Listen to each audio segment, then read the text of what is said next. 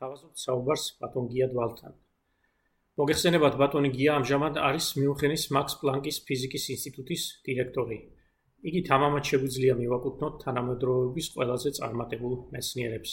ბატონი გია ცნობილია არა მარტო თავისი სამეცნიერო საქმიანობით, არამედ კვეთრად გამოხატული პროდასავლური პოზიციით. ამ ინტერვიუში ჩვენ მიმოვიხილავთ ძალიან ბევრ საინტერესო საკითხს. შევეხებით ფუნდამენტურ ფიზიკას, შავხრელებსა და სამყაროს დასაწყისს. ვისაუბრებ ბიოლოგიურ და ხელოვნურ ინტელექტსა და კიდევ უამრავ სხვა საკითხს. რაც თავარია განვიხილავთ საქართველოსში მიმდინარე სოციალურ და პოლიტიკურ პროცესებს. საუბარი ჩაწერილია 2022 წლის 19 ივნისს. მე გახლავართ სულხან მეტრეველი, ციურიხის უნივერსიტეტის ფილოსოფიის დოქტორი, თეიმურაზ მეტრეველის ფონდისა და გაზეთ ქართული კულტურის ერთ-ერთი დამფუძნებელი.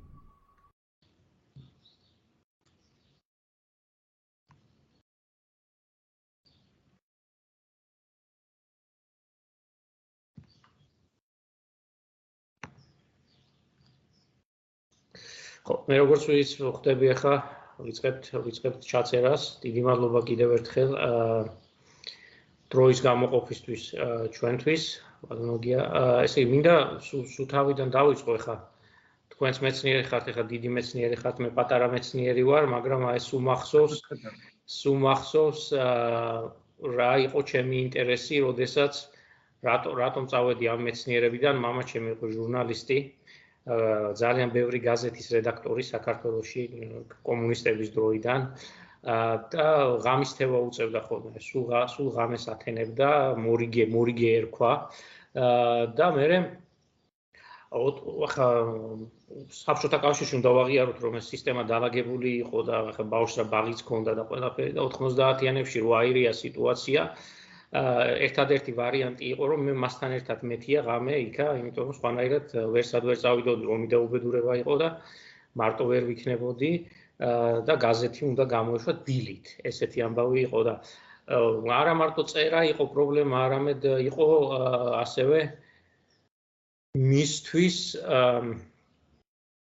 აა ამის მერე გავრცელება, თავისი აზრის გავრცელება, დაწერა ერთი გაზეთი ერთია და მე ამ ხალხმა რომ წაიკითხოს და გაიგოს ეს მეორე ამბავი და სულ მაინტერესებდა რომ რატომ წვალობს ეს კაცი ამდენს, აი რა რა შედეგი აქვს ამას, რომ აი მან გამოთქვა თავისი აზრი, კრიტიკული აზრი რაღაცაზე, ღამეები ათია, წერა, ფული არ აქვს, ჟურნალისტ რა ფული უნდა კონდეს აა სხვა უკეთეს სამსახურ შეიძლება ალბათ ფულის თვალსაზრისით იშოვო და მე მაინტერესებდა აი რა რა რატომ რა შედეგი აქვს ამ ყველაფერს, როგორ შეიძლება ეს გავზომოთ. და დღეს დღევანდელ დღემდე გამოიყვა ეს ამბავი, ხა არ ვიცი აი სხვა მეცნიერებს აქვს თუ არა და დღევანდელ ამას ვაკეთებ, აი მაინტერესებს რა ეფექტი აქვს რაღაცა რომ მოხდება, იმას რა ეფექტი აქვს საზოგადოებაზე. ეს არის ჩემი ინტერესი, ანუ როგორ აქვს თუ არა საერთო ეფექტი და აქვს თუ არა. თქვენ თუ გახსოვთ აი ესეთი აი ფიზიკაში რატომ იყო პირველი კითხვა, ეს ამას ვეძახ პირველ კითხვას, როგორც არის რა რა იყო თქვენთვის, აი რამაც გამოიწვიეს ინტერესი. ფიზიკაში? ფიზიკაში, კი, აი ეხა სადაც ხართ თქვენ? ო, მე კარგი კითხვა. ანუ რა თქმა უნდა ეს აა ძალიან ინდივიდუალურია. სხვა ყველა ადამიანს სხვა სხვა მიზეზი აქვს, რატომაც იმას იმ იმ იმ იმაში მოღვაწეობს იმ დარგში, რაშიც არის, ხო? აა ეხლა შემ შემთხვევაში, ну, მე ბავშვობიდან მაინტერესებდა მეცნიერება ზოგადად. ანუ ну, მეცნიერება რა არის? არის ფაქტიურად ცნობის მოყარეობა, ხო? ну, რაღაცნაირად აა ცნობის მოყარეობა აყვანილი უფრო ესეთ განზოგადებულ კატეგორიაში. და ეს ცნობის მოყარება ხო ბავშვობიდან მქონდა, ну, ესე იგი, ამაში ოჯახით ღებულობდა მონაწილეობას. ну, დედაჩემი მეცნიერი იყო, ბიოლოგი და ну, საერთოდ ისეთ ატმოსფეროში რაშიც ვიზდებოდით, ხო, მეცნიერებას ძალიან დიდი მნიშვნელობა ეკავა, ძალიან დიდი როლი ეკავა და ხო, ეს ბავშვობიდან გამოყვა ასე ვთქვათ, ეს ინტერესი მეცნიერების მიმართ და საბუნების მეტყველო საგნების მიმართ. აა და შემდეგ მაინც და მაინც რატო ფიზიკა? ნუ ეგ გადაწყვეტილება, ნუ თანდათან მოვიდა, იმიტომ რომ მაინც ესე ფიზიკა, ну, საერთოდ სხვა მე ვიცოდი რომ თავიდან ვიცოდი რომ მეცნიერება მაინტერესებდა. ანუ ეს ეს ინტერესი მქონდა და ეხლა კონკრეტულად რა მეცნიერებას გავყვებოდი, ზუსტად არ მქონდა არ მქონდა გადაწყვეტილი რაღაცა ბოლო მომენტამდე. აა რაღაცა ფიქრობდი ასე მედიცინაზე, რაღაც სხვა სხვა მართულებებზე. მე რო უბრალოდ ფიზიკას ფიზიკა მის მოიტანა რომ ეს მაინც არის უფრო ფუნდამენტური სხვებთან შედარებით, ну, ყოველ შემთხვევაში იმ მომენტში ესე ესე ესე ვხედავდი მე. აა უფრო ფუნდამენტური რაღაცა ის იყო, ასე ვთქვათ, დისციპლინა და ერთმანეთში რაღაცნაირად აერთიანებდა აი ბევრ სხვა რაღაცას. აი მაგალითად როგორიც არის მოდელირება სიტუაციის, აი იმის იმის მიხედვით რა მაგალითად რა არის მთავარი აა და ну ასე რა თქმა უნდა ასე ანალიზური ანალიზურ აზროვნებას მოითხოვს ну ასე რაღაცა ექსპერიმენტ ექსპერიმენტული ბაზა აქვს და ძალიან კაცრი და ასე შემდეგ ну ეხა ეგ ნახევრად რა თქმა უნდა იმ მომენტში როცა გადაწყვეტილებას ღებულობ ну ეხა მე როცა უნივერსიტეტში ჩავაბარე ვიყავი ну 16 წლის და ну 16 წლის გავხდი ჩავაბარე და ну ეხა მაგასაკში ნახევრად ეს ხდება ინტუიციის დონეზე ანუ რა თქმა უნდა ბოლომდე გააზრებული არა გაქვს უბრალოდ რო რაღაცნაირად რო ხედავ, ну, შინაგანად გზნობ, რომ აი ეს ეს არის შენი რა. ასეთი ესეთი ესეთი შეგნება ჩდება. აა და ნუ აი ეს იყო რა მიზეზი ფაქტიურად მასე დაიწყო და მე თვითონ ფიზიკის შიგნითაც ეს ხდება. ანუ რაღაცნაირად თქვენ რო სხვადასხვა ხა ფიზიკა არის უზარმაზარი, ხო? მე არის ფიზიკაში არსებობს უფრო მეტად ფუნდამენტური მიმართულებები და ნაკლებად ფუნდამენტური მიმართულებები. მაგალითად არსებობს გამოყენებითი ფიზიკა, ხო? ну ესენი გადაჯაჭვული ერთმანეთზე და ну იქ ფიზიკაში ეგრე იყო მაგალითად აი დარგი რამას დამაინტერესა ისიც თავიდან იყო რაღაც ინტუიციის დონეზე ანუ რაღაცნაირად პირველი შეხება როგორც კი მქონდა იმ საგანთან და მიმართულებასთან მივხვდი რომ აი ეს არის აი ეს არის რაც მაინტერესებს მიუხედავად იმისა რომ რა თქმა უნდა ბოლომდე არ მქონდა გააზრებული მაგრამ აი მივხვდი რომ აი ეს არის და ну აა რა ვიცი მაგალითად ну ბევრი ის იყო ეგეთ მომენტი მაგალითად აი პირველ კვანტური მექანიკა როდესაც კვანტური პირველად ასე ვთქვათ კვანტურ აზროვნებას შევეჩეხე ის რაღაცა ციგნი ну რაღაცა ციგნი იყო რომელიც რომელიც უბრალოდ გადავშალე და აი მახსოვს რომ ეს ჰილბერტის სივრცე იყო პირველი ესე ასე ვთქვათ ახსნილი ან ჰილბერტის სივრცეში როგორ არის მდგომარეობის ვექტორი და მორჩა აი მომენტიდან მივხვდი რომ აი ეს ეს ეს არის ჩემი. აი ეს ვიცი, აი ეს აი ეს ამას ვზნობ ინტუიციურად და მიუხედავად იმისა რომ რა თქმა უნდა ეს იყო პირველი პირველი რეაქცია ასე თქვა პირველი დონის. ეს რომ დაახლოებით რომელი წელი იყო? ნუ კვანტური მექანიკის ეს ჩვენ ჩვენ დროს სკოლაში იყო კვანტური მექანიკის საფუძვლები, ნუ ეს ძალიან ზედაპირულად აი ბოლო წელი მე-10 კლასში იყო, მაშინ მაშინ 10 წლიანი იყო. მეათე კლასში იყო რაღაცა კვანტური მექანიკის საფუძვლები, იმ გაგებით რომ მაგალითად რაღაცა იყო ერთი ორი ასე ვთქვათ ერთი ორი თავი ეთუნებოდა მაგალითად ბორის ატომის ატომის დაკვანტვას და ასე შემდეგ. სკოლის სკოლის მასალაში არ იყო ჰილბერტის სივრცე და ესეთ რაღაცები მოცემული.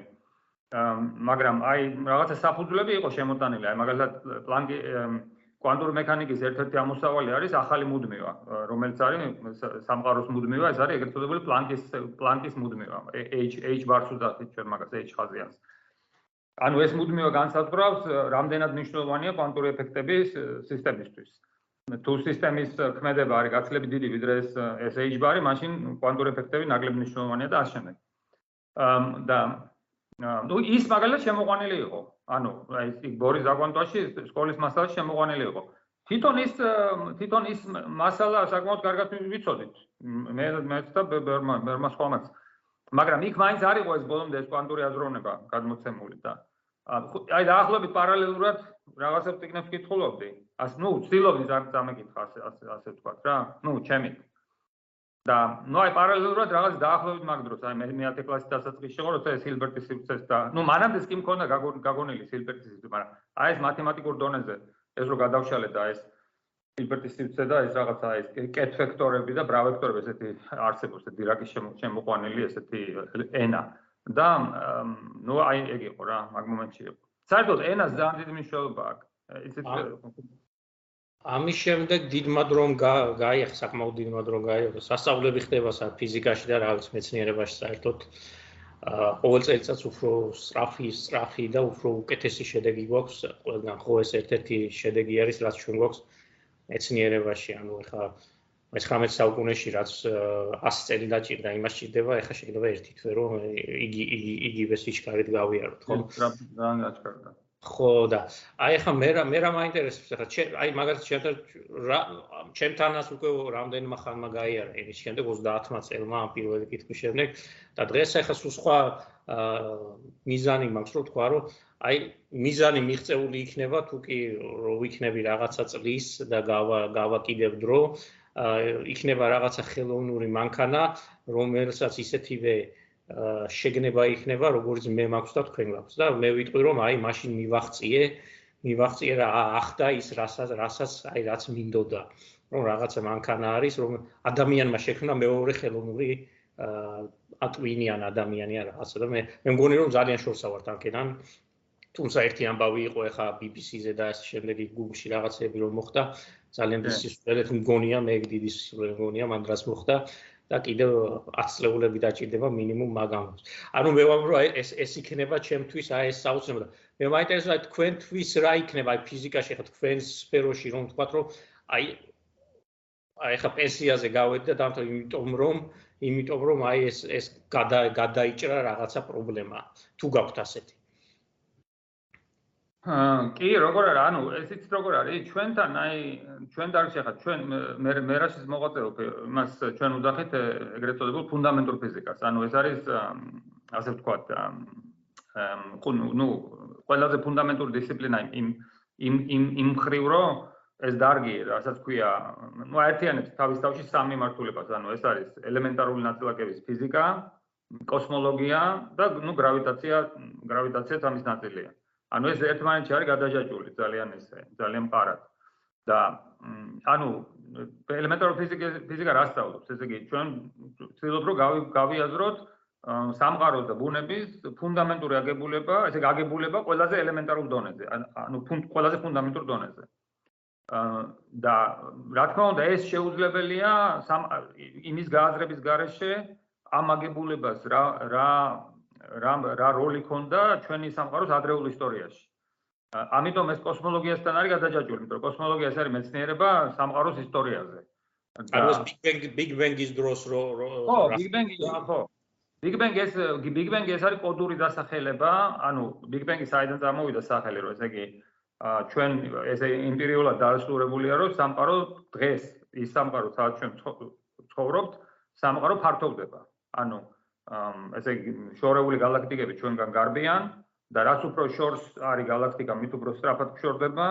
შესაბამისად, რაღაცა მანძილის შემდეგ არის არიან galaktikები, რომლებიც ფშორდებიან სიანთლის სიჩქარეზე სწრაფად. და ამის გამო იქიდან სიგნალს ჯერ არ მოუღწევია. ამიტომ ჩვენი ჩვენ დღეს ვართ ესე გარემოცული ეგრეთ წოდებული კოსმოლოგიური ჰორიზონტით. ანუ ვერც მოაღწევს ვერაზროს როგორც ხვდები, ხო? არა, ეგ ეგ არ ვიცით. ეგ დამოკიდებულია იმაზე, თუ რა ენერგეტიკული ბიუჯეტი გააჩნია ჩვენ სამყაროს. იმიტომ რომ სამყარო ფართოვდება, მაგრამ ჩვენ არ ვიცით სამყარო ფართოვდება დღესდღეობით ესეა რომ ფართოვდება აჩქარებულად. ანუ აჩქარებული გაფართოება ნიშნავს რომ ჰორიზონტი ძალიან ნელა ძალიან ნელა იზრდება. შენელებული გაფართოების დროს ჰორიზონტი იზრდება, იმიტომ რომ უფრო და უფრო მეტი უბნები შემოდიან შიგნით, იმიტომ რომ შენელება ხდება. და დღესდღეობით შევდივართ ეგრეთ წოდებულ აჩქარებული გაფართოების ფაზაში. ამ და ეს ნიშნავს, რომ სამყაროში არსებობს რაღაცა სუბსტანცია, რომელსაც ჩვენ ვუძახით ბნელ ენერგიას და მოკლედ ამ ამის გამო ხდება დღეს გაფართოება, მაგრამ ამ ჩვენ არ ვიცით მომავალი როგორია. ანუ ეს გაფართოება შეიძლება მუდმივად გაგრძელდეს, შეიძლება შენელდეს და აი ეს დამოკიდებული იმაზე თუ რამდენ რა მოსდის ბნელ ენერგიას. ამიტომ მომავლის მომავლის ახლა ჩემ ჩემს სფეროში მომავლის ამბების გათვლა ხდება წარსულზე შეხედა რა მოხდა წარსულში და ვეცადობ და ესეთი არ შეიძლება რომ იქ იქ იყო ესე რომ ჯერ ფართოვდება და მე მე შენელდა და ესეთი პროცესები იყო ჩვენ სამყაროში. კი კი რა თქმა უნდა აი მაგას ზუსტად მან მან მივდივდი ანუ დღეს გვაქვს ესეთი მოცემულობა. ეხლა ეს სამყარო ფილმივით რო გადავახვილოთ უკან ასე კი, ხო?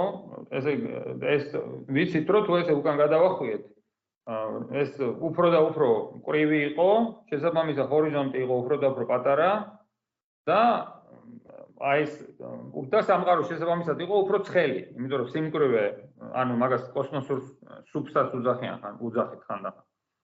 ესე იგი ეს ვიცით რომ იყო ძალიან ცხელი რაღაცა მომენტამდე. ესე იგი აი ეს hot big bang-ი ტერმინი, როდესაც დაიბადა, ეგრეთ წოდებული ცხელი დიდი აფეთქება, ეს საიდან დაიბადა? ეს არის ვინაიდან ადრე იყო ძალიან ცხელი სამყარო და შესაბამისად ძალიან გაცლებით უფრო სწრაფად ფართოვდებოდა. ესე იგი ეს ესეთი ესეთი ესეთი სცენარი იყო ესეთი, ხო? მაშინ არ იყო ჯერ კიდე ცნობილი რომ ჩვენ აჩქარებულად გაფართოებულ ფაზაში შევდივართ. ესე იგი აი ეს როდესაც ეს პირველად ჩამოყალიბდა ეს Big Bang-ის თეორია. ნუ მაშინ ესეთი სცენარი იყო რომ ესე იგი ადრე უფრო სწრაფად ფართოვდებოდით, შემდეგ შევნელდით. და ეს ამ ამ თეორიამ ძალიან დიდი წარმატება განიცადა, იმიტომ რომ აი მაგალითად მთელი ეს ეგრეთ წოდებული ნუკლეოსინთეზი, რასაც ქვია, აი სამყაროში ელემენტების წარმოშობა და ასე შემდეგ, გათვლილი, აი ამ აი ამ ამაზე დაფუძნებული ამ თეორიაში გათვლილი. არის ფანტასტიკური თახვთენაშია, ესე იგი დღევანდელ სამყაროს მოცემულობასთან. ეს არის ნუკლეოსინთეზის ეპოქა, ეგრეთ წოდებული, აი როდესაც სამყაროს ტემპერატურა იყო ვირტუალური ენერგიების ტემპერატურის ხელა, აი ატომური ბომბის ატომური ბომბის აფეთქების დროს, აი სამყარო იყო რაღაც, აი როგორც ვირტუალური რეაქტორი, აი მაგ დროს და მთელი სამყარო. და ეს ტერმინი Big Bang-ი მაგიდან შემოვიდა, ცხელი დიდი აფეთქება. ეხლა დღესდღეობით ეს ტერმინი იხმარება უფრო განზოგადებული აზრით, ანუ დიდი აფეთქებას თუ თან ახლავს ეს ეპითეტი ცხელი, მაშინ ნიშნავს აი დაახლოებით მაგ ეპოქას, როდესაც სამყარო იყო ცხელი, ეს ელემენტარული ნაწილაკების გაზი იყო და შემდეგ ნუ შემდეგ ფართოვდებოდა. მაგრამ დიდი აფეთქებას ეხლა უკვე ტერმინს როცა ხმარობ, ეს არის კოდური დასახელება სამყაროს პირველ საწყისისთვის. ანუ რას ნიშნავს პირველ საწყისი? პირველ საწყისი მართლა პირველ საწყისი კი არა აუცილებლად, მაგრამ ეს არის იმ მომენტიდან დაწყებული, საიდანაც ჩვენ უკვე ვიცით რა ხდებოდა სამყაროში. აი ეს არის ეს არის დიდი big bang-ი. და ახლა აი ამან ამან საკმაოდ შორს გადაიწია. ანუ ჩვენ ვიცით რომ ესე იგი აი ამ ცხელი დიდ აფეთქებამდე სამყარომ გაიარა კიდე ერთი აჩქარებული გაფართოების სტადია. აი თქვენ რო იკითხეთ, მომავლის წინასწარმეტყველებაო შეიძლება თუ არა წარსულითო. აი ესე იყო, წარსულში ფართოვდებოდით აჩქარებულად ექსპონენციალურად სწრაფად, მაგას ქვია ინფლაციური სტადია. ამ ინფლაციური სტადიის შედეგად იმდენად სწრაფი იყო გაფართოება, რომ აი მთელი ჩვენი ხილული უბანი, რაც დღეს არის საფაროში, ეს არის დაახლოებით 10 ხარისხად 28 სანტიმეტრი, ან თუ გინდათ რაღაც 10 მილიარდი სინათლის წელი. აი ეს უზარმაზარი მანძილი მთლიანად წამოვიდა ერთი უჯრედიდან. ესე იგი, მთელი ეს ჩვენი აი ეს მანძილი, რაც დღეს არის, ეს წამოვიდა ერთი უჯრედიდან, რომლის ზომა დაახლოებით იყო 10 ხარისხად -25 სანტიმეტრი. ანუ 10 ხარისხი მინუს 25 სანტიმეტრი ეს არის რომ აი პროტონი რო ავიღო ელემენტარული ნაწილაკი პროტონის ზომა არის დაახლოებით 10 ხარისხი მინუს 14 სანტიმეტრი და ეს პროტონი რო მილიარდჯერ გავჭრა კიდე და კიდე კიდე. აი ესეთი ზომა ესე დაახლოებით ესეთი ზომა. ანუ 10 ხარისხი მინუს 25 მინუს 24 მაგას არ აღნიშნავ ესე იგი ეს აფეთქე ეს ეს ინფლაციური სტადია იყო ნუ მართლაც აფეთქება. ანუ მთელი სამყარო აი მთელი ჩვენ ჩვენი ხილური სამყარო აი ერთ წერტილიდან მოვდივართ. ესე იგი წარმოიდგინეთ არა მარტო ეხლა რო შეადაროთ ეს, აი ერთი წამით რო შევადაროთ ეს მაგალითად ჩვენი ერების წარმოშობას ან ქვეყნების წარმოშობას დედამიწაზე, ხო? ჩვენ ხო ეხლა იმაზე გვაქვს თეთრი ამბავი, აი ვიცით რომ ადამიანები ყველანი მოვდივართ რაღაცა და წარმოიდგინე მარტო ადამიანები კი არა, მთელი ჩვენი სამყარო მოვდივართ აი ერთი წერტილიდან. თუ ყველა ვართ აი წერტილის შვილები. მაგ სიტყვის სრული მნიშვნელობით. ძალიან რთული ამბავი არის ეგ ეხა ადამიანისთვის რომ წარმოიდგინოს ხო ეხა არ არის არ არის ეგეთი ეგეთი ორი ხო უნდა ვთქვა ხო თქვენთვის იოლი არის იმიტომ თქვენ ამ საქმით ხართ დაკავებული მაგრამ აი ხა ნორმალ ჩემთვისაც კი უკვე რო ფიქრობ ამაზე აა ეხა რაღაც ისეთ დონეზე და მივდივართ რომ ადამიანის წარმოსახვისთვის რთული ამბავი არის. ეხლა მე მახსოვს რომ ეს დიდი აფეთქება Big Bang-ი რაღაც დონეზე ისწავლებოდა მე რო სკოლაში ვიყავი. ანუ უკვე გვეუბნებოდნენ სკოლაში მეცნიერული თვალსაზრისით ეხლა საქართველოს მოგეხსენება და რელიგია ძალიან მნიშვნელოვანი რამე არის. ხო და ჩემი კლასის დიდი ნაწილი ძალიან რელიგიური იყო და იქ Big Bang-ზე რომ იყო რა ლაპარაკი რაღაცა ეხა ისე ძალიან ძალიან ბავშვურ ბავშვურ დონეზე მე Big Bang-ს ვსუჭერდი მხარს მახსოვს მაშინ რომ აი ესე მოხდა მეთქი და აი ესე იყო იმიტომ რომ მოდი ახლა გულახდილად ვიტყვი, ახლა ბიბლია წავიკითხე 80 რო გამოიცა, მაშინ მოიტანეს სახში წავიკითხე ბიბლია და ძალიან ბევრი კითხვა გამიშთა, რომელსაც ვერაფრით ვერ ვცემდი პასუხს ამ ბიბლიით. აი როგორ მოხდა ეს და ის და მეცნიერება უფრო უფრო მეხმარებოდა, რასაც სკოლაში მასწავლებდნენ და ჩემი საუკეთესო მეგობარი იყო ერთ-ერთი, რომელიც ძალიან რელიგიური იყო და იმას ვეუბნე, რომ აი ესე იყო ჯერ ესე აფეთქდა, ჯერ მე ეს მოხდა, მე ეს ის მეკითხა, იქამდე რა იყო, იქამდე რა და მივედით ამ ბიგ ბენგ და მე ვეუბნე, რომ აი მანამდე რა იყო, აი ბიგ ბენგი საიდანო. ამას მეკითხება. აი ეს საიდანო, აი ეს ეს ყველაზე პატარა საიდანო, რა უნდა მეთქვა ხა მე რა ვიცი რომელ კლასში ვიყავ. არ ვიცი საიდან, რა ვიცი. და ამას თუ ამაზე თუ ფიქრობთ, რომ აი ეს ეს ყველაზე პატარა საიდან კი, რა თქმა უნდა, ეგ არის ერთ-ერთი ეგ არის ერთ-ერთი მთავარი კითხვა. ანუ ეხლა ამას მე პასუხობდი ან თქვენ შეკითხვას, ხო? ანუ რა რა არის ასე ვთქვათ, რა იქნებოდა ეს პასუხები, რის მერეც ადამ ასე ვთქვათ, ფიზიკოსმა შეიძლება მოისწრენოს და თქვას, რომ ხო, წინასწარ მინდა ვთქვა, რომ ეგეთი კითხვა არ არსებობს. ანუ ჩვენ ვერ მოვისწრენებს, იმიტომ რომ აი, რო უყუროთ, ესე იგი, ჩვენ დარგში ვინც მოღვაწეობენ, ახლა მაგალითად აი ეხლა ხანს გარდაიცვალა ზოგი ზოგი ესე იგი ხალხი 95-100 წლის ჯერ კიდე მუშაობენ და მიუხედავად იმისა რომ ნობელის პრემიის ლაურეატები არიან და ესე იგი ფაქტიურად ბოლო დღემდე აი ამ რაღაცებზე ფიქრობდნენ და სტატიებს აქვეყნებენ. ანუ ესეთ ესეთი ესეთი რაღაცა იმაში ვართ ასე თქვა ბიზნესში. იმიტომ რომ შეუძლებელია რომ კითხები აღარ აღარ დასვე ხა. ხო გესმით შეუძლებელია რომ 80 და 70 წელი თუ კითხებს სვავ შენი შენი ტვინი და ცდილობს იმას პასუხი პოს. ეხლა 70 წლის გახდე და მე გამორთო რთულია, ხო? ნუ ანუ ის არის რა ქვია. და იმას რომ დაუბრუნდეთ დიდ აფეთქებას. სხვა შორის ერთ-ერთი ვინც დიდი აფეთქების თეორიაში შეიტანა, ნუ ფაქტიურად ვინც მეცნიერულ აა მეცნიერულ ჩარჩოში დააყენა თეორიულად. ეს იყო ლემეტრი. ანუ იყო, ესე იგი, იყო როდესაც შეიქმნა ეინშტაინის გრავიტაციული თეორია? ეინშტაინის გრავიტაციული თეორიაში არის ამონახსნი ზუსტად აი ამ სამყაროს გაფართოების რომელსაც ეს ბიგ ბენგამდე მიიღავ ფაქტიურად და ეს იყო ლემეტრი ლემეტრი იყო კათოლიკე მღვდელი. ანუ ესე იგი თვითონ ეს ადამიანი ვინც ეს ფაქტიურად ვინც საფუძველი დაუდო დიდი აფეთქების ჩარჩოს ვინც შექმნა ეს დიდი აფეთქების ჩარჩო და ვინც ეს იყო თვითონ იყო კათოლიკე მღვდელი და სხვა შორის 2017 იყო, ხო, 2017 წელი იყო თუ 16 აღარ მახსოვს. ვატიკანში ჩატარდა კონფერენცია აი ამ ლემეტრის მიმართ მიწვნილი. და იქ ვიყავით ესეთი ძალიან ესეთი კონფერენცია იყო, საინტერესო. დიდი არ იყო, ცოტა რაოდენობის ხალხი ვიყავით მიწვეული.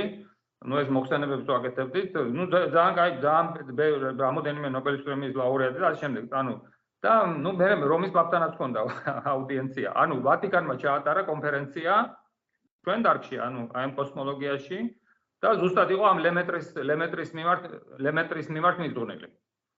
ანუ ეს ერთ-ერთი ფუძემდებელი, ასე რომ ო ეგეთი მომენტი არსებობს, რომ კათოლიკე უბრალმა ვატიკანი მე როგორც ხვდები თქვენ გეთანხმებათ ბევრ მეცნიერულ საკითხში, ისინი აღარ ამბობენ, რომ ეს ბრძოლა ესეთი აღარ არის. უკვე იქაც მეცნიერება ძალიან იმარჯვებს. ხო, რა თქმა უნდა, ხო, არა, ეს უბრალოდ მოვიტყვანე მე ფაქტი იმასთან დაკავშირებით, რომ თვითონ ეს თვითონ ეს ადამიანი, ვინც ამას ბიძგი მისვა, იყო კათოლიკე მღვდელი, მაგრამ რა თქმა უნდა, ხა ეს ეს თემა თავისთავად აა რაღაცა რაღაცა კამათი მეცნიერებას და რელიგიას შორის ეს არის ეს თავისთავად არის ასწენილი თემა, იმიტომ რომ ეს არის ადამიანის არსებობის და ადამიანის იდენტობის გამსაზღვრელი ორი სფერო, და არის ანუ ის რომ შენ რელიგიაზე იკამათო მეცნიერულად ან მეცნიერებას მეცნიერება ჩაასწორო რელიგიურად ეს არის გამორიცხული. იმიტომ რომ ეს არის ორი სხვადასხვა რაღაცას ეფუძნება. ანუ რელიგია ეს არის ჩვენი ტრანსცენდენტული ნაწილი რომელიც გამარტების თანახმად არ ექვემდებარება არანაირ ემპირიულ აღქმას ეს არის სრულ ემოციის ამაში თამაშობს როლს ჩვენი ემოციები ჩვენი რაღაცა ქვეცნობიერი და ამ შემდეგ ფსიქოლოგია და ყველაფერი და მეცნიერება კიდე არის დაფუძნებული მეცნიერულ მეთოდზე. ანუ მთელი მთელი მეცნიერების მთელი მუღამი ის არის, რომ თქვენ და მე შეგვიძლიათ მივიდეთ ობიექტურ ჭეშმარიტებამდე, იმისგან დამოუკიდებლად ჩვენ რა რელიგიას წარმოადგენთ, რა რა წმენები გვაქვს, რა რა ისა გვაქვს, არაფერი მაგას არაფერს არ აქვს ნიშნულობა, ეს არის უნივერსალური ენა, რომელსაც ჩვენ შეგვიძლია ყოველთვის შევთანხმდეთ. ამიტომ არის რომ ეხლა მაგალითად დაუშვათ ჩვენ საერთაშორისო კოლაბორაციები რო არის ნათელი მაგალითია იმის რომ იქ ჩვენ ყავს ხალხი მაგალითად ჩემი კოლეგები არიან უდიდესი მეცნიერები რომლებსაც რომლებსაც რომლებსაც მე უდიდეს პატივს ვცემ და დიდი წვლილი შეიტანეს. მათში არის მთელი სპექტრი. არიან ხალხი რომლებიც არის უბრალოდ ათეისტი არის ხალხი რომელიც არის ორთოდოქსი თავისი რელიგიის და ნუ არის ხალხი რომელიც არის ასე ვთქვათ ნუ სხვანაირად არც ათეისტია და არც არც არც ობზერვანტია ანუ ორთოდოქსი რას ნიშნავს? ობზერვანტი. ანუ არიან უბრალოდ ობზერვანტები არიან ხალხი ვინც არ არიან ობზერვანტები არიან და ანუ ობზერვანტი გივეა რაც აგნოსტიკ აგნოსტიკოსი თუ რაღაც არა ობზერვანტი პუბლიკობ იმაში რომ აი აი რიტუალებს იცავს ანუ ეს აიცავს აიცავს ხო რა რიტუალებს რომელიც იცავს? მაგალითად ეგ ესეთი კოლეგები ჩვენ ყავს ჩვენ კოლეგები რომლებიც არიან სუპერკლასის მეცნიერები რომელიც თავის რელიგიაში რიტუალებს იცავენ რა. ანუ უბრალოდ ხო? არიან მეცნიერები რომლებიც არ იცავენ რიტუალებს ანუ ობზერვანტები არ არიან მაგ თვალსაზრისით მაგრამ რელიგიურები არიან.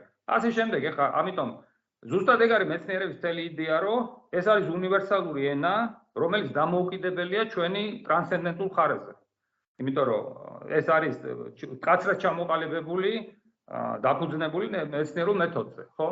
ხო და ნუ ეს ეს ამ ცოტა ისეთი ისეთი ტოლერანტული მიდგომა კამათი დოკინსი რო არის მაგალითად ხომიცით ძალიან დიდი მეცნიერი რომელიც ებრძვის მთლიანად რელიგიას ა დოკინ დოკინსი კი რიჩარდ კი ბიოლოგი ბიოლოგი რომელიც მთლიანად დარვინის თეორიას ბრძოლა მაინც არის, უნდა ვთქვა, ხო? იქ რელიგიაც ებრძვის ესე შენ. კი, არა, შეიძლება ბრძოლა, ანუ როგორ რას ვიძახი? ესეთ, როდესაც ხო, არ ვიცი ხა მე ეგეთ ეგეთ მე ეგეთ ეგეთ ბრძოლებს ხა დიდად არ ვადოვნე, არ ვადოვნე თვალყურს, იმიტომ რომ აა, იმიტომ რომ როგორც წესი ხოლმე ეს ეს არის ჯერეგეთი ეს არის, ნუ ეს ეს უბრალოდ ფოკუსით როგორ არის ხა? აა თუ ჩვენ ლაბარაკობთ მაგალითად დავუშვათ აი რას თქვენ თქვით ხო რას კითხვა რას დასვით ჩვენ ლაპარაკობთ მაგალითად აი აბსოლუტურ პირველ საწყისზე ხა მაგალითად ხო ეხლა ხო გესმით? ამ აბსოლუტურ პირველ საწყისზე რომ ჩვენ რაღაცა ვიკამათოთ ხო? ესე იგი ესე იგი მე ხო უნდა შემოვიტანო მეცნიერული კომპონენტი? მან არა? თქვა თუ დავუშვათ თუ კამათია ხო? ჯერეგეთ უნდა განსაზღვროთ რა რას რაზე ვკამათობთ ხო? ვინ რას იძახის? და მე ესე იგი ჩემი მხრიდან მე უნდა შემოვიტანო მეცნიერული კომპონენტი ამაში, ხო? თქვა რომ აი ეს დღეს დღეისობით აი ჩვენ ეს გვესმის, ეს არის ვარიანტი. ეხლა ამისთვის რომ მე შემოვიტანო ეს კომპონენტი მეცნიერული, ეს შეუძლია თელ სოფლიოში ერთის თითქოს ჩამოსათვლელ ადამიანებს. ამ ადამიანებს არ აქვს იმის დრო რომ 24 საათი ტელევიზიით ილაპარაკონ და კამათები აზარბონ. ხო გესმით? შესაბამისად, ეხლა, როდესაც ის ხალხი, ვინც თქვა აკეთებს პოპულ, აი, ასე თქვა, პოპულ, აი ამ ველზე გამოდის და მათ არ შეუულიათ ამ თემებზე გამათონ, იმიტომ რომ ამაზე ამ აი ამ ეს კომპონენტი შემოიტანო, შენ შენ ამაში უნდა ეწეოდე კვლევას. შეუძლებელია ეს ეს ეს ეხლა ვიღაცის მოყოლილით, მე შენ წახვიდე და ბოლომდე კონდეს ეს გამჯდარი რას ნიშნავს, ხო? ხო და ამიტომ ეს როგორც წესი ეს კამათებს რასაც უყურებ ხომე, როდესაც კი გადადის ეს კამათი რაღაცა ესეთ დონეზე, რომელიც არის პირველ საწყისით და ასე შემდეგ და ვიღაცა ცდილობს რომ მეცნიერული არგუმენტებით რაღაცნაირად დაუპირისპირდეს ვერც გაიგებ რას უპირისპირდება. ანუ ანუ ანუ რას უპირისპირდება? ისიც ისიც ხანდახან ის არის ხოლმე. კითხვა კითხვა. ანუ რას უპირისპირდება? ადამიანის მიერ დაწერილ ტექსტს თუ თუ რაღაცა უფრო ტრანსცენდენტულს და როგორც წესი ეს მეცნიერული ხედავ რომ მათ მეცნიერული ის არ ყოფნით. იმიტომ რომ ნუ ეს არის გასაგები მიდეს გამო იმიტომ რომ ისინი არ მუშაობენ არ არიან მკვლევარები რომელიც ამაზე 24 საათი ფიქრობენ და შესაბამისად ეხა არგუმენტები მოყავთ ხოლმე. ცოტა ისეთი არგუმენტებია. ნუ ესე ცოტა ზედაპირულად გაგებული და ასე შემდეგ რა. ამიტომ როგორ გითხრათ მე უფრო ვიტყოდი რომ მან კამათზე არ არის საუბარი. ესეთი საუბრები შეიძლება მოხდეს მაგალითად მე მქონია მაგალითად აი დაუშვათ იგივე იმ კონფერენციაზე როდესაც ვიყავით მე მე მყავს კოლეგები რომლებიც მაგალითად არიან ზოგი იეზუიტია ზოგი ზოგი მოქმედი ბერია იმაში და ამ თანამედ ამავე დროს ფიზიკა და ასე შემდეგ და მაგალითად იმათან მქონია მე ძალიან საინტერესო ნუ კამათ ვერ დავარქმევი ანუ ისინი ცდილობდნენ გაეგოთ აი მაგალითად აი ზუსტად ეს პირველ პირველ წარმოშობის შესახებ და ასე შემდეგ ნუ მე ვცდილობდი ამეხსნა როგორ ვინაიდან მე ამ ასეთ რაღაცებზე მუშაობ და ძალიან ბევრს ვფიქრობ. მე მაინტერესებს როგორ როგორ აუხსენით ეს პირველი საწყისი? აი რა ვთხარით? ანუ ანუ იქ ლაპარაკი რაზე იყო? იქ მან კითხა ესეთი რამე რომ ნუ იყო ესეთი ასე ვთქვათ გამოთქმა ვიღაცამ თქვა რომ ესე იგი არსებობს ესეთი ცნება რომ რომელსაც ქვია სამყაროს წარმოშობა არაფრიდან. ოკეი ესე იგი ეს არის ესეთი ტერმინი ასეთი ტერმინი არსებობს. ეხლა რას ნიშნავს ეს სამყაროს წარმოშობა არაფრიდან? სამყაროს წარმოშობა არაფრიდან ნიშნავს რომ ესე იგი მე მე ვახსენე ეს ინფლაციური სტადია. ესე იგი ეს ინფლაციური სტადია ხო? ეხლა ჩვენ არ ვიცით რამდენი ხანი გრძელდებოდა, მაგრამ ვიცით რომ ბოლო-ბოლო ეს ეს ფილმი რო გადაახვიო ამ ინფლაციის სტადიაზე. ესე იგი, ეს ფილმი როგორც ფილმი რო გადაახვიო ამ ინფლაციური სტადია, აი სამარო წარმოიდგინე როგორც ბუშტი რა, აი ეს ბუშტი იბერება, იბერება, ეს ინფლაციური სტადია იყოს საოცრად საოცრად სწრაფი გაბერო ამ ბუშტის რა. ხო? ეხლა რა ხდება? ეხლა თქვენ უკან ახოთ ამ ამ ფილმს. ეს ამ ფილმს ახოთ უკან, ეს არის ის რამდენი ხანი გრძელდებოდა, ჩვენ არ ვიცით. ეს ეპოქა რამდენი ხანი გრძელდებოდა, ექსპერიმენტულად არ ვიცით. რატომ? იმიტომ რომ ექსპერიმენტულად ჩვენ შეგვიძლია დავიჭიროთ მხოლოდ ბოლო 60 გაორმაგება, ასე ვთქვათ რა, იფოლდინგებს უძახით, მე გაექსპონენცირება.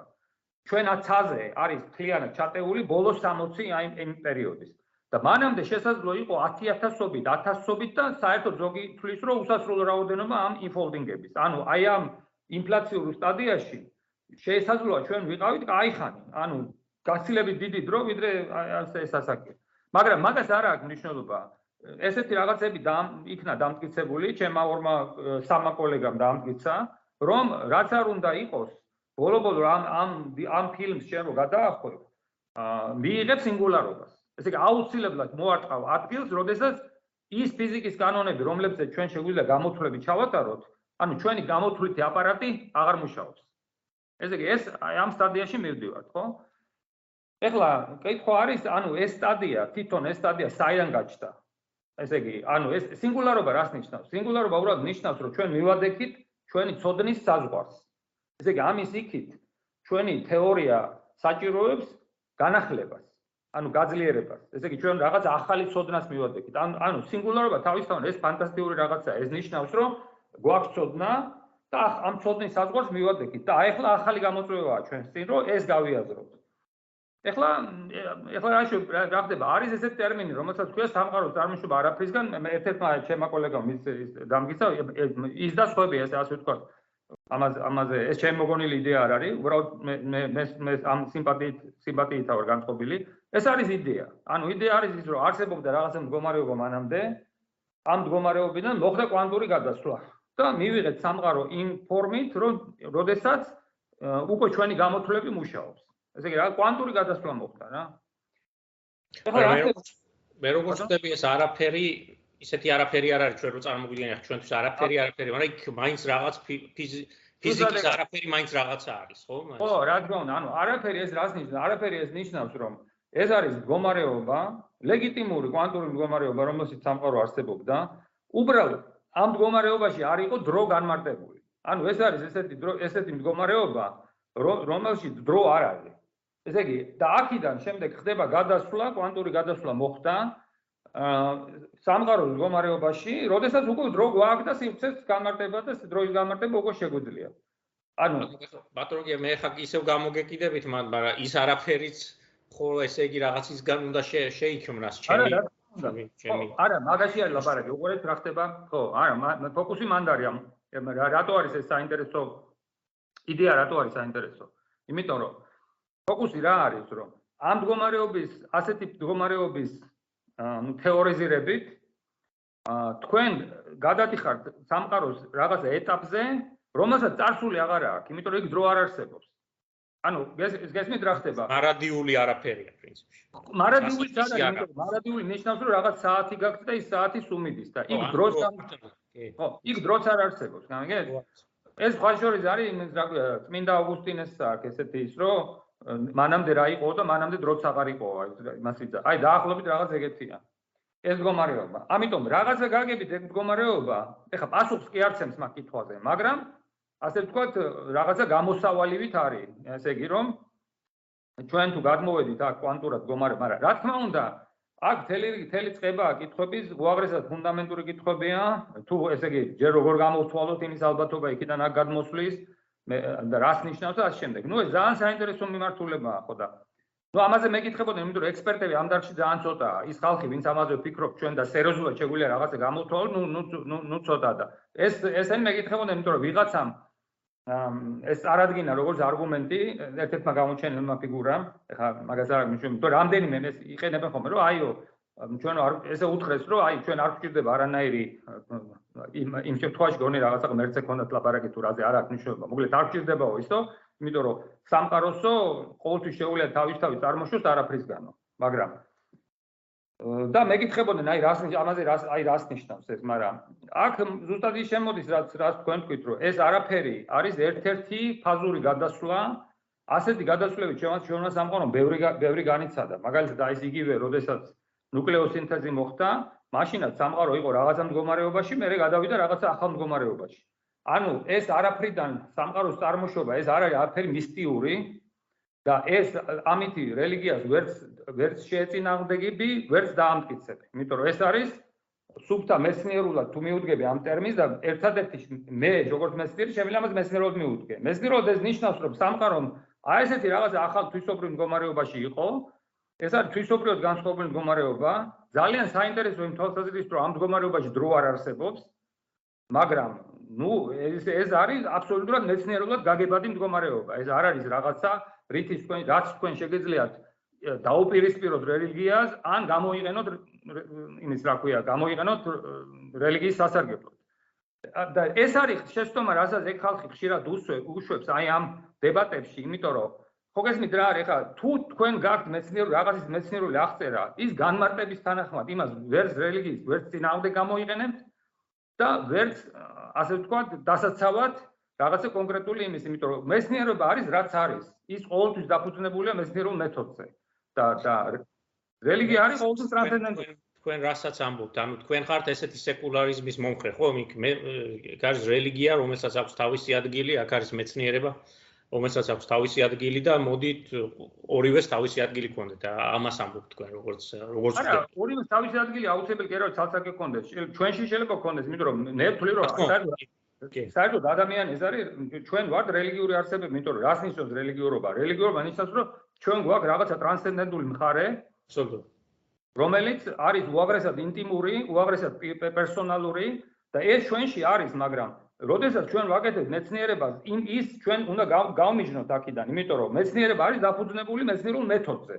კი, გასაგები ეს ახლა ამას ყველაზე კარგად აკეთებ და მე მახსოვს წავიკითხე ერთა შემთხვევით ბიბლიოთეკაში ჩვენთან სახში ვნახე ხა ჯერ ნიუტონის ნიუტონი მასწავლეს სკოლაში და მე მისი დღიურები ვნახე და შოკში ვიყავი იმიტომ რომ ეს ეს კაც ასეთი რელიგიური ადამიანი მეორე არ მინა ეს რაღაც სასწაული რელიგიური ჩანაწერები ქონდა და რთული იყო ჩემთვის რომ ეს ის ნიუტონია მართლა რა ხდება მაგრამ ის ანუ მაგალითი ამისი ამისი გვაქვს ფიზიკის ერთ-ერთი უმნიშვნელოვანესი ადამიანისგან. ხომ რომ შეიძლება შევარივე აბსოლუტურად ძალიან ბევრი მაგალითია, ანუ ხო, რა თქმა უნდა.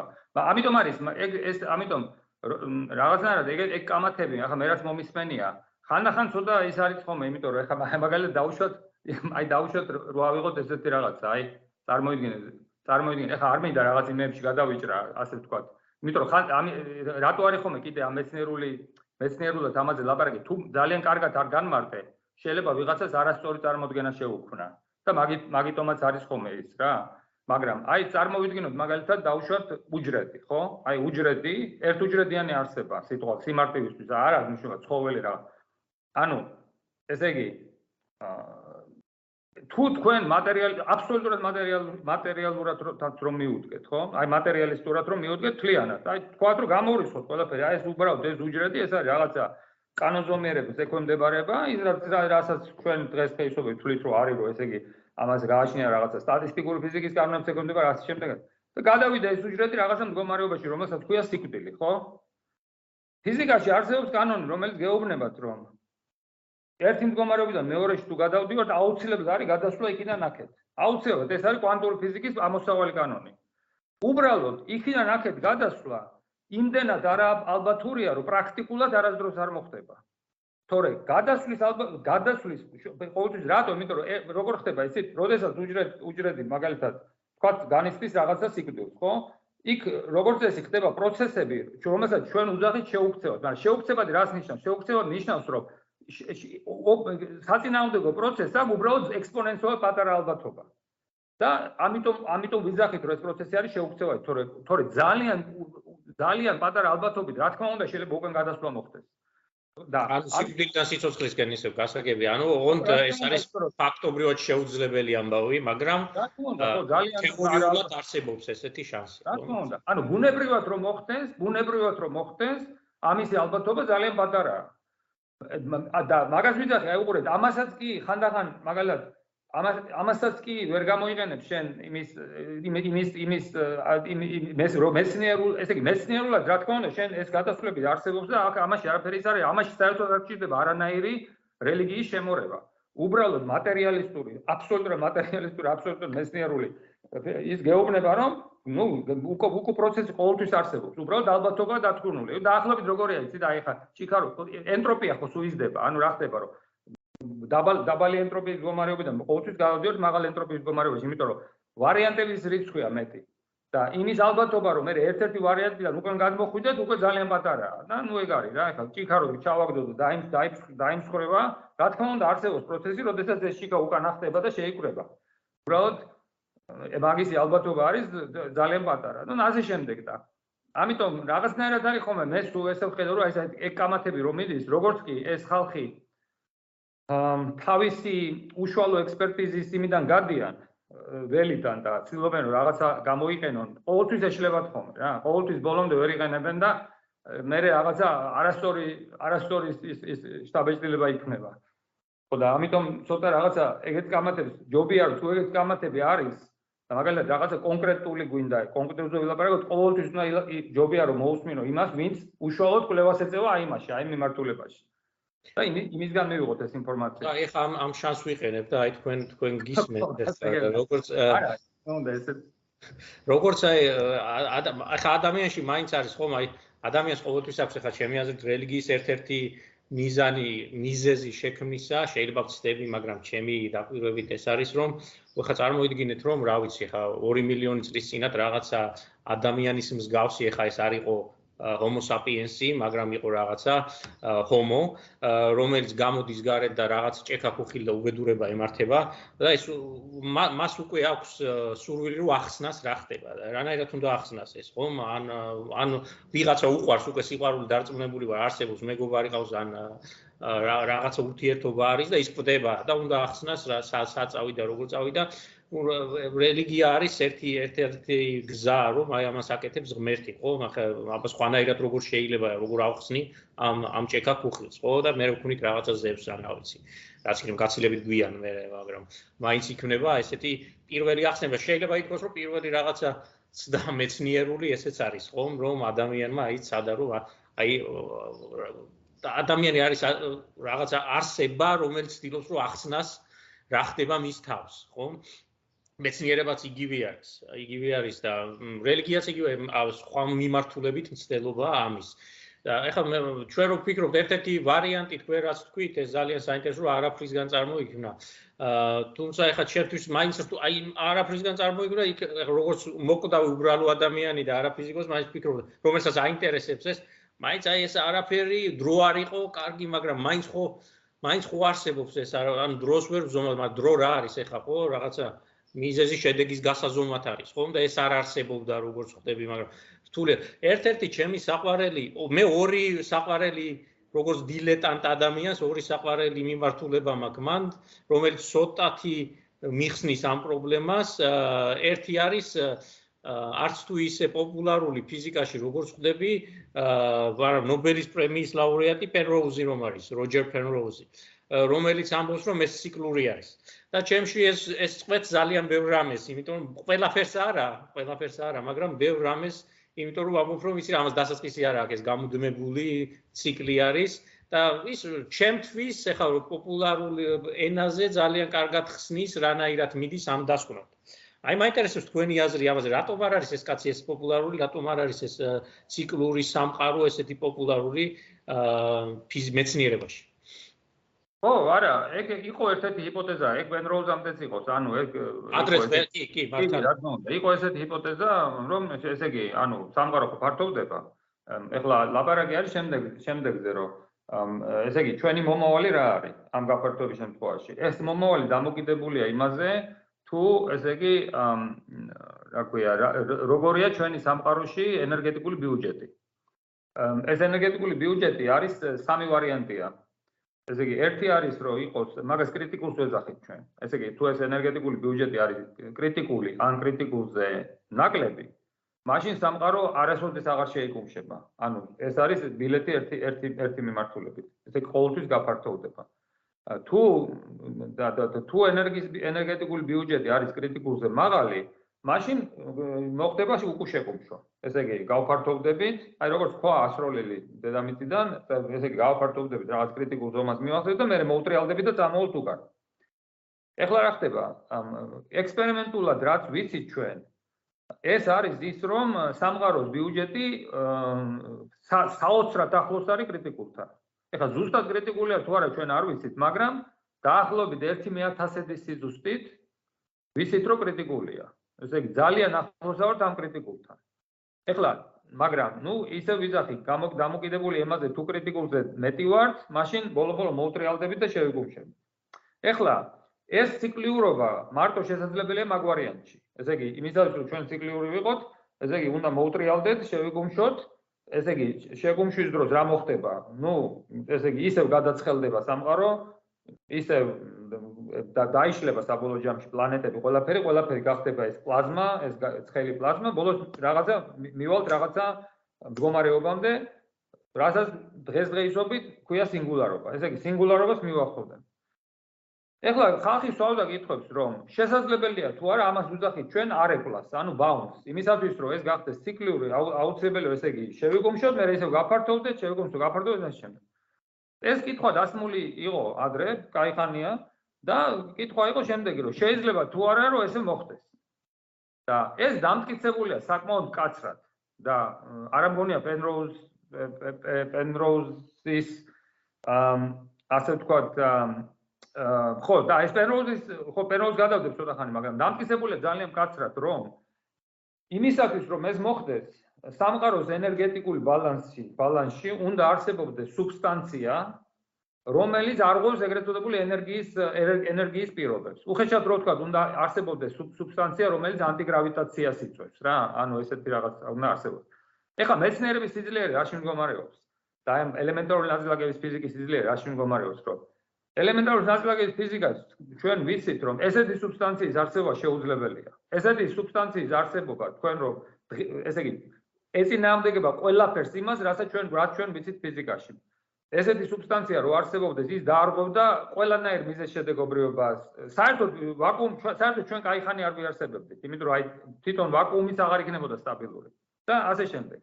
ეხლა ზუსტად მანდ არის გესმით განსხვავება, იმიტომ რომ ეხლა მაგალითად ადამიანი თუ ის მხოლოდ მუშაობს კლასიკურ გრავიტაციაში, ხო, ის იტყვის რომ ეხლა რა მოხდა, შეიძლება ეს შეიკუმშოს დაეჯახოს და გაფართოვდეს ისევ და არანაირი პრობლემა დავუშვებ პოსტულატს გავაკეთებ რომ არსებობს ესეთი სუბსტანცია, მაგრამ მაგას ვიძახი ზუსტად რომ ფიზიკის სხვა სხვა დარგები და მეცნიერების სიძლიერე ის არის ყველაფერი გადაჯაჭვულია ერთმანეთთან. ეხლა დღესდღეობით ჩვენ ვიცით რომ ასეთი სუბსტანცია, ესეთი სუბსტანცია არის ვერანაირი, ესე იგი ვერცეთ ვერანაირი ლოგიკურ ჩარჩოში ვერ ჯდება. ეხლა შესაბამისად რა ხდება უყურეთ ეხლა გადავიდეთ პენროუზზე ხო რომელსაც ეს იდეა მოსწონს ეს იდეა ბევრს მოსწონს მეც მომწონს როგორც იდეა მაგრამ მეცნიერების სიძლიერე ზუსტად ეგ არის რომ არსებობს იდეა მაგრამ იდეა ეს არ არის თეორია მეცნიერული სანამ იდეა გახდება მეცნიერული თეორია მან უნდა გაიაროს უზარმაზარი წყება გამოცდების და ლოგიკური თვითშეთანხმებულობის შესაბამისად ესეთი თეორია არ არსებობს ამიტომ ამიტომ უბრალოდ დღესდღეობით მოცემულობა არის შემდეგი, რომ არ არსებობს მეცნიერული თეორია, რომელსაც ამის მიღწევა შეუძლია. ბატონო გია, ერთი ერთი რაღაც პეროუზ უნდა დავიცვა ცოტა. ეს შეკუმშვის თეორია კი ეს მაგრამ უკვე როგორც თქვენ ამბობთ ისე არის, რა ვიცი, მე რა რასჭავე, ანუ მე რასაც რაც მესმის თქვენგან მეცნიერებს. პეროუზი შეკუმშვაზე არ ამბობს არაფერს. ის ამბობს რომ მე როგორც მესმის ძალიან ძალიან მარტივ მარტივ ადამიანს ხო ამ ამ ფიზიკაში. ის ამბობს ძალიან საინტერესო რაღაცას რომ ეს ეს პროცესი ხო ეს ენტროპიის პროცესი გამუდმებით მიდის. და ბოლოს ბოლოს რაც რჩება არის შავი ხრელები. ამას ამის შეკუმშვაზე არაფერს არ გვეუბნება მე რამდენადაც ვხვდები ის ამბობს რომ შავი ხრელები რომლებიც რაღაცა უსასრულო დრო არსებობს ეს ყველა შავი ხრელი და ბოლოს ხრება, ბოლოს ისიც ხრება. და უბედურება ის არის, რომ მარტო ფოტონები რჩება სამყაროში. ის ამბობს, რომ ჩვენ გვაქვს მარტო ფოტონები და მათ არ აქვს საშუალება, რომ დრო დრო აღიქვა. ეს რაღაცას გვეუბნება, ხო? და რადგანაც ამის საშუალება აღარ არსებობს, რამხელა სამყარო ამის აღქმაც აღარ არსებობს, ის შეიძლება იყოს ძალიან პატარა, ძალიან დიდი. მე როგორც მე როგორც მივხვდი პერლოუზის ესეთ რაღაცას, და ამიტომ იწება ყველაფერი თავიდან ამ აფეთქებით. აა ეს ესეთი ესეთი თეორია აქვს.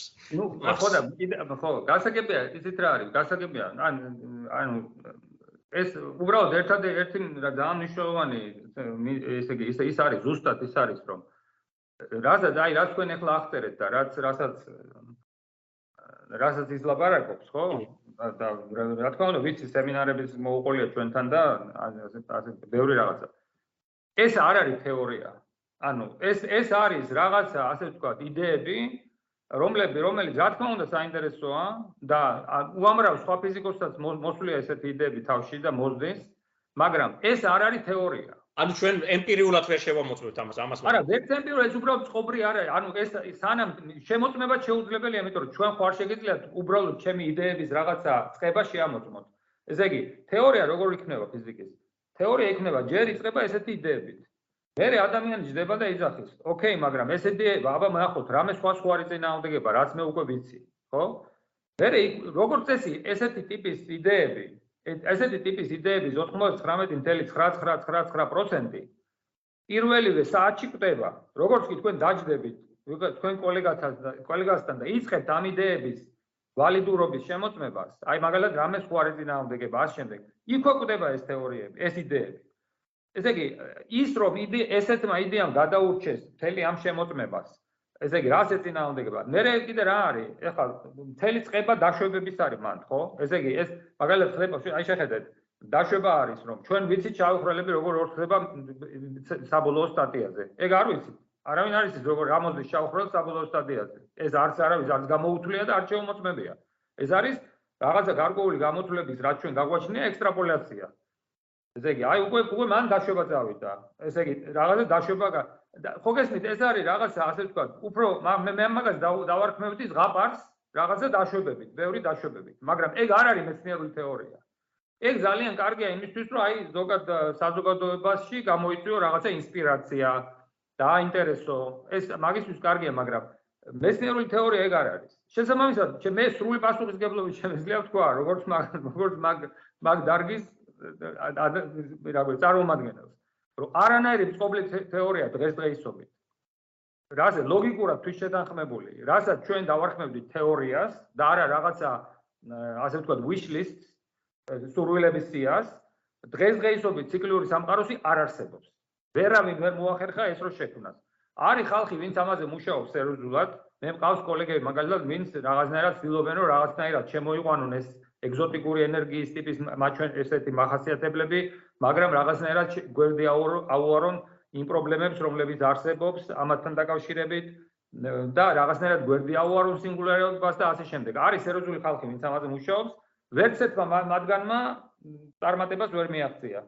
ასე რომ დღესდღეობით მე ვიტყოდი რომ ეგეთი ტიპის იდეები ძალიან კარგი არის რომ იდეები ადამიანები ამ იდეების პროპაგირებას უკეთებენ მაგრამ ეს არ არის თეორიის რანგში. თეორიის თეორია სულ სხვა რაღაცაა. თეორია ეს არის, როდესაც ეს არის რაღაც რამაც გამოი გამოი რამაც გაიარა ყველა ეს შემოწმება არაფერს არ უნდა ეწინააღმდეგობოდეს რაც ცნობილია. ლოგიკურად არ უნდა კონდეს არანაირი წინააღმდეგ შინაგანი წინააღმდეგობა და მას უნდა კონდეს ასევე რაღაცა წინასწარმეტყველება, რომ გავიდეთ და შევამოწმოთ ექსპერიმენტულად.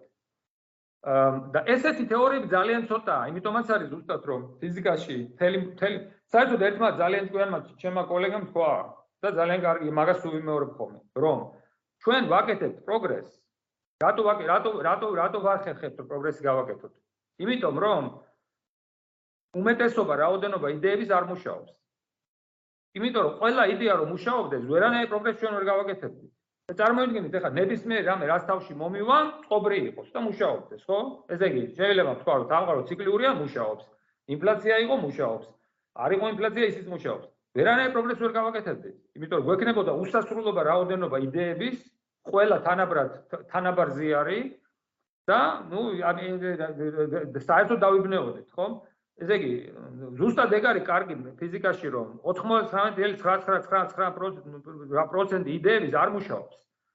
და შესაბამისად ის თეორიულად მეცნიერებაში ესეა, ხო, ეხლა მე იმდენი იმდენი რაღაცა ჰიპოთეზა მქონია, რომელიც როგორც თქვენ ამბობთ, ერთ საათში ხრება, როგორც კი მას შემეგობარ მეცნიერს ეთქვი, ის ეთქვის რა სისულელეს ლაპარაკო, პიკი ესეთი რაღაცა იყო, რამაც დაამტკიცა რომ შეუძლებელია. აბსოლუტურად გეთახმებით ეხლა პეროს მე მე ძალიან მიყვარს ლიტერატურა. ლიტერატურულად ეხლა იმის წარმოქმნა რომ არსებობს სამყარო რომელმაც არის ის რამხელა არის ძალიან ძალიან ლამაზი რაღაცა, დიდია თუ პატარა არის, არის ის. არა, რა თქმა უნდა.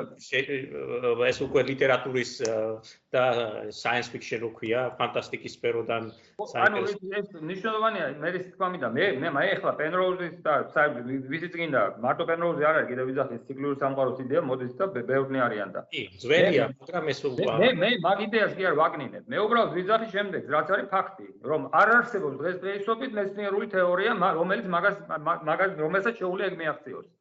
შესაბამისად, თუ ხვალ ეხლა ვიღაცა მოახერხებს და მაგ თეორიას შექმნის და ხალხი მუშაობს მაგაზე, ეს სხვა საქმეა, მაშინ ჩვენ შეუძლია სერიოზულად განვიხილოთ.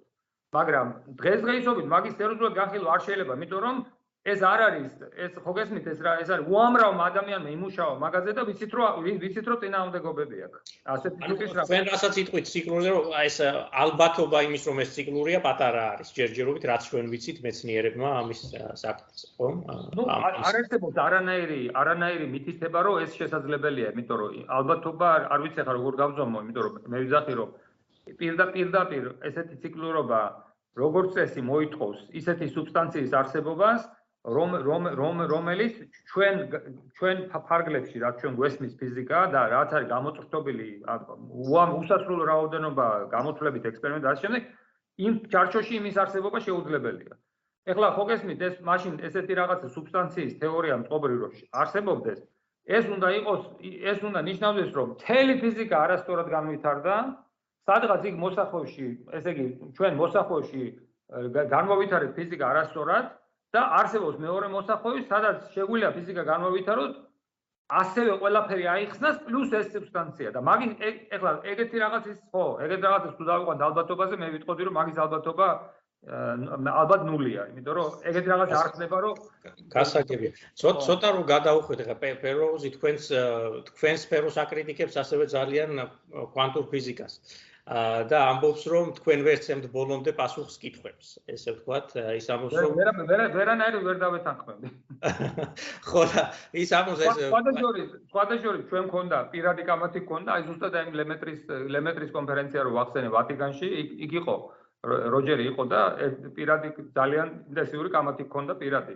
მაგას და მე ვერ დავესარი მე დუმარე დამსრევი ნეკოტი სიამოვნებით იქ ხმას ვერ ამოვიღებდი ერთ სიტყვასაც ვერ ვითხოვდი მაგ მაგრამ ხო და ნუ მაგალითად ნუ მე მე კატეგორიებთ არ ხო მე მე რაც მაინტერესებს მე რაც მაინტერესებს არის რომ აი მე მე რაც გავიგე ხა ეს ფიზიკაში იყო რომ აი აინშტაინის ეს კლასიკური კლასიკური ხალხი და მე არსებობს ეს კვანტური თეორია ეხა იმის თქვა რომ ეს კვანტური ფიზიკა არ მუშაობს ეს სისულელე არის იმიტომ რომ უამრავი რამე შეგვიძლია უკვე ეს გამოვიყენოთ და უკვე ფინანსებშიც კი ვცდილობთ ჩვენ რომ იყოს კვანტური კომპიუტერები და რაღაცა ძალიან ძალიან ისე დონეზე ექსპერიმენტულ დონეზე და არაფერს ისინი არ იფრის მაგრამ როგორ არ მუშაობს ახლა რაზეა ლაპარაკი. უბრალოდ ის არის რომ ეს არის წინააღმდეგობაში მოდის ერთმანეთთან ესე ესეთი რაღაცა რაღაცას ვესმის ჩვენ რომ ესე ხდება და ჯერ კიდევ უნდა იპოვოს შემაერთებელი რომელიც ორივეს გააერთიანებს მაგრამ თქვენგან როგორ ხვდები ეს ასე არ არის. თქვენ ამბობთ რომ იცით რა ეს ასე არ არის ეს აბსოლუტურად გადალახულია ეს პრობლემა. ხო სწორია რა თქმა უნდა ნუ თქვენ თვითონ უკვე გაიცით მაგითხოს პასუხი იმიტომ რომ მთელი ჩვენი თანამედროვე ფიზიკა დაფუძნებულია კვანტურ მექანიკაზე ანუ ეგრეთ წოდებულ კვანტურ ველის თეორიაზე. კიდევ უფრო პრინციპალურად წინავართ სასული ანუ კვანტურ მექანიკა ეს არის ესეთი არარელატივისტური ნაწილი ამ კვანტური ველის ველის თეორიის. ეხლა ხო გესმით რომ ეს მთელი ჩვენი პროგრესი რაც ჩვენ განვიცადეთ აი მეოთელი მეოცე საუკუნე ფაქტიურად აი კვანტურ მექანიკის შექმნა მის მერე ყველაფერი რაც ჩვენ გავიცადეთ რავი ჩათვლილი დამთავრებული ადრეული სამყაროს ჩვენი გაგებიდან ხიქსის ნაწილაკის აღმოჩენიდან და ასე შემდეგ ეს ყველაფერი არის იყო გამოცდა ამ კვანტური ველის თეორიის. ეს კვანტური ველის თეორია ეს არის აპარატი, რომლის მუშაობის და ეს გამოცდა მარტო ლაბორატორიებში კი არ არის. აი როგორც თქვენ თქვით რა, ეს iPhone-ი რომ მუშაობს და რა ვიცი, ყველაფერი დანარჩენი რომ მუშაობს, ეს ყველაფერი არის კვანტური თეორიის გამოცდა უკვე ფაქტიურად და ხო გესმით ახლა ამიტომ ეხლა თავისთავად უკვე რა თქმა უნდა აქ არის პასუხი ამაზე გაცემულია რომ ფუნდამენტურად ფუნდამენტურად შეუძლებელია რაიმე წინააღმდეგობა ნიავსებოს. უბრალოდ აქ საკითხი არის, საინტერესო საკითხი არის ფსიქოლოგიური, რა ჭირს ამ ხალხს, ვინც იძახის, რომ კვანტურ მექანიკას პრობლემები აქვს. ანუ რა ფსიქოლოგიური მომენტია ეს და რა, ასე ვთქვათ, რა ჭირს იმას კი არ ვიძახი ფსიქოლოგიურად, ანუ როგორ ვიძახი, როგორ ვთქვა, ფსიქოლოგიური არ არის კაი სიტყვა, ანუ ლოგიკურად, ლოგიკურად. ლოგიკურად ეს არა, ანუ ანუ კომფორტულად, ანუ ეს არის დისკომფორტის საკითხი. ეს არის პირდაპირ არის დისკომფორტის საკითხი, იმიტომ რომ აი რა ხდება შეხედეთ. კვანტურ მექანიკას ზოგიერთი ადამიანი გამოყავს კომფორტის ზონიდან. ო ძალიან ბევრი ჩემი ჩათვლით, ჩემი. ხო, რა თქმა უნდა, მაგრამ თქვენ მაგრამ თქვენ თქვენი ვალდებულება არ არის არ არის, იმიტომ რომ არ არის რომ თქვენი ვალდებულება არ არის რომ მაინც და მაინც კომფორტულები იყოს კვანტურ მექანიკასთან, მაგრამ შეხედეთ რა ხდება. უყურე, აი მარტივი მარტივი ამის ახსნა, აი ესე იგი ფიზიკა როდესაც ჩამოყალიბდა, ხო, ჩვენი ფიზიკა იყოფა ორ ორ ორ ეპოქად, რა. ეს არის რა ქვია, კლასიკური ფიზიკა, ეგრეთ წოდებული და შემდეგ კვანტური ეს კვანტური მექანიკა, ანუ კვანტური ფიზიკა, კვანტური აზროვნება. ფაშორის ეს არის ერთ-ერთი ყველაზე დიდი რევოლუცია ადამიანის აზროვნების ისტორიაში. როდესაც ჩვენ გადავედით კლასიკური აზროვნებიდან კვანტურ აზროვნებაზე. ეხლა რა ხდება, უყურეთ, ჩვენ როდესაც ვცდილობ რომ სამყარო აღვიქვათ, ხო? ჩვენ სამყაროს აღქმაში ყოველთვის რაღაცა ვიყენებთ რაღაცა ენას, ხო? ესე იგი რაღაცა ენაზე ვცდილობთ ეს სამყარო აღვიქვათ. ეს ენა, რა თქმა უნდა, ყოველთვის ეფუძნება ჩვენ ფსიქოლოგიას და ჩვენ ჩვენ რაობას, იმას თუ როგორ მუშაობს ჩვენი ტვინი და როგორ აღვიქვათ ჩვენ სამყაროს, ხო? ეხლა ჩვენ ვართ მაკროსკოპული ადამიანები, მაკროსკოპული ობიექტები. შესაბამისად, ჩვენთვის კარგად მუშაობს კლასიკური ფიზიკა.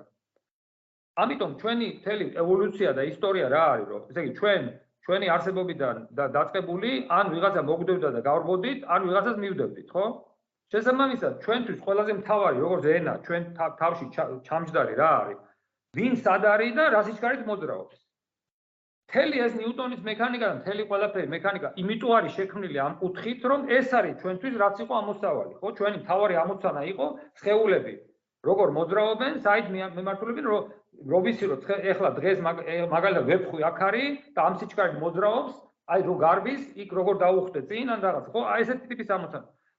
შესაბამისად, კლასიკური ფიზიკის ამომავალი იყო რომ თუ ესე იგი თავარი არის კოორდინატი და სიჩქარე ან იმპულსი, ესე იგი თუ ობიექტი არის აქ, მაშინ იქ ვერ იქნება. რაც სწორია, იმიტომ რომ მაკროსკოპული ობიექტებისთვის ეგრე მუშაობს. თუ ვებხვი არის აქ, ვებხვი იქ არის ძალიან პატარა ალბათობით. იმდენად პატარა ალბათობით, რომ პრაქტიკაში ეს არასდროს არ ხდება. შესაბამისად, კლასიკური ფიზიკა ვებხვისთვის მუშაობს და ჩვენი ტვინისთვისაც მუშაობს. ამიტომ ეს გახდა ჩვენი ტვინისთვის ამოსავალი ენა ფიზიკაში. ეხლა ეს არის სუფთა ისტორიული მომენტი, იმიტომ რომ როდესაც კვანტური მექანიკა შეიქმნა, უამრავი ადამიანი, უამრავი ფიზიკოსი ჩავარდა დეპრესიაში. უამრავმა ფიზიკოსმა ვერ მიიღო, მაგალითად ეინშტეინმა, ეინშტეინმა ბიძგი გაუკეთა კვანტურ მექანიკას უდიდესი, თავისი მაგრამ ბოლომდე ვერ მიიღო. სულ პარადოქსებს ეძებდა. ფოტოშოპი ძალიან კარგი იყო რომ პარადოქსებს ეძებდა, იმიტომ რომ როცა ჭკვიანი ადამიანი პარადოქსებს ეძებს, ყოველთვის რაღაცას ახალს პოულობს მე. ფოტოშოპი იმ პარადოქსების, რა თქმა უნდა, არც პარადოქსი, პარადოქსი არ არის, მაგრამ იმის თავსat ეხებს, როცა მე პასუხს ცემდნენ, ამ ეს პროგრესს აკეთებდა. ხო და ეხლა რა ხდება? კვანტური მექანიკამ შემოიყვანა ეს ფუნდამენტური პრინციპი, რომ იდა კვანტური მექანიკა გვეუბნება, რომ კი, თქვენ აქამდე გეგონათ, რომ ვებხვი არის, თუ აქ არის, აქ არის და იქ აღარ არის. მაგრამ ეს იმიტოა, რომ ამის ალბათობა იმდენად პატარაა ვებხვისთვის, იმიტომ რომ ვებხვი არის ვებხვი არის მაკროსკოპული ობიექტი, რომ ვებხვისთვის ეს მუშაობს, მაგრამ უფრო ფუნდამენტური ცნება არ არის ის, რომ ვებხვი თუ აქ არის, აქ არ არის, არამედ შეიძლება იყოს სუპერპოზიციაში. და ვებხვისთვის ეს სუპერპოზიცია ის ალბათობა არის იმდენად პატარა, უმნიშვნელოდ პატარა, რომ შეიძლება დაივიწყოთ და მიუყენოთ მას თქვენი ნორმალური ინტუიცია, მაგრამ ელემენტარული ნაწილაკისთვის ამას ვეღარ დავივიწყებთ. იმიტომ რომ ელემენტარული ნაწილაკისთვის სუპერპოზიცია არის თავარი და მაგიტო არის ზუსტად შესაძლებელი კვანტური კომპიუტერი. რომ qubit-ი მე შეიძლება მქონდეს qubit-ი, რომელიც 0 და 1 კი არ არის, არამედ არის სუპერპოზიცია 0-ის და 1-ის და იმაში შევინახო კვანტური ინფორმაცია. შესაბამისად, ეხლა რა ხდება? უამრავ ადამიანს უჩნდება დისკომფორტი კვანტური მექანიკის გამო. ანუ თუ ეს რაღაცა გაგებით, ეგ საინტერესო ასევე სოციალური სოციოლოგიურად საინტერესოა, იმიტომ რომ რაღაცნაირად ჩემი დაკვირვება ესეთია, რომ არსებობს რაღაც, ესე იგი, თუ ადამიანმა ძალიან ძალიან ძალიან ჩაუღრმავდა კლასიკურ ფიზიკას და მე მე დაიწყო კვანტური ფიზიკის სწავლა, შეიძლება რაღაც დისკომფორტი შეექმნას. ანუ რაღაცნა და პრინციპში რაღაცა გაგებით ესე ესე არ უნდა ისწავლებოდეს, მაგრამ რა თქმა უნდა ისტორიის გამო ესე ვსწავლობ ჩვენ და ჩვენი ფსიქოლოგიის გამო. აა მაგრამ სიამდვილეში ჯობია რომ კვანტური ფიზიკა ისწავლოს, ჯერ და მე იქნა კლასიკური გამოიყვანოს, იმიტომ რომ კვანტურიდან კლასიკური გამოდის, მაგრამ კლასიკურიდან კვანტურს ვერ გამოიყვანოს. იმიტომ რომ ის უფრო ფუნდამენტურია ვიდრე და შესაბამისად ეს ყველაფერი დისკომფორტი შემდეგ იწვევს იმას რომ ძალიან ჭკვიანი ეს ფაქტორი ეს არ არის დამოკიდებული ეს ამას არაფერ კავშირში არ არის ინტელექტთან ან რაღაცა წვლილთან. ეს უბრალოდ არის აი ესეთი მომენტი სოციოლოგიური მომენტია დისკომფორტის და ნობელის პრემიის ვერ ვიტყვით რომ პეროუზი ინტელექტუალი არ არის ის არა რა თქმა უნდა ეს ეს მაგ ტერმინებში საერთოდ ჩვენ ეგეთ რაღაცებს კოლეგებში ეგეთ ტერმინებს ეგ ასე ეს არის უაღრესად ინტელექტუალური ხალხი უაღრესად ჭკვიანი და რა ვიცი სუპერ სუპერფიზიკოსები და ამავდროულად ეს კავშირი არ არის ინტელექტთან ეს სწორედ ეს ეს მაიჭებს ახლა რომ იმას რომ უსმენ ხო მე ვფიქრობ რომ აი ეს ხო ძალიან ჭკვიანი ადამიანია და ის ამბობს რომ ეხა ცნობილი შროდინგერის ის რო არის კატა რომ არის ხო ეს როგორც ის ამბობს მოსმენილი მაქვს ის ამბობს რომ იცი რა ეს ეს ეს ეს მაგალითი მან მოიყვანა როგორც შროდინგერმა როგორც პარადოქსი რომ რაღაც არ არის სწორი ჩემ ჩემ ფორმულაში. იმიტომ რომ რაღაც აბსურდულ შედეგს ვიღებ ასეთ რაღაც ამ თქვენ ამას არ ამბობთ თქვენ ამბობთ ეს აბსოლუტურად სწორი შედეგია რასაც იზირებს ეს ლოგიკურ შედეგს რა თქმა უნდა პრაქტიკაში პრაქტიკაში ეხა იმ დროს ხო ეხა უყურეთ როგორ არის ეხლა შროდინგერმა და იმ ხალხმა იმან საბუძველი ჩაუყარეს კვანტურ მექანიკას და ისინი არიან კვანტურ მექანიკის გმირები ხო ეს ჰაიზენბერგი შროდინგერი ბორი და ეს ეს ხალხი ხო ეს ახალ ახალგაზრდების პლეადა იყო, პრობლემაც ეს ეს ენა შემოიტანეს. ეხლა მაგრამ რა თქმა უნდა იმათ ბოლომდე ყველაფერი არ ესმოდათ.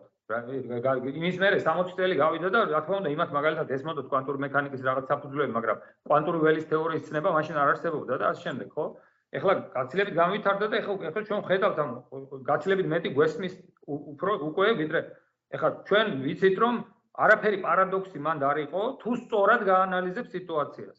ანუ ჩვენ როდეს როდესაც ადამიანი ქმნის ასე ვთქვათ მოდელირება ესე შეგინეს კატა რა იყო? ეს იყო ასე ვთქვათ მოდელირება ხო? აი ადამიანი იძახის რომ კი ეს რო ესე იყოს მაშინ ესეთი აბსურდი იქნება რომ ესე იგი შეიძლება შენ ქონდეს რაღაც მაკროსკოპული ობიექტი როგორც არის კატა ორ მდგომარეობაში სუპერპოზიციაში მდგომარეობის არც ცოცხალი არც მკვდარი ხო ну რაღაც ეგეთი მაგრამ ამას თუ სწორად გავაანალიზებთ როგორ მოამზადებთ ასეთ ასეთ კატას? ჯერ ეგეთი კატა, რა თქმა უნდა, ცხოველების უნდა ხო არ გვინდა ეს მაშინ მაშინ მოღავდა ესეთი, მაგრამ ნუ სიტუაციაზე რა რომ მოამზადე. რა აი რო ავიღოთ ამება რა. ამება იმ დღეს მოუვანი ჩემ ლექციაში ის მაგალითად. აი ამება რო ავიღოთ. ერთუჯრედიანი ორგანიზმი, ხო? ნუ ამება შედგება უზარმაზარი რაოდენობა კვანტური ნაწილაკებისგან. და რაც უფრო მეტია ნაწილაკების რიცხვი, ან შემადგენელი, მით უფრო კლასიკურია ობიექტი. აი აი ამება მაგალითად არის შროდინგერის შროდინგერის იმის კატის მაგალითი არის თქვა დავიღოთ ხო? ეხლა წარმოიდგინეთ ამებას დაახლოებით ლატრაგვის რიცხვი ზუსტად არ მახსოვს, მაგრამ არის საოცარი რაოდენობა 10 ხარისხის 19-ზე მეტი. ანუ უზარმაზარი რაოდენობა ანუ კვანტუმთა შედარებით ეს რაღაც დიდი ორგანიზმია ძალიან. არა, ფანტასტიკურად დიდი. 10 ხარისხის 19 დაახლოებით 10 ხარისხის 19 პროტონი ან ნეიტრონი აქვს შეგნით, ხო? ეხლა მე რომ მოამზადო სუპერპოზიციაში ეს ამება ესე იგი ამისი ალბათობა აი მე ხო უნდა რაღაცნაირად მოამზადო ციდან ხო არ ჩამოვარდება ეს ეს ეს ეს ეს ეს მდგომარეობა ესე იგი რაღაცა აპარატი უნდა გავაკეთო მოამზადო სუპერპოზიციაში ეს ეს თვითონ მომზადებაც ალბათურია ანუ როგორ არის რომ ეს აპარატი გამო ყოველთვის გამო გამო გამოაგდებს ამებას ერთხელაც ეს ამება იქნება სუპერპოზიციაში რა ესე იგი ძირითადად გამოაგდებს ამებას ან ცოცხალს ან მკვდარს ერთხელაც შეიძლება მოხდეს სუპერპოზიცია. ეხლა სუპერპოზიციის ალბათობა რა არის? არის დათხრუნული ექსპონენციალურად ეხ ხარისხად მინუს 10 ხარისხად 19. ანუ ეგ იმდენად პატარა ალბათობაა, რომ ეს ეს არის ესე იგი ის დრო, რა დროც უნდა მოახმარო თქვენ ამ ექსპერიმენტს, რომ ეს ამება შექმნა სუპერპოზიციაში, ეს აღემატება სამყაროს ასაკს. ამ მრავალ მილიარდჯერ. და შესაბამისად ეს გასაგები ხსნის რატომაც ჩვენ ვერ ვაკვირდებით ამ ამბებს სუპერპოზიციაში. არაფერი არალოგიკური აქ არ არის. ანუ if Schrödingeris კატა თუ ვიღაცა დაუშვებს რომ მოამზადეთ ამ სუპერპოზიციაში, არაფერი ალოგიკური ხარ არის, მაგრამ ე კაი მაგალითია კიდე რომ რა ხდება? აი თქვა ვიღაცა მოამზადა და მოგცა. აი მე მოამზადე ეს შედინგერის კატა ამ მდგომარეობაში და მოგესით თქვენ. პრობლემა კიდე რა არის, რომ ესეთი მდგომარეობები არის უაღრესად ფაქისი. ესე იგი პრაქტიკულად უნდა იყოს თლიანად იზოლირებული გარემოდან. რაც არის შეუძლებელი? როგორ თლიანად გარემოდან იზოლირებული ვერანაირ კატას ვერ გააკეთებთ, იმიტომ რომ სუმცირე ნეიტრინოების ნაკადი გაივლის ამ კატაში. ანუ უსასრულოდ პატარა შეშფოთებაც კი ამ კატას აკოლაფსირებს ან ცოცხალს ან მკვდარს. და ამიტომ არის რომ ესე იგი ეს ზუსტად ეგ არის პრობლემა კვანტური კვანტური გამოთვლების. რატო რატო გა პრობლემა კიუბიტების ერთ-ერთი ფუნდამენტური პრობლემა კვანტური კომპიუტერის შექმნაში არის რომ მაკროსკოპულ კიუბიტს ვერ გავაკეთებთ კვანტურს. იმიტომ რომ მე რო ეს ჭიქა ავიღო ხა როგორც კიუბიტი კიუბიტი ხო? სუპერპოზიციაში რომ მოვიყვანო ეგრევე კოლაფსი მოდის. ესე იგი ერთადერთი შანსი რომ კვანტური კომპიუტერები გავაკეთოთ უნდა იყოს იმითი რომ ელემენტარული ნაწილაკებისგან გავაკეთოთ კიუბიტები. ხო, ანუ დაცული უნდა იყოს, ხო, ანუ არ უნდა გქონდეთ, რაც შეიძლება ნაკლები შეხება უნდა გქონდეთ. რა თქმა უნდა, ელემენტარული ნაწილაკისთვისაც გადაუჭრელი პრობლემაა ეს დღესდღეობით. ანუ მაგალითად, აი ელექტრონი რო ავიღოთ, თქვა კიუბიტების შეიძლება იყოს კიუბიტი ელექტრონი მაგნიტურ ველში სპინით ზემოთ არ ქვემოთ, ხო? მაგალითად, ეგეც კი ძალიან ფაქიზია და ძალიან სწრაფად დეკოჰერენცია მოსდის. მაგრამ შედინგერის კატას მოუვა დეკომპერენცია მაგაზე სწრაფად ექსპონენციალურად უფრო სწრაფად. ანუ ეს ეს არის ასე ვთქვა ფუნდამენტი. რაც უფრო დიდია ობიექტი, მით უფრო პატარა მცირე ალბათობა იმის რომ ის რაღაცა რა თქმა უნდა ეხლა მე 1000 იქნება ერთდროულად. ეხლა მე არ მინდა რომ ეხლა ზურგს უკან ვილაპარაკო როჯერზე, იმიტომ რომ აქ არ არის. მაგრამ ჩვენ როცა გამადი გონდა ზუსტად ეგ იყო ზუსტად ეგ მითხრა რატო არ არისო მაშინო სუპერპოზიციო მაკროსკოპული ობიექტებიო რატო არ არის? მისი არგუმენტი ეს იყო რატო არ არის მაკროსკოპული ობიექტი სუპერპოზიციაში და მე მე ასე ვთქვა როგორ როგორ მე ვთქვა რომ ეს მეტი ესე იგი ამ თეორიას შენ აბრალებს ზუსტად იმას რაც ამ თეორიას ზუსტ ყველაზე კარგად ხსნის. ეს თეორია ზუსტად ყველაზე კარგად მაგას გვიხსნის რატომაც არ უნდა ვაკვირდებოდეთ ჩვენ ასე ვთქვა სუპერპოზიციებს მაკროსკოპული ობიექტების თეორია გეუბნება, რომ ამის დაკვირვების შანსი არის პრაქტიკულად ნული. და ეხლა როგორ შეიძლება ეს ეს არგუმენტი გამოიყენო თეორიის წინააღმდეგ? ანუ ასე ვთქვა რა, ნუ ერთ-ერთი პასაჟი ეგ იყო. აბსოლუტურად, ჩემ ჩემთვის ლოგიკურია თქვენ ასე სამოთ, ჩდება ესეთ ჩემს ლოგიკაში, რომ აი კითხვები კითხვები აღარ მიშდება ამ საკითხზე. უფრო უფრო დიდი აფეთქებისკენ მაქვს ისე კითხვები ვიდრე ვიდრე მანდ გასაგები არის ეს ხდება. მაგრამ ე ბოლო საკითხი ამ თვალსაზრისით რაც მე პირადად მაინტერესებს არის აა მან ეხა ადამიანი რა არის? ეხა მე პირველი რელიგიური ციგნი ერთ-ერთი რა არის? არის უპანიშადები. უპანიშადები რაც მე ეხა მაინტერესებდა ახალგაზრდობაში თინეიჯერობაში ეს რელიგიური ციგნები წაკითხული მაქვს. არ ვიცი რამ წამაკითხა მაგრამ წაკითხული მაქვს, იქაც არის ახსნა ყველაფრის რაც ხდება სამყაროში, ხო და ახსნა არის იმის მიხედვით, რომ ძროხა არის სამყარო და ეს ძროხა რო შარდავს მაგალითად წვიმა მოდის და ეს რაღაცები წერიაში. ანუ ძალიან მარტივი რაღაცეები წერია, ხო? როგორც ადამიანი ცდილობს რომ ახსნას მეთო რაღაცა მეთოდით, რაც იცის მან მაშინ რაც იყო კარგი, ხო?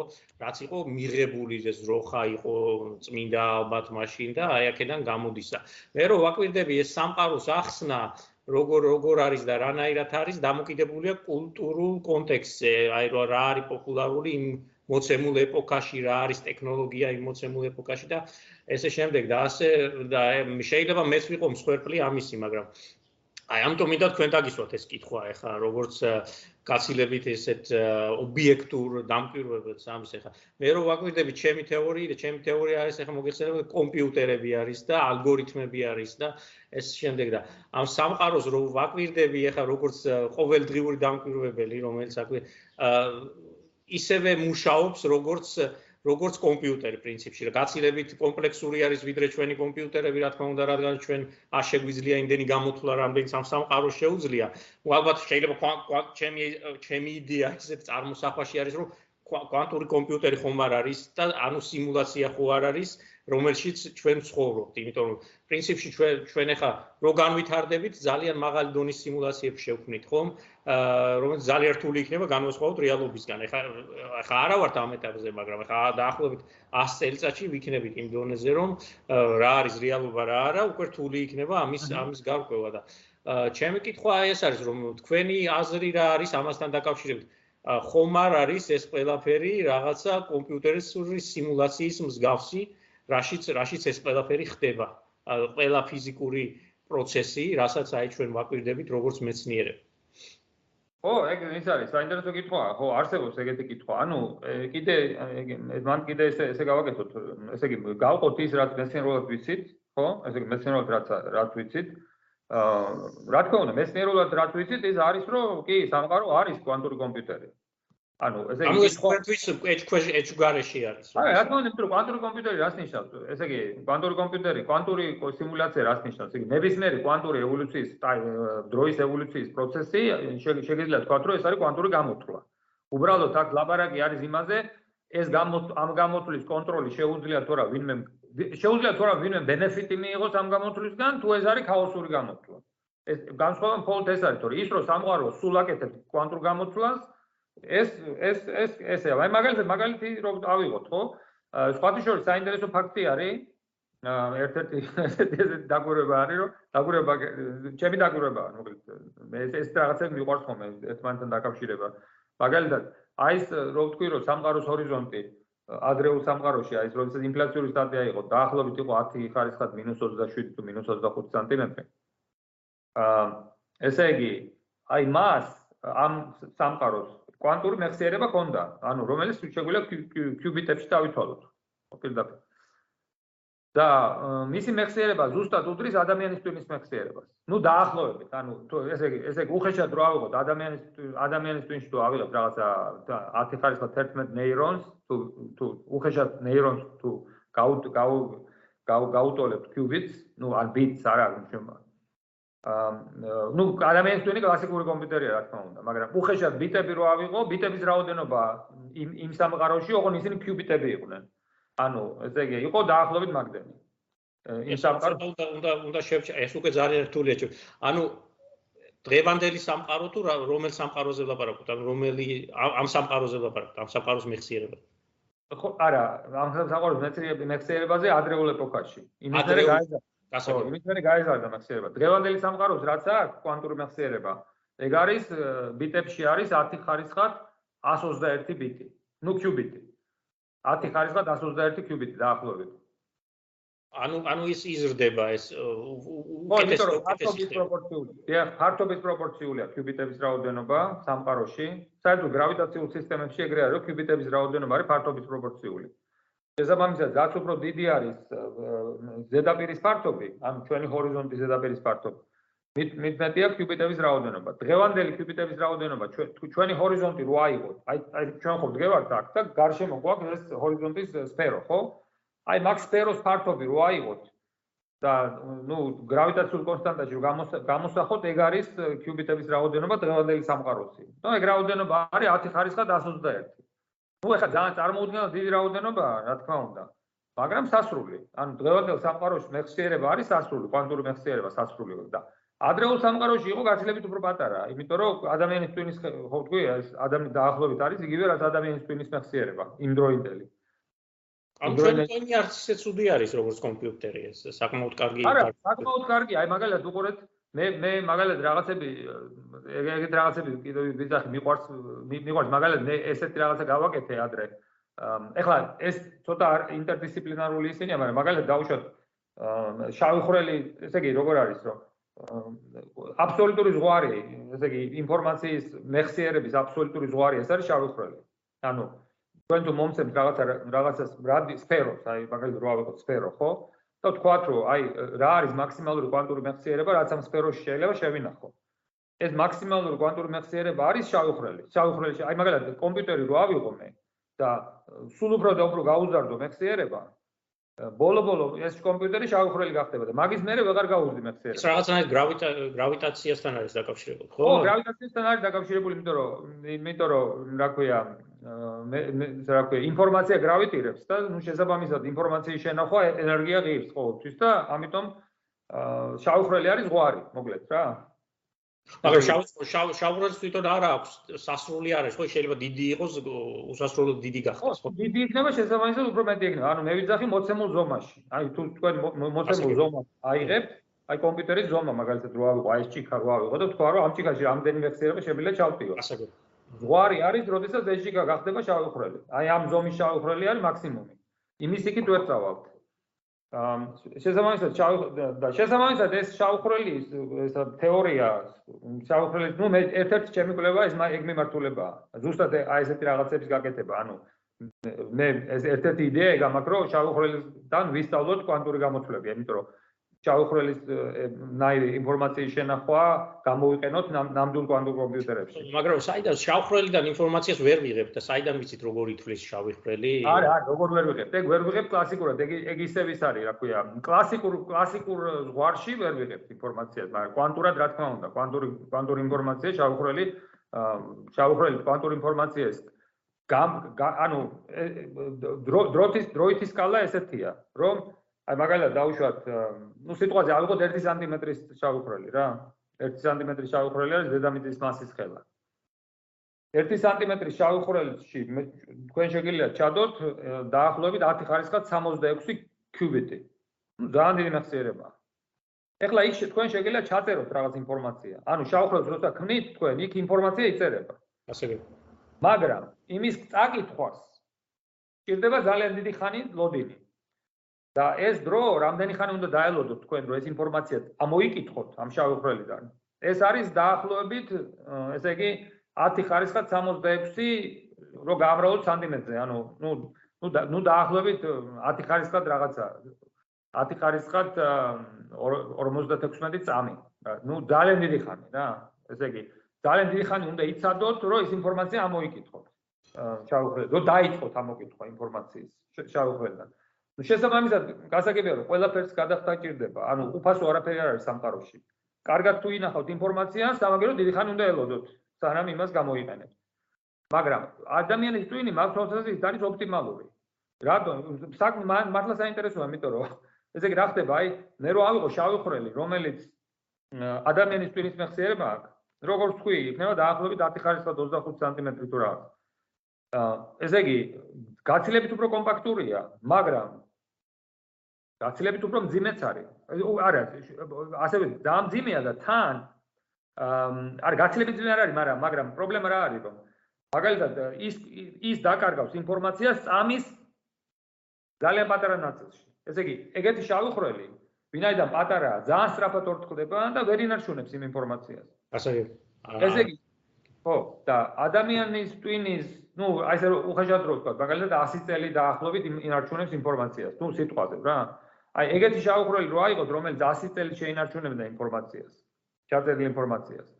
აა საკმაოდ ადამიანის ტვინის წონით არც ისე არც ისე დიდი არ არის მასზე. ანუ ესე იგი, საკმაოდ კარგი ჩვენ ტვინი საკმაოდ ეფექტურად მუშაობს, მაგთვალსაზრისით. ანუ ოპტიმიზაციას აკეთებს რაღაცნაირად რა. რა თქმა უნდა, ჩვენი ტვინი არ არის კვანტური კომპიუტერი, შავხრელი კვანტური კომპიუტერია. ხო და ეხლა რომ დაუბრუნდეთ იმას, რაც რაც თქვენ თქვით რა, ესე იგი, სამყაროც ასევე არის კვანტური კომპიუტერი. ანუ ეს კვანტური ევოლუცია სულ ხდება და ნუ კვანტური გამოთვლას აკეთებს სამყარო. ეხლა კითხვა არის თქვენი, რომ ეს არის თუ არა გარედან სიმულირებული. ხო? ანუ ესე იგი არა, ეგ არ არის ჩემი კითხვა. ჩემი კითხვა არის რომ თუ თუ თქვით რომ ეს არის კომპიუტერული პროცესი მიდის, გამოთვლითი პროცესი მიდის, ხო, სამყაროში. ჩემი კითხვა არ ვიცი გარედან არის თუ არ სიმულირებული უფრო ნაკლებად მაინტერესებს. მე როგორც ეს კომპიუტერებში მომუშავე ადამიანი მე უნდა ლოგიკურად მივიდე მე რეიქამდე რომ მაშინ უნდა იყოს რაღაცა უფრო ფუნდამენტური მის ქვეშ რაც ამას ქმნის.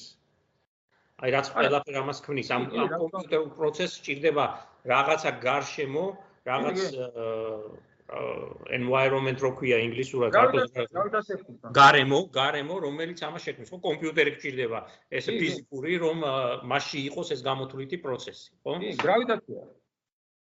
გრავიტაცია?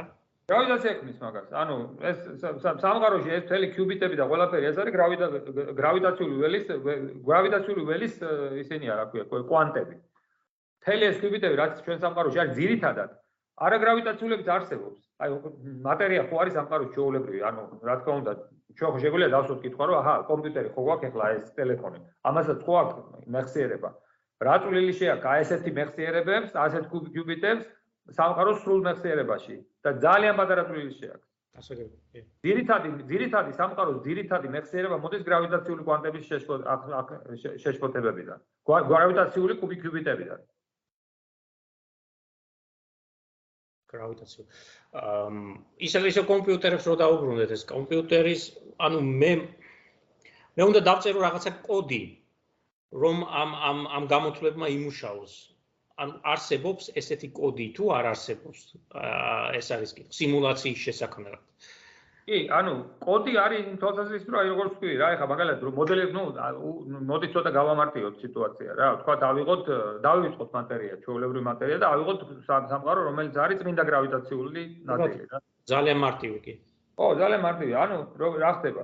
ესე იგი, ამ სამყაროში ანუ ვიწყებ იმას რა ქვია ნუ შავხროსიც იგივეა ანუ ესე იგი ვიწყებ ამ კიუბიტების რაღაცა რაოდენობით იწყება ეს ეს ისა და შემდეგ ამ კიუბიტებს რა მოძდის ევოლუცირებენ ალგორითმი არის ძალიან საინტერესო ესე იგი ალგორითმი არის ესეთი რა ხდება აი ესე იგი კიუბიტები მაქვს თავიდან და თავიდან არსებული კიუბიტები არ არიან გადაჯაჭული ანუ ეს უზარმაზარი რაოდენობა კიუბიტების ხო არის ну რაოდენობა ზომაზეა დამოკიდებული რომელი ეპოქიდან ვიწყებთ ну თქვა დავიწყეთ საიდანაც არ ვიცი ესე იგი კიუბიტები არიან ძალიან დიდი რაოდენობა კიუბიტები ესე რომ წარმოიდგინოთ რა 0-ები და 1-ების წება მაგრამ გადაჯაჭული არ არიან ერთმანეთთან ეხლა რა ხდება? ამ ალგორითმი როგორ მუშაობს? პროცესში სამყაროს კიუბიტების განცალება ხდება ერთის მხრივ. ესე იგი განცალება რას ნიშნავს? აი მაგალითად ზოგიერთი გრავიტაციული გრავიტაციული კიუბიტი გადადის სხვა მდგომარეობაში, მაგალითად ფოტონი ფოტონში გადადის. და მაგალითად გრავიტონი გრავიტონები გამოასხებენ ფოტონს და და პარალელურად მოძდის გადაჯაჭულობა, entanglement-ი. და ესე იგი რა ხდება? დაახლოებით აი ეს დაახლოებით აი ეს დრო დრო რო გავა, რომელიც მე მე დავასახელე რა. ნუ ეს ეს უღეშად რო თქვა, ნახევრად დაშლის პერიოდი არის რა. აი ამ დროის გასვლის შემდეგ ეს მდგომარეობა უკვე არის სრულიად გადაჯაჭვული. ანუ რას ნიშნავს, რომ ესე იგი აქამდე თუ ქონდათ ერთი მდგომარეობა 0-1 რაღაცა, ეხლა არის 0-1, მერე 1-0-0 ასე შემდეგ. ესე იგი ექსპონენციალურად დიდი რაოდენობა სუპერპოზიციაა. ანუ ხდება რაღაცა შრედინგერის კატასნაირი, ოღონდ ორი მდგომარეობა კი არ არის ცოცხალი მკვდარი. არამედ არის უზარმაზარი რაოდენობა, ექსპონენციალურად დიდი რაოდენობა მდგომარეობების. ესეთი სუპერპოზიციას ინვიტარებს. ესე იგი, ე მაგდენი გვიცით. მაგის მერე რა ხდება, ეგ არის საკითხი. ანუ მაგის მერე რა ხდება, აი ზუსტად მაგას ვთქვით, ახლა გავიგოთ, ეს ყველა ყველა კვლევები, ანუ მე რაზეც მუშაობდა ჩემი ჯგუფი, ეგ არის, რომ მაგის იქით მაგის იქით როგორ მიდის მერე სიტუაცია, ეგ გვინდა გავიგოთ. იმედი იმედი გვაქვს ესე, გამოდის რომ ჩვენ შეგვიძლია, იმიტომ ახლა მე როგორც სიმულაციაში მცხოვრები, ეხლა მე რომ მე რომ სიმულაციაში შევქმნა, სადაც რაღაცა ცხოვრობს, რაღაც ინტელექტი, იმისთვის ძალიან რთული იქნება გაიგოს რა არის რა არის ამ სიმულაციის გარეთ. სიმულაციის შიგნით ეს ზაამარტივი, ზაამარტივი არ არის, მაგრამ ექნება უნარი ამის გაგება.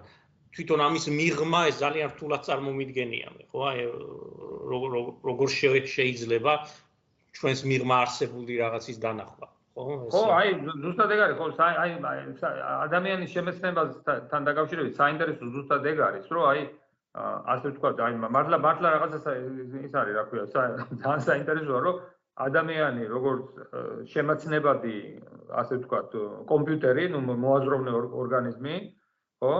აი, ესე იგი, აი პრინციპში მთლიან სამყაროზე ქმნის ამ ალგორითმს. ანუ, ანუ შეგვიძლია სამყაროს სიმულაცია გავაკეთოთ რა. ანუ ესე იგი, და სხვადასხვის რა სიზუსტე და ის არის გასაოცარი რა რითიც შეგვიძლია. ახლა მაგალითად აი ადრეული სამყაროს იგივე გამოცვლები, კვანტური გამოცვლები როცა ვაკეთებთ ადრეულ სამყაროში აი ალბათ გაგიგიათ ეს ფლუქტუაციები იყო კვანტური, რომელიც ჩაებეჭდა შემდეგ და დღეს ეს მთელი წება არის ექსპერიმენტები, რომელიც კითხულობენ. ნუ თანხმდენ არის გასაოცარი. ანუ ესე იგი ხელით გამოთვლილი სიმულაცია ესე იგი დაფაზი შეგვიძლია ანალიზურად გამოთვალო და ზუსტად ზუსტ ამ ხტენაშია რაც რაც არის. ანუ ანუ ხო, მაგრივ ეს ეს გასაოცარი მომენტია, რომ ადამიანის ტვინი ამას რაღაცნაირად აი ამას უკეთებს თავის თავში რეფლექსიას. ეს ადამიანის საერთოდ ძალიან საინტერესო ქმნილება რო დავაკვირდეთ, ხო? ამ თვალსაზრისით უნიკალურება ხა ძალიან გავარცხვა, რა თქმა უნდა. ცხოველებს ეხა ბიოლოგიურად და ასე შემდეგ, მაგრამ რაღაც უნიკალური თვისებებიც გვაქვს, უნდა ვთქვათ ეს ეხა. იმ არსებებს შორის რაც რაც ჩვენ ვიცით რომ არსებობს ეხა რა ვიცი ეხა უსასრულო სამყარო ესე რომ იქ რა არსებობს მე ვერ გეტყვი. აა ალბათ არსებობს რაღაც აქ, მაგრამ აა ძალიან საინტერესო არის აი ხა რომ გადავიდეთ აა აი ეს რაღაც წარმოუდგენელ რაღაცეებზე საუბრობთ ხომ ეხა თქვენ და თქვენი წვდომა ამაზე წარმოუდგენელ დონეზე ეხა როდესაც როდესაც საუბრობთ ხომ მე აი ხა ქართულად ლაპარაკობთ ჩვენ წარმოადგენთ ერთს რომელიც არის რა ვიცი საქართველოს მეგონი 3.5 მილიონი თუ დარჩა კაი ამბავი არის ხომ? საერთო ჯამში შეიძლება 5-6 მილიონი ქართველი და მიჩნდება ხოლმე კითხვა რომ აი საერთოდ რა აზრი აქვს ამას მაგალითად? აი ეხლა უკვე უკვე გადადიხარ იმაზე, რომ მე ძალიან მიყვარს ჩემი ქვეყანა, მე ძალიან მიყვარს საქართველო, თუმცა 20 წელია წამოსული ვარ იქიდან, მაინც იმაზე მეტად მიყვარს, ვიდრე სადაც ვარ.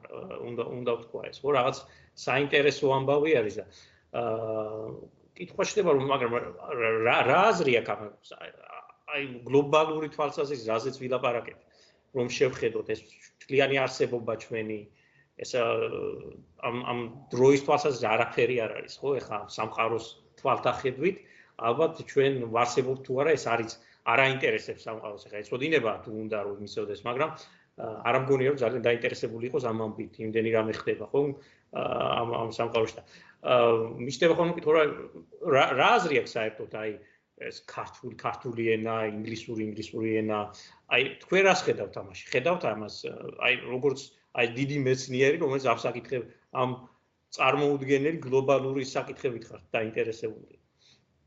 ხო, აი ისა რა ქვია. ძალიან ეგ ძალიან ძალიან მაგარი კითხვაა და ხო, ეხლა როგორ არის, რა თქმა უნდა ჩვენ ეს ეს კითხვა მაგას მაგას რა თქმა უნდა არ ჭირდება არც ფიზიკოსობა და არც არც არც რაღაცა კონკრეტული სპეციალობა, ეს ყოველას თავისებურად ყოველას გვაწუხებს ეს კითხვა, ხო? ანუ იმ აი ამ და ეს კითხვა შეგვიძლია რამდენიმე ნაწილად დავყოთ. მაგალითად, ერთი არის შემადგენელი არის ის, რომ ესე იგი ამ ამ გლობალურ მასშტაბში ამ ამ მასშტაბებზე თუ ვიფიქრებთ რა რა რა დღევანდელი სამყაროა, ხო? ესე იგი ამ გლობალურ მასშტაბებში აა ეხლა ჩვენ რა თქმა უნდა შეგვიძლია ვიფიქროთ ესე, რომ ხო, ჩვენი ცივილიზაცია, ანუ ჯერ ეგეთი რა არის ცივილიზაციის არსებობის ის რა ქვია? საქართველოს რო გადავდოთ გვერდზე და განვიხილოთ ჩვენი ცივილიზაცია, ხო? თელი სამყარო, თელი. თელი ჩვენი ცივილიზაცია, ხო? ესე იგი, უამრავი კითხვა აქ უკვე არის, ესე იგი, ჯერ ეგეთი საერთოდ რა არის ჩვენი ცივილიზაციის არსებობის ვადა, ესე იგი, რამდენი ხანი რამდენი ხანი ცოცხლობენ ცივილიზაციები და მოახერხებთ თუ არა ჩვენ ჩვენი ცივილიზაცია საერთოდ მოახერხებთ თუ არა გადარჩენას რაღაცა ну კოსმოლოგიურ მასშტაბთან მიახლოებულიც კი არ არის. ესე იგი ჩვენი არსებობა დღეს, ესე იგი სამყაროს დღევანდელი ასაკი, ხო, ეს რაც Big Bang, აქედან რომ დავითვალოთ, ცხელი Big Bang-იდან, ხო? არის 14 მილიარდი 14 მილიარდი წელიწადი. 14 რა თქვი და ხარ, 10-ობით მილიარდი წელიწადი. ну რამდენი რაღაცა გამრავლებული 10 მილიარდი წელიწადი, ხო? ესე იგი და ის რაც ვიცით ჩვენ რომ ესე იგი ადამიანი რა წარმოშობა და ცივილიზაციის წარმოშობა პერიოდი რაც ჩვენ ვარსებობთ, ну ამასთან შედარებით არაფერი არ არის, ხო? არის ერთი გაელვება კოსმოლოგიურ მასშტაბზე. და ეხლა კითხვა არის, რომ ესე იგი გვაქვს ესეთი მოცემულობა უცნაური, რომ ერთის ხრი აი რაც რაზეც ვლაპარაკობდით, რომ ჩვენი ტვინი ახერხებს იმას, რომ ფაქტიურად სამყაროს ევოლუციის კონტროლი და სიმულაცია გააკეთოს. და ეს ხო ექსპერიმენტულად დადასტურებული ფაქტია, ანუ ის რომ ესე იგი ჩვენ დღეს ძალგვით რომ გამოვთვალოთ ესე იგი სამყაროში არსებული ფლუქტუაციები, როდესაც სამყაროს ზომა იყო 10-25 სანტიმეტრი და ეს ფლუქტუაციები შემდეგ ამისი სიმულირება გავაკეთოთ და ვიცინასწარ მეტყველოთ და დღეს ცაზე მე წავიკითხოთ და თანხდენ არის ნუ გასაოცარი ესე იგი ამ გამოთვლებს და იმას შორის ხო? ესე იგი ერთის ხრი გვაქვს ეს მოცემულობა რომელიც რაღაცნაირად გვეუბნება რომ რაღაცა ამოუცნობი ამოუცნობი სიძლიერე არსებობს ადამიანის შემეცნებაში. ერთის მხრივ ეს და მეორეს მხრივ ხედავთ რომ ნუ ჩვენი არსებობის დრო და ჩვენი არსებობის ასაკი ამ სამყაროს მთელ გლობალური მასთან დაკავშირებით არაფერი არ არის, ესე იგი ჯერ პირველი ნაბიჯებიც არ გადაგვიდგია ჩვენ ცივილიზაციას, იმიტომ რომ ესე ჩვენი ცივილიზაცია რა არის, ესე იგი კოლონიზაციაც კი ვერ გავუკეთეთ ვერცეთ მეზობელ პლანეტას. ეს არის ფაქტიურად არის ჩანასახის მდგომარეობაში არსებული ცივილიზაცია, ხო ჩვენი? ესე იგი, მთვარის მთვარეზეც კი წესიერად ესე იგი წესიერად რაღაცა ერთი კოლონიაც კი არ არის მთვარეზე აშენებული, ხო? იმას ვინჩივის. და ანუ ვართ ესე ჩანასახოვან მდგომარეობაში. მაგრამ პრობლემა აქ არის ჩვენი შინაგანი დესტრუქცია კიდე. იმიტომ რომ ხო, ესე იგი, ჩვენ შინაგანაც ასევე რაღაცნაირად დესტრუქციას ვახერხებთ. ესე იგი, საკითხი არის რომ ჩვენი ცივილიზაცია მოახერხებს რომ გადარჩეს? ესე იგი, რომ გადარჩეს, უნდა თვისობრივი ნახტომი განიცადოს, რომ ჩვენ საკმაოდ გავიბნეთ ამ მაშინ რა ქვია? აა ზის, ნუ, დასაწყისისთვის ზის სისტემაში და მე რაღაცა ასე ვთქვათ, სხვა პლანეტებზე და სხვა სანამ ლოკალურად გავანადგურებთ ჩვენ თავს ან რაიმე კოსმოსური კატაკლიზმი გაგვანადგურებს. იმიტომ რომ მაგის ალბათობა არ არის მცირე. ეხლა ფანტასტიკურ ფილმებშიც არის, რომ გარედან შეიძლება ესეთი რამე მოხდეს მაგალითად შეჯახება რაღაცა მეტე ასე შემდეგ, მაგრამ ასევე გვაქვს თვით დესტრუქცია, ხო? ესე იგი, ეს კითხვები ძალიან მნიშვნელოვანი არის, მაგ კითხვებზე პასუხის გაცემა. და ესე იგი, ჩვენ ვართ იმდენად კომპლექსური საზოგადოება, რომ მიუხედავად იმისა, რომ აი, წარმოიდგინეთ, ჩვენი ჩვენი ცივილიზაცია, ხო? გამitharbul ქვეყნები. აი, ავიღოთ გამitharbul ქვეყნები. ხო, ყველა ვაცნობიერებთ, რომ ჩვენი მოქმედება, რასაც ჩვენ ვაკეთებთ, როგორც ჩვენ ვექცევით ამ პლანეტას, არის დამღუპელი. ესე იგი, ამის ამას ხო ყველა ვაცნობიერებთ პრაქტიკულად, ხო? უბრალოდ კამათი იმაზე მიდის, რა რა რა დროის სკალაზეა დამღუპელი.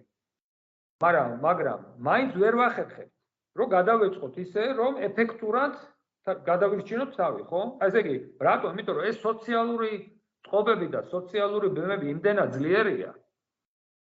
აი ჩვენს და ეს პირობითობები, რომელიც ჩვენ შევქმნით, ხო? ეს წარმოიდგინეთ, აი ეს ხო ყველაფერი არის რაღაცა პირობითობები, რომელიც ჩვენ შევქმნით, ხო? კაცობრიობა. და მიუხედავად იმისა, რომ ჩვენ ამას ყველაფერს დღეს ვიაზრებთ, რომ ეს ჩვენ ხელს გვიშლის, ეს უამრავი პირობითობა, ეს უამრავი რაღაცა შეთანხმებები, რომლებიც რომლებიც გამოსვლა ზურახეს რაღაცნაირად ეს ჩვენი ჩვენი მომავალი გადავარჩინოთ და უბრალოდ ეს ხალხ გვიშლის, მაგრამ ნუ შეუძლებელია, ხო ხედავთ, არა, ესე იგი, ჩაკეტილი ვარ, თუ ესე და ნუ რა, მაგას რადგან შორს დასვლა, აგერ ახდება უკრაინაში, აგერ რა გააკეთა რუსეთმა და ასე შემდეგ, ხო? და ნუ აი ესეთი რაღაცა, ხო, ესე იგი, ერთი ნაწილი ეგ არის მაგ კითხვის. და მეორე არის, რა თქმა უნდა, ეხლა უბრალოდ თუ დავავიწროებთ, აი ჩვენი ჩვენი ჩვენი ფესვები და ასე შემდეგ, ხო და ეხლა მე ესე ესე ესე ესეთი მე ესე მგონია, რომ არაფერი არ ხდება შემთხვევით. ის მოცემულობა რაც არის, არ არის შემთხვევითი. ის რომ ადამიანს შეუძლია გაიაზროს სამყარო და მომავალი და წარსული, ეს არ არის შემთხვევითი, ეს რაღაცა კოდია ჩვენში ჩადებული და ამ კოდს შეიძლება განვითარება და არა განიავება და გადაყრა და ასე შემდეგ. და ასევე ის რომ და ასევე იდენტობა ძალიან მნიშვნელოვანია. დღევანდელ კონტექსტში რატო რატომ არის მნიშვნელოვანი? იმიტომ რომ მე გეთახმებით რომ მნიშვნელოვანია, მაგრამ თქვენი აზრი მაინტერესებს რატომ არის? ხო, ანუ ხო, რა ხდება, იცით, როგორ არის? ანუ ადამიანი, აი, მოკლედ მოდი დავიღოთ ინდივიდის დონეზე, ხო? ინდივიდის რა ჭირდება? როდესაც არის სიტუაცია, აი, აი წარმოიდგინეთ, ჩვენ ვართ მოაზროვნე არსებები, ხო? და მაგრამ ჩვენ ყოველდღიურობაში გვჭირდება რაღაცა გზამკვლევი. ესე იგი ელემენტარული გადაწყვეტილებაც რომ მივიღოთ რაღაცა რაღაცა გზამკვლევი გჭირდება ხო? ესე იგი ჩვენ ყოველთვის გადაწყვეტილებას ვღებულობთ რაღაცაზე დაყრდნობით რაც ვიცით და რაღაცაზე დაყრდნობით რაც არ ვიცით. ეხლა უყურეთ როგორ არის. აი დილით რო ავდექით ხო?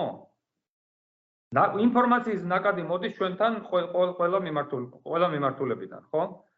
ამ ინფორმაციის ნაკადის უმეტესობა არის ან თლად ტყუილი ან ნაწილობრივ ტყუილი ხო ესე იგი, ეს ერთი მომენტია, ესე იგი, ჩვენი ჩვენი ტვინი ამას უკლავდება.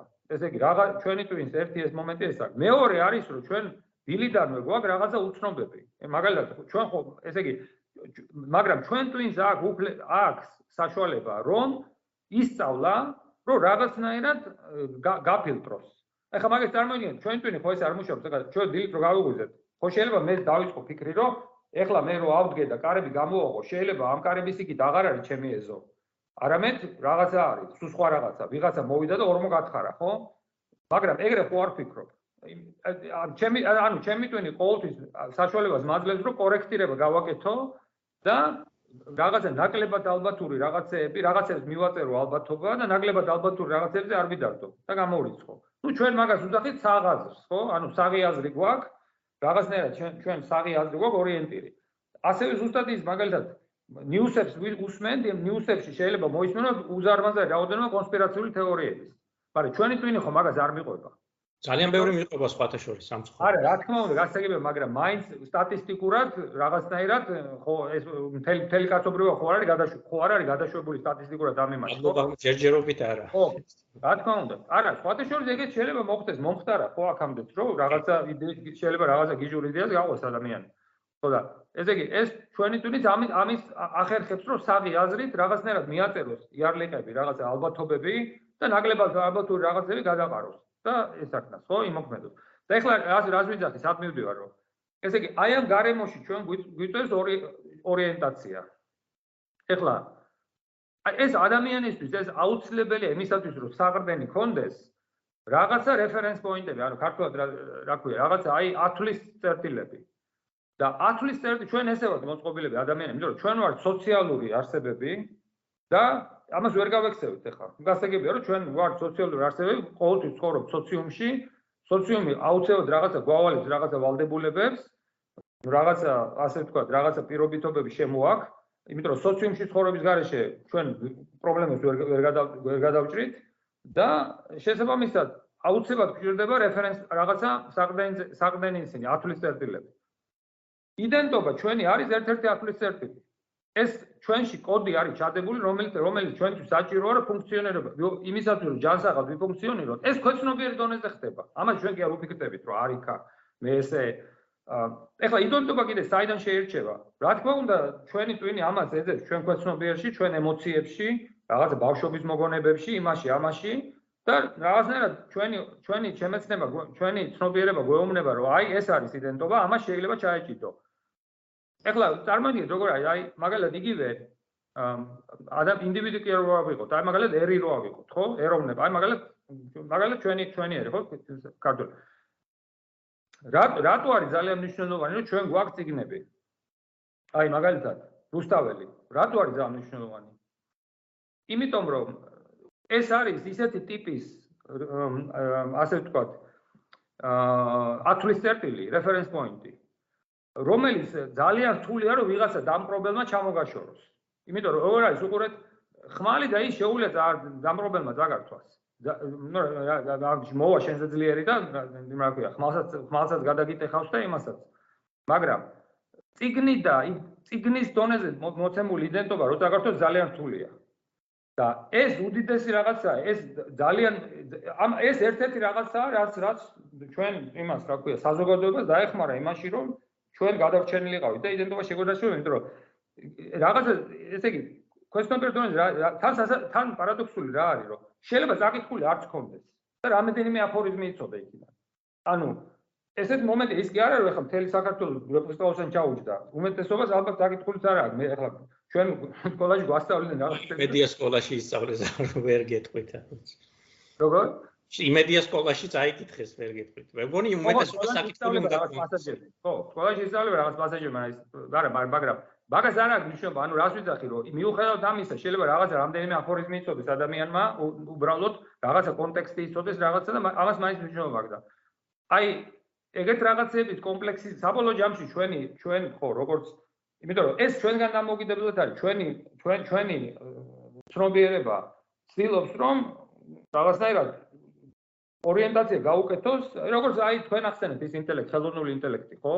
ხელოვნური ინტელექტი რაღაც როგორც კი ესე იგი თვით self aware, ანუ თვით awareness, ანუ თვით ახმა, საკუთარ თავში. თვით ახმადი, ხო? თვით ახმადი, ანუ ჩვენ ესე იგი შემესთან რა ისინი ჩვენ ვართ თვით ახმადი და ეს თვით ახმა არის კომპლექსი მთელი. ეს ხო მარტო ის არის რომ მე გავიღვიძე და ვაზრობებ, არა? ეს არის მთელი კომპლექსი და ну ესე ისტორიულად ევოლუციურად ჩვენ ესე მოვდივართ რომ ამ ამ რეფერენს რეფერენსი რეფერენციების მნიშვნელობა აქვს. და შესაბამისად ამიტომ არის მნიშვნელოვანი ჩვენთვის იმისათვის რომ ვიფუნქციონიროთ ეს ეს რეფერენციები და ეს არ არის მაინც ამაინც მარტო ვიწრო ნაციონალური რა თქმა უნდა. ჩვენ ასეთივე რეფერენციები გაგვაჩნია ჩვენ და ისინი გაგვაჩნია, რა ვიცი, ზოგადად საკაცობრიო რაღაცებში იგივე რა ქვია, წმენაში და ქრისტიანობაში და მუსლიმებს თავიანთ კონცეფციებში, კონფესიებში და ასე შემდეგ და მეცნიერებაში. ახლა უდიდესი რეფერენცია რეფერენცია მეცნიერება იგივე, ხო? ეს ეს თელი პოინტები და ნუ ესეთ იმისგან შევდგებით ჩვენ რა. და შესაბამისად ეს ჩვენი, რასაც ჩვენ ვეძახით სამ სამშობლოს ასეთივე ნაწილია ამისი და ერთ-ერთი ყველაზე ფუნდამენტური და ანუ ანუ ჩვენ შეგვიძლია ვთქვათ რომ ეს ჩვენი twin-ი რაღაცა რაც არის ბიოლოგიური კომპიუტერი რომელიც არსებობს საკმაოდ ძლიერია როგორც როგორც გავიგეთ თქვენგან ხო? არ არის სახუმარო ამბავი. მაშინ რაღაცა არის ჩადებული რომელიც არის მნიშვნელოვანი ნაწილი ეს ეს ეროვნება იდენტობა ესეთი რაღაცეები ენა და ჩვენ შეიძლება არ ვიცით რატომ არის ეხა ბოლომდე ასე მნიშვნელოვანი, მაგრამ ფაქტია, რომ ევოლუციური თვალსაზრისით ეს ძალიან მნიშვნელოვანი ფუნქციაა. სულ ერთი ახლა მეცნიერი ვარ თუ რა ვარ, ფეხბურთელი ვარ თუ რაცა ვარ, ეს ეს ეს ჩემი ნაწილია, ყველას ნაწილია, მე ძალიან იშვიათად ვიცი ადამიანი, რომელსაც ეს არ აქვს. ანუ წარმოუდგენელი, ანუ კიდევ რო გავიმეოროთ, ჩვენ ვფიქრობთ რაღაცა გლობალ სასწაულ გლობალურ რაღაცებს, სადაც ჩვენ არსებობას პრინციპში აზრი უნდა დაეკარგოს, იმიტომ რომ რა ვიცი დეპრესიაში უნდა ჩავარდეთ. აი ნიუტონის მსგავს დეპრესიაში, მაგრამ იმასაც კი ქონდა თავისი დეპრესია, რომ მკითხულობ დღიურებს დიდი დეპრესია არის. ამბობს რომ მე არაფერი ვარ იმასთან შედარებით რაც სამყაროა და შემდეგ, მაგრამ მაინც არის, არ არის მართალი ის, რასაც ამბობს, მაინც აქვს იდენტობა, მაინც არის მნიშვნელოვანი მისთვის ქვეყანა, მისთვის რეპუტაცია, რაც ყველაფერი, რაც ჩვენთვისაც არის. რა თქმა უნდა, ხო. მნიშვნელოვანია, ჩვენ შეგვიძლია ვთქვათ, რომ იცი რა, შეიძლება ბოლომდე ჯერ არ ვიცით, მუშაობთ ამ საკითხზე, რატომ, მაგრამ ეს არის მნიშვნელოვანი ნაწილი ჩვენთვის, აი თქვენ ესეთი სახელოვანი პროფესორი, მაგრამ მაინც თქვენთვის ძალიან მნიშვნელოვანია რა საქართველოსში მიმდინარე პროცესები ამ ქვეყნის მომავალი, ხო, ამ ქვეყნის წარმატება და ესე შემდეგ. აი მოვიკითხოთ ახლა, მოდით შევთანხმდეთ, რომ ძალიან მნიშვნელოვანი სულ ერთია. სულ ერთია რა რა რა როლი გვაქვს, წერალი ვარ, ჟურნალისტი ვარ, მეცნიერი ვარ, რაცა ვარ. ჩვენ ამის ნაწილი ვართ და უნდა ვიყოთ ამის ნაწილი და ეს არის კაცობრიობის განვითარების ერთ-ერთი მნიშვნელოვანი გზა, ხომ? ამიტომ რა თქმა უნდა, ასევე ვაჟაფშაველმა ვაჟაფშაველამ დაწერა შესანიშნავად მასაქვს კოსმოპოლიტიზმი პატრიოტიზმი როგორ არის ერთმანეთთან სასწაული სასწაული რა დავარქვა ესე არის თქვათ ესე? მე ესეც დავარქვი ამას. რომელიც მე მგონი ყველამ უნდა წაიკითხოს საქართველოში არ არის ისე პოპულარული როგორც უნდა იყოს სადაც ხსნის რატომ უნდა იყოს ქართველი და რატომ უნდა იყოს კოსმოპოლიტი ამავე დროს ხო? ეს ვაჟა რუსთაველთან ერთად ერთ-ერთი იდენტობის ჩვენი იდენტობის შემქმნელი არის ესე ვთქვა და. აი რომ დავაკვირდეთ ახლა რომ კითხო თქვენ ორი კითხვა რომ ავიღოთ. პირველი არის რომ აი რა არის მთავარი შემადგენელი ამ იდენტობის ქართველი აზრით ქართული იდენტობის რაც არსებობს ხომ? ფაქტია არსებობს. და მეორე არის თუ არა კრიზისი ამის დღეს იცით როგორ არის? ხო ეგეც მაგარი ნუ ყველაფერი ძალიან მაგარი კითხვებია. ანუ იცით როგორ არის? ხო ის რაც შეეხება აი ზუსტად თქვენ სწორი ზუსტად სწორი ისახსენეთ აი კოსმოპოლიტიზმი და პატრიოტიზმი ამ შემდეგ. აი ზუსტად ეგ ძალიან მნიშვნელოვანი მომენტია იმიტომ რომ მე როდესაც ვაპარაკობ ამ რაღაც იდენტობაზე და ამ შემდეგ. ჩემთვის თავი არის ადამიანი. არც ერთი წამი მე არ ვაყენებ ან ქართულს ან ვიღაცას ვიღაცის ვიღაცის წინ ვიღაცის წინ ან მაღლა ან რაღაც ესეთი. აბსოლუტურად. ჩემთვის თავი ადამიანი და ადამიანური ფასეულობები. ეს ეს ეს რა თქმა უნდა ეს უნდა იყოს საყოველთაო საყოველთაო ამბავი. და მაგრამ იდენტობა რა თქმა უნდა ყოველას თავისი აქვს, იმიტომ რომ ნუ ეგრეა და ზუსტად ეგ არის რომ საინტერესო მაგიტო ვარ საინტერესო, იმიტომ რომ ყოველას რაღაცა რაღაც ბექგრაუნდი, რაღაც იდენტობა აქვს. ეხლა მე არ ამგონია რომ იცით როგორ არის, მე არ ამგონია რომ რაღაცა უნივერსალური ის არსებობს, რაღაცა რომ შეთანხმება იმიტომ რომ მაგალითად სამშობლოს ყველა აღიქვა სხვადასხვანაირად. და ეს რაღაცნაირად არის ძალიან კომპლექსური რაღაცა ემოციების დონეზე, პირველი სტაბილიზების დონეზე, რაღაცა ბავშვ ბავშვობის მოგონებების დონეზე. შეიძლება ის მოგონებები საერთოდ აღარ გვაქვს, მაგრამ უბრალოდ გვაქვს შეგრძნება იმ მოგონებებიდან. და რაღაც ეგეთი. და ამიტომ ახლა რთულია რომ თქვა რომ ესე იგი ეს რაღაცა არსებობს უნივერსალური განსაზღვრება ეს ეს ეს რა არის? მაგრამ მაგრამ ყოველთვის იცის ჩვენმა ტვინმა ამას ყოველთვის ცნობს. ანუ ეს ესეთი რაღაცაა რა, ესე განსაზღვრების მოგონა ცოტა რთულია, მაგრამ უნივერსალური განსაზღვრებით, მაგრამ ჩვენი ჩვენი ცნობიერება ამას ყოველთვის ცნობს და რაღაცნაირად აი ეს შეგრძნების დონეზე ეს გვაქვს გამჭდარი და ინტუიციის ანუ ეს რაღაც აი ინტუიციის თუ გაცნობიერს რაღაც აი საღიაზრის დონეზე ჩვენ აი ამას ფენომენია ძალიან კი მართალს მეც გეთახმებით რომ ეხა რთულია რომ თქვა რომ აი ეს არის მახასიათებელი ეს არის თუმცა ეხა ჩემთვის თქვენ რომ ახსენეთ რუსთაველი მაგალითად მან შეიძლება სწორედ ეს არის ხო ქართული მახასიათებელი ჩემთვის ქართული ნაციის შექმნაში შემიაზრით უდიდესი როლი რუსთაველს აქვს, ხო? და მის მის მის მის იდეოლოგიას და იდენტობის რაღაც საფუძვლები იქაც შეიძლება ვეძებოთ და ერთ-ერთი არის კოსმოპოლიტიზმი, ხო? მან დახატა საქართველო და მან დახატა საქართველო ის რომ საქართველო არ უხსენებია, ხო? ფაქტი არის, ანუ კოსმოპოლიტური ნაშრომი არის, რომელიც არის საქართველო, ხო? აი ეს უკვე უკვე ნაწილი არის, ჩემი აზრით უნდა იყოს ყველა პროგრესულად მოაზროვნე ქართველის აი ეს ესეთი რაღაცა. თუმცა ეხლა ყველაფრის რა თქმა უნდა ესე განსაზღვრა ძალიან რთულია, რომ აი ეს ესე ეს ესე რომ დავფიქრდეთ ეხლა ყველაზე ძვირფასი ადამიანი შეუქცევადი ძალიან პატარა ალბათობით როგორც თქვენ თქვით შექცევადი არის ის რომ მოკვდება ადამიანი დამთავრებული ეხლა ძალიან რთულია იქიდან იქიდან მოსვლა. უკან პრინციპში შეუძლებელია ხო ჩვენთვის. მაგრამ სამშობლოს ნუ არა ნუ ამი ამი მე მე გულისმოდი ნუ შეეულის დონეზე ეხა ტრანსცენდენტული ძალზე არა ეგ არ ეგ არ ვიცით. ანუ ჩვენ ვლაპარაკობთ ბიოლოგიურად მაგრამ ჩვენთვის ეს ხომ ეს საფრთხე და ყველაფერი ასევე ტვინში არის რომ აი საფრთხე რო გაიქეცი ან რაღაცა ქენი რომ თავი არიდო მაგრამ სამშობლოსთვის მზად ვართ რომ 18 წლის წავიდეთ ჯარში და ვიმსახუროთ და თუ საჭირო მოვკვდეთ ის რომ არც დავფიქრდეთ ამაზე და ბევრი ბევრი გმირი ყავდა ხო ქართულზე. და ესეც ინტუიტიური ხო მზად არც ვიცით შეიძლება რატომ ხო აი როგორც როგორც ტარიელი და ავთანდილი მზად არიან რომ მოკვდნენ სიყვარულისთვის, მოკვდნენ მეგობრობისთვის, ასევე სამშობლოსთვის, ხო, მეფისთვის.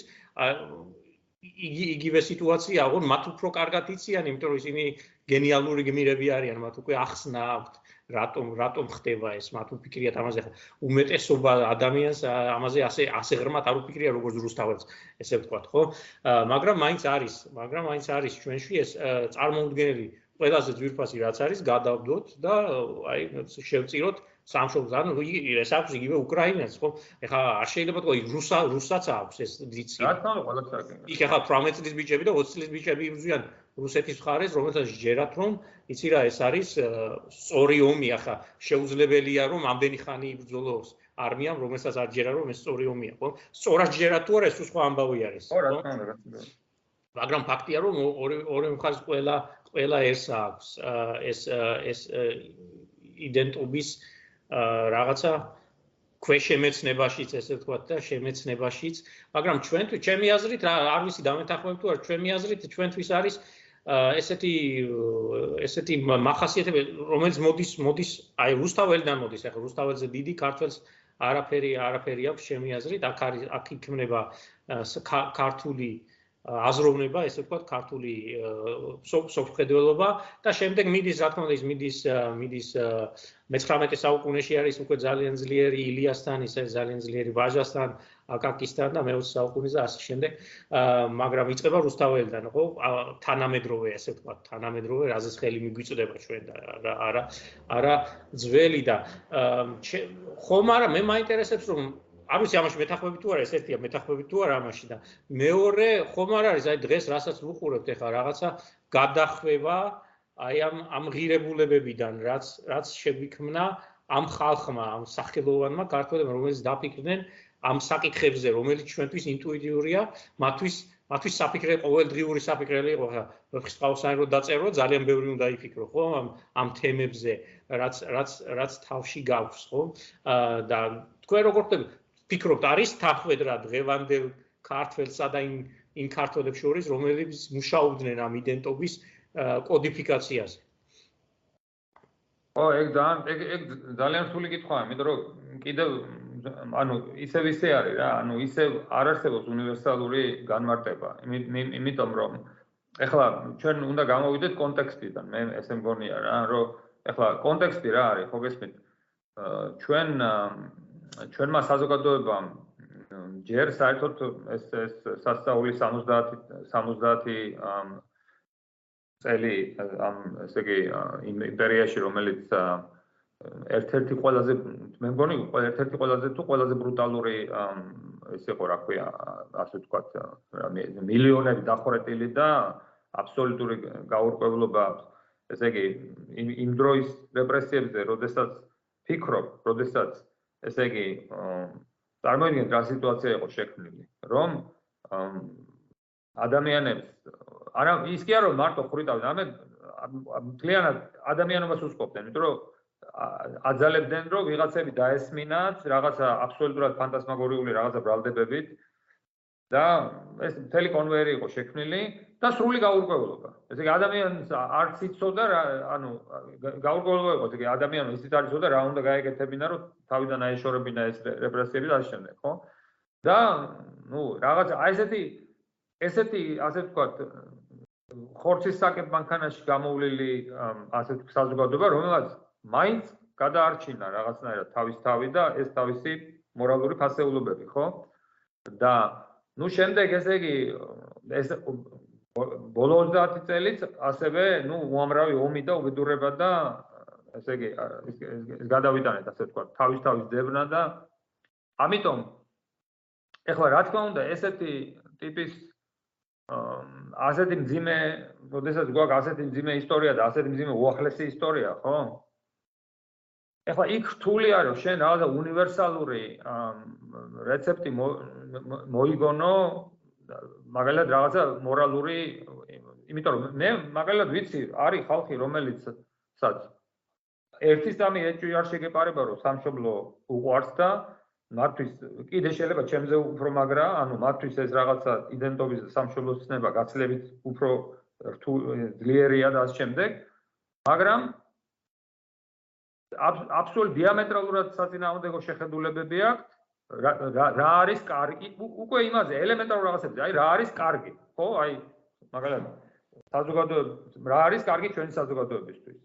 ხო, ნუ ეს ვიცით. ანუ ეს არის რაღაცნაირად ესეთი სიტუაცია, როდესაც და ეს არის მთელი განაწილება. ანუ როგორ რაღაცა გაუსის განაწილება ესეთი, სადაც ესე იგი და თავი ახლა მე ექსტრემებზე არ ვლაპარაკობ. ახლა ექსტრემში რა თქმა უნდა არიან აბსოლუტურად ახლა არის რაღაცა საერთოდ და ახლა მე არ ვლაპარაკობ აგენტურაზე. ახლა აგენტურა და ის ცხადია ფულს იღებს და მუშაობს და ის აკეთებს რასაც ავალებენ, მაგრამ მე ვლაპარაკობ აი ჩვეულებრივ საზოგადოებაზე, ხო?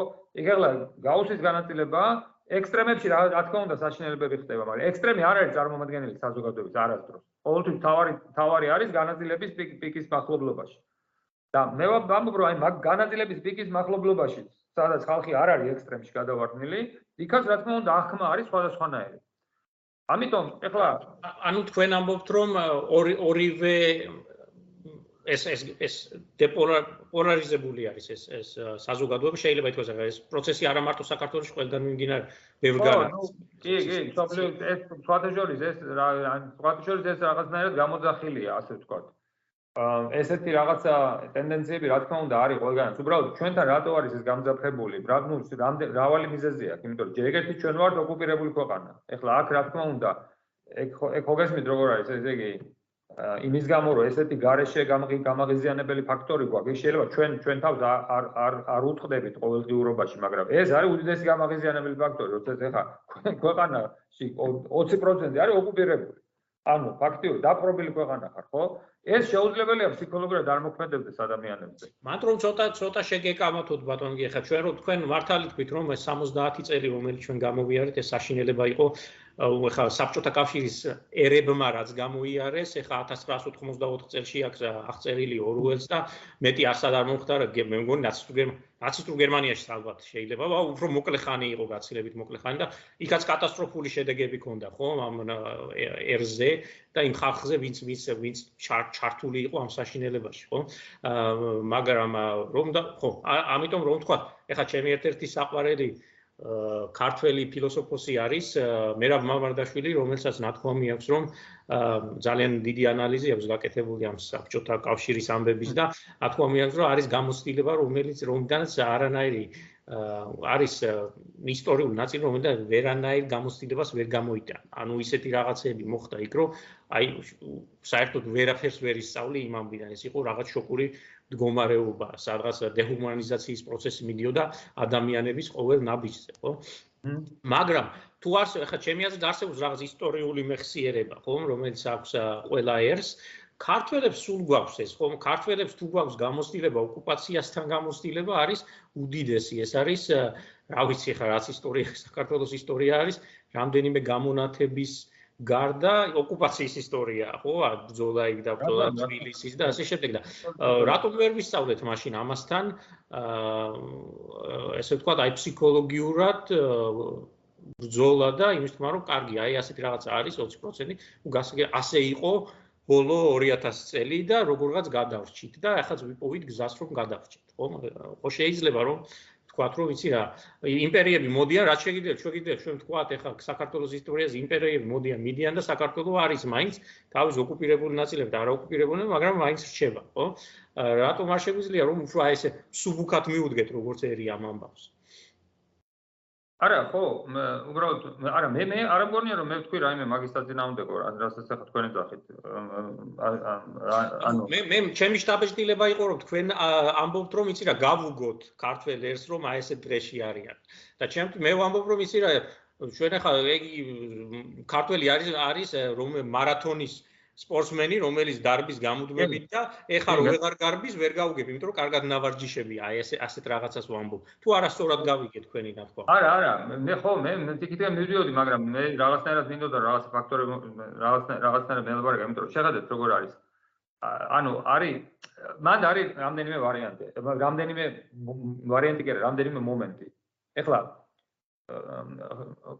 მე ვლაპარაკობ როგორც მაგ საზოგადოების და ამ შემთხვევაში მე ვლაპარაკობ როგორც მაგ საზოგადოების ნაწილი, იმიტომ რომ რა თქმა უნდა მე არა ვარ არც სოციალური მეცნიერი, არც ასე ასე თქვა, ნაფიქრი მაქვს ეგეთ რაღაცებზე, იმიტომ რომ ყოველთვის ექსტრაპოლაციას უკეთებ, ასე თქვა, იქიდან რაც ვიცი და ბუნების კანონები ხანდახან მოქმედებს საკმაოდ ერთნაირად ფიზიკურ სისტემებში და იმიტომ რომ სოციუმიც არის სისტემა, რომელსაც აქვს ბევრი თავისუფლების ხარისხი. ანუ თითოეული ადამიანი, ბევრი ადამიანებისგან შედგება და ბევრი მაგას ჩვენ მეძე ფიზიკაში ვეძახით თავისუფლების ხარისხს. ანუ სოციუმი არის ეს სისტემა, მრავალ თავისუფლების ხარისხიანი სისტემა.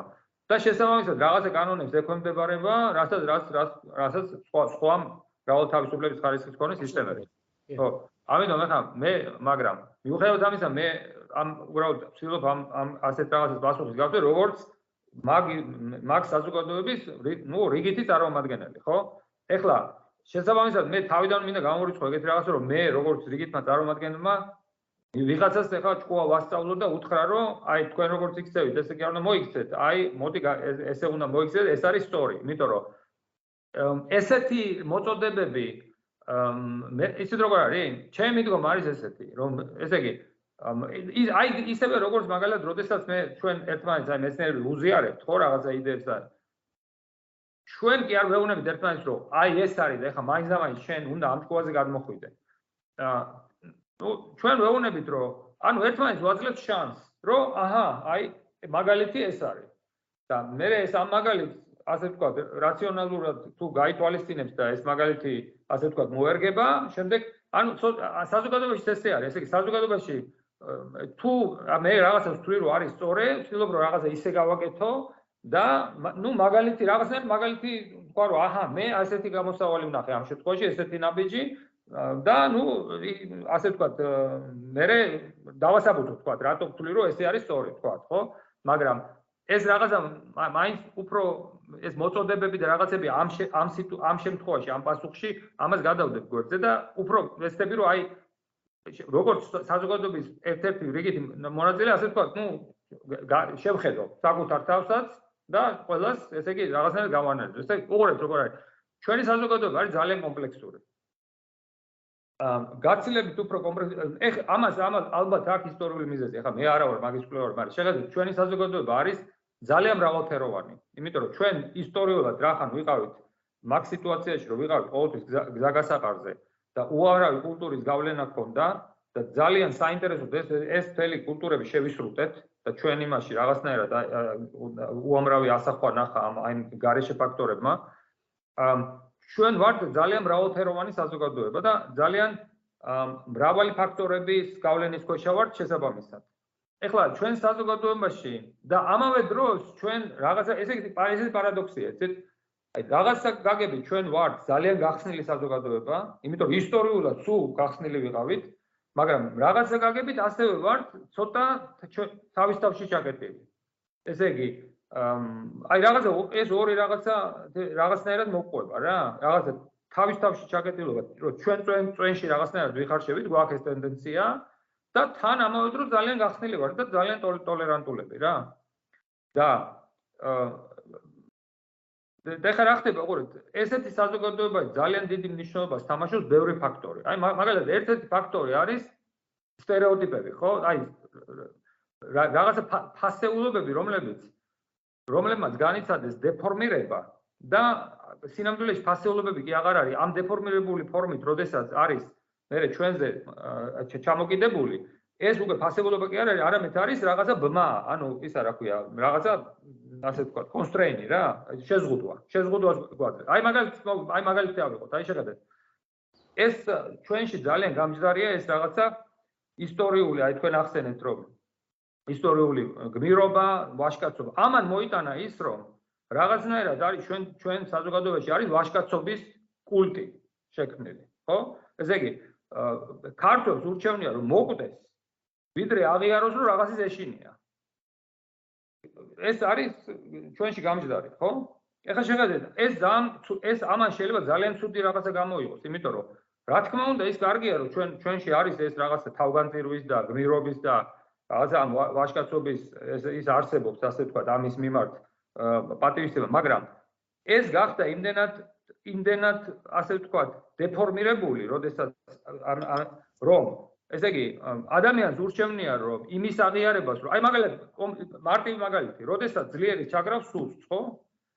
ძალიან ხშირად ჩვენ საზოგადოებაში ხდება შემდეგი, რომ იმის მაგალითად იმის გამო რომ ადამიანმა ვერ ვერ აღიარებს ადამიანს რომ მასაც ეშინია ამ ძლიერის და ამიტომ არ ერება და ამიტომ არ იცავს ამ სულს, ამის აღიარების მაგივრად ცდილობს რომ ძლიერი გაამართლოს. იმიტომ რომ ოღონდ შიშარა არ გამოჩნდეს, ხო? და ზად არის რომ ძლიერი გაამართლოს. ეხლა უყურეთ, აი თუ გინდათ მოვიყვან მაგალითს აი პროპაგანდიდან, რაც მიდიოდა უკრაინის ომთან დაკავშირებით. ერთ-ერთი შემადგენელი ნაწილი ამ პროპაგანდის რა იყო? რომ ესე იგი, მსხვერპლის დადანაშაულება. ეს ძალიან ხშირად ხდება ჩვენ საზოგადოებაში. როდესაც საზოგადოება ადანაშაულებს მსხვერპლს, იმიტომ რომ არა აქვს იმის რაღაცნაირად თავის თავს არ უტყდება იმაში, რომ ეშინია და აი ეს კომპლექსი ძალიან მნიშვნელოვანია რომ მოიხსნათ. იმიტომ რომ იმიტომ რომ შიში ეს არის ბუნებრივი გზნობა. ნებისმიერ ადამიანს ნებისმიერ საზოგადოებას უნდა ქონდეს შიშის გზნობა მაგრამ ამ შიშის გზნობამ არ უნდა მე დაბუროს სამართლიანობა. იმიტომ რომ მე თუ ახლა იმის შიშით რომ იმის აღიარება არ მინდა რომ მეშინია ვიღაცა ძლიერის და ყოველთვის ეს ძლიერი გავამართლო ხო? და თქვა რომ არა არა ეს სუსტის ბრალი იყო და იმიტომ მე კი არ მეშინია ამ ძლიერის ახლა უბრალოდ სუსტის ბრალი იყო. ესე საზოგადოება შეიძლება დაინგრეს შიგნიდან იმიტომ რომ ხო გესმით არა ერთ-ერთი სამართლიანობა არის ერთ-ერთი უნიშნულოვანესი რაც რაც რაც საზოგადოებას ჭირდება და ეს ამაზე კომპრომისი არ შეიძლება. აი ესეთი მაგალითები ძალიან ბევრია. ესეთი ასე ვთქვათ როგორ გითხრათ ფასეულობები რომელიც არის ნამდვილი ფასეულობა რა თქმა უნდა თავის გაწირვა და გმირობა ფასეულობაა მაგრამ ეს არ შეიძლება იქცეს რაღაცა ასე ვთქვათ, შეზღუდვად, რომელიც რომელიც ნებისმიერ მოქალაქეს ავალდებულებს, რომ მაგალითად არ შეეშინდეს. როდესაც შიში ბუნებრივია. კი, მე მე მგონი მანდა ხა ბრალი არ მიუძღვის რუსთაველს, მანდ უფრო ბრალი მიუძღვის მასწავლებელს, რომელმაც ვერ გააგებინა რუსთაველი მოსწავლეს. იმიტომ რომ არა, რა თქმა უნდა, მაგრამ მე ხო, რა თქმა უნდა, მე იმას ვეცადებ, რომ იქ შეიცვალა შეიცვალა მოხდა მისი კორუმპირებული არის დღეს ის გაგება რაც იქ რაც იქდებს ეხა ჩვენ რომ წავიკითხოთ ის ციგნი ისე ისე ერთი ერთზე როგორც წერია ჩვენ ნახავთ რომ იმ გმირებს რა ვიცი ყოველ ყოველ მეხუთე გვერდზე ტირიან მაგალითად და ყოველ მეექვსე გვერდზე რაღაც ეშინიათ. ესე არის და ძალიან ღია არიან ამაში ხო? ისინი ამბობენ რომ აი ამის ეშინიათ იმის ეშინიათ იმის დაკარგვის ეს არ არის ესე რომ ეს ხალხი არის უშიშარი. ეს ხალხი საინტერესოა იმით რომ ამ შიშის მიუხედავად აკეთებს იმას რასაც აკეთებს ხო. და ამიტომ ეხა ეს რო ჩამოყალიბდა ეს ეს არის მცდარი გაგება ჩვენი ქართველების რომ ან ნაწილი გავიგეთ რომ ჩვენ უნდა წავიდეთ რისკზე არ უნდა და მე გავიგეთ რომ არ უნდა შეგეშინდეს რაც არავის არ უთქვამს როგორ არ უნდა შეგეშინდეს. შეგეშინდეს მაგრამ იყავი მაინც ის რაც ხარ ხომ იბრძოლე სამართლიანობისთვის ეს არის ეს სამართლიანობა რა თქმა უნდა ზუსტად მაგას ვიცით რომ ანუ ჩვენმა საზოგადოებაში მაგალითად ჩვენ ერთ-ერთი მნიშვნელოვანი ის არის რომ სამართლიანობა არის თავარი და არ შეიძლება ეს სამართლიანობა ესე იგი შე და შიში ნორმალური არანაირი პრობლემა არ არის. იცით რომ როგორი მომენტია კიდე აი კიდე რა მინდა თქვა რომ საზოგადოება ჩვენი ყოველდღიური ყოფა ხო? აი ნორმალური ტიპის საზოგადოებებში აი ნორმალური ფუნქციონირებადი საზოგადოება როდესაც არის ხო? იქ გმირობა თითქმის არ ხდება. არავინ ნორმალურ ნორმალურად გმირობა არის გამონაკლისი ხო? საერთოდ გმირობა როგორც წესი არის ესეთი ესეთ რაღაცაში ხდება რომ ან ადამიანი აკეთებს რაღაცა ექსტრაორდინარულს და რაღაცა ახალ ახალ საზღვარს ყვეთავს ესე იგი ნორმალურ შემთხვევაში შეიძლება მოხდეს მაგალითად დაალაგებული ქვეყნიდან ადამიანი შეიძლება წავიდეს და წავიდეს ჩრდილოეთ პოლუსზე თქვა რომ იმიტომ რომ უნდა რომ ის ჩრდილოეთ პოლუსში დაიპყროს ესეთი რაღაცა ხდება ან ხდება როდესაც რუტინული სისტემა არ ფუნქციონირებს და მე იმის ჩანაცვლებაა საჭირო გმირობით ხო კი კრიზისულ პერიოდში ხდება ეს ამბავი. კრიზისშია საჭირო გმირი, ასე ვთქვათ. რა თქმა უნდა, ხო, და ესე იგი ნორმალურ სიტუაციაში არ არის საჭირო რომ ყოველდღიურად ყველა გმირი იყოს. და ეს ამ ეს მოთხოვნა ჩვენ საკუთარ თავებს და საზოგადოებამ უნდა მოხსნას ნორმალურ სიტუაციაში ეს მოხსნილია. არავინ არ იზახის ეხლა მაგალითად ნორმალურ საზოგადოებაში ადამიანი თუ ხედავს რაღაცა დანაშაული ხდება, მეგავს პოლიციაში, იმას კი არ იზახის რომ ეხლა მე გმირი ვარ, გმირი ვარ და მე უნდა ინსტაგნა და თუ თუ მეშინია, ამიტომ თუ მეშინია რომ ეს ესე იგი არ გადავეფარო რაღაცას, მაშინ აუცილებლად უნდა გავამართლო დამნაშავე. აი ეს მომენტია, გესმით ანუ ესე იგი ეს ეს ეს გმირობის მოთხოვნილება ყოველდღიურობაში ეს გააზრებული უნდა იქნას, რომ არა, ნორმალურ საზოგადოებაში ჭირდება ფუნქციონირება, ჭირდება ეთიკა, სადაც სადაც უნდა დაცული იყოს ყოველდღიური ურთიერთობის წესები და თუ ამ წესებს დავიცავთ და პროტოკოლებს დავიცავთ, რაც საჭიროა, გმირობა დაგჭირდება ძალიან იშვიათად. და მე გამოჩნდებიან ყოველთვის როცა გმირობა მართლა საჭიროა ყოველთვის გამოჩნდება ვიღაცა ვინც ვინც ამ გმირობას ჩაიდენს ეს ეს ეს ეს ბუნების კანონია ეგეც აი რაღაცა როგორ თქვა აი რაღაცა ესეთი რაღაცები ხდება. ანუ ის კი არ არის რომ ის მე ასე კი არ აღვიქვა რომ ეს ასე ვთქვა ჩვენ საზოგადოება უცებ დაშორდა ამ იდეალებს და რაღაცა. არამედ ნუ ასე ვთქვა რაღაცნაირად არ ვიცი რაღაცა რა თქმა უნდა ხა შეგვიძლია ვთქვა რომ კრიზისიც არის იმიტომ რომ ნუ ეხლა გამძაფრდა ეს სიტუაცია ხა გარეთ როცა ესეთი რაღაცები ხდება უკრაინაში ამ ფონზე ცოტ გაურკვევლობა რა თქმა უნდა ადამიანებში არის გაურკვევლობა იმიტომ რომ ნუ არ ვიცით რა ხდება ეხლა ეხლა ზოგმა არის ის რუსეთი ხვალას გააკეთებს ის რას გააკეთებს? ეხლა რა თქმა უნდა ასეთი ეს ეს ეს ბექგრაუნდში ესეც არის და ეს რა თქმა უნდა ამ კონკრეტულ ეხლა ამ დღეს და დღევანდელ გამოვლენებს ეს ამას გავლენა აქვს მაგრამ მე მაინც გონია რომ ესე იგი კომპლექსია რა.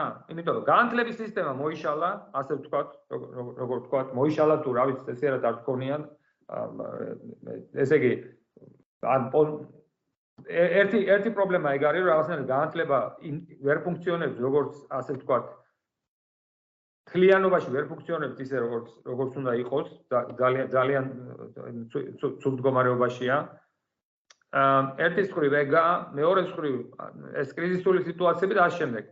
და ხო, ну, ანუ ხო, რა თქმა უნდა, ჩვენ შეგვიძლია ვთქვა, ანუ მოკლედ, მოკლე პასუხი რო გავცეთ, გავცეთ თქვენ კითხვაზე, ხო, რა თქმა უნდა, ჩვენ შეგვიძლია ვთქვა, რომ ფასეულობებს ну, ასე უხეშად რო ვთქვა, ვერ იმ ფასეულობების შესაბამის ქმედებებს ვერ ვახორციელებს, ვერ ვახორციელებთ როგორც საზოგადოება.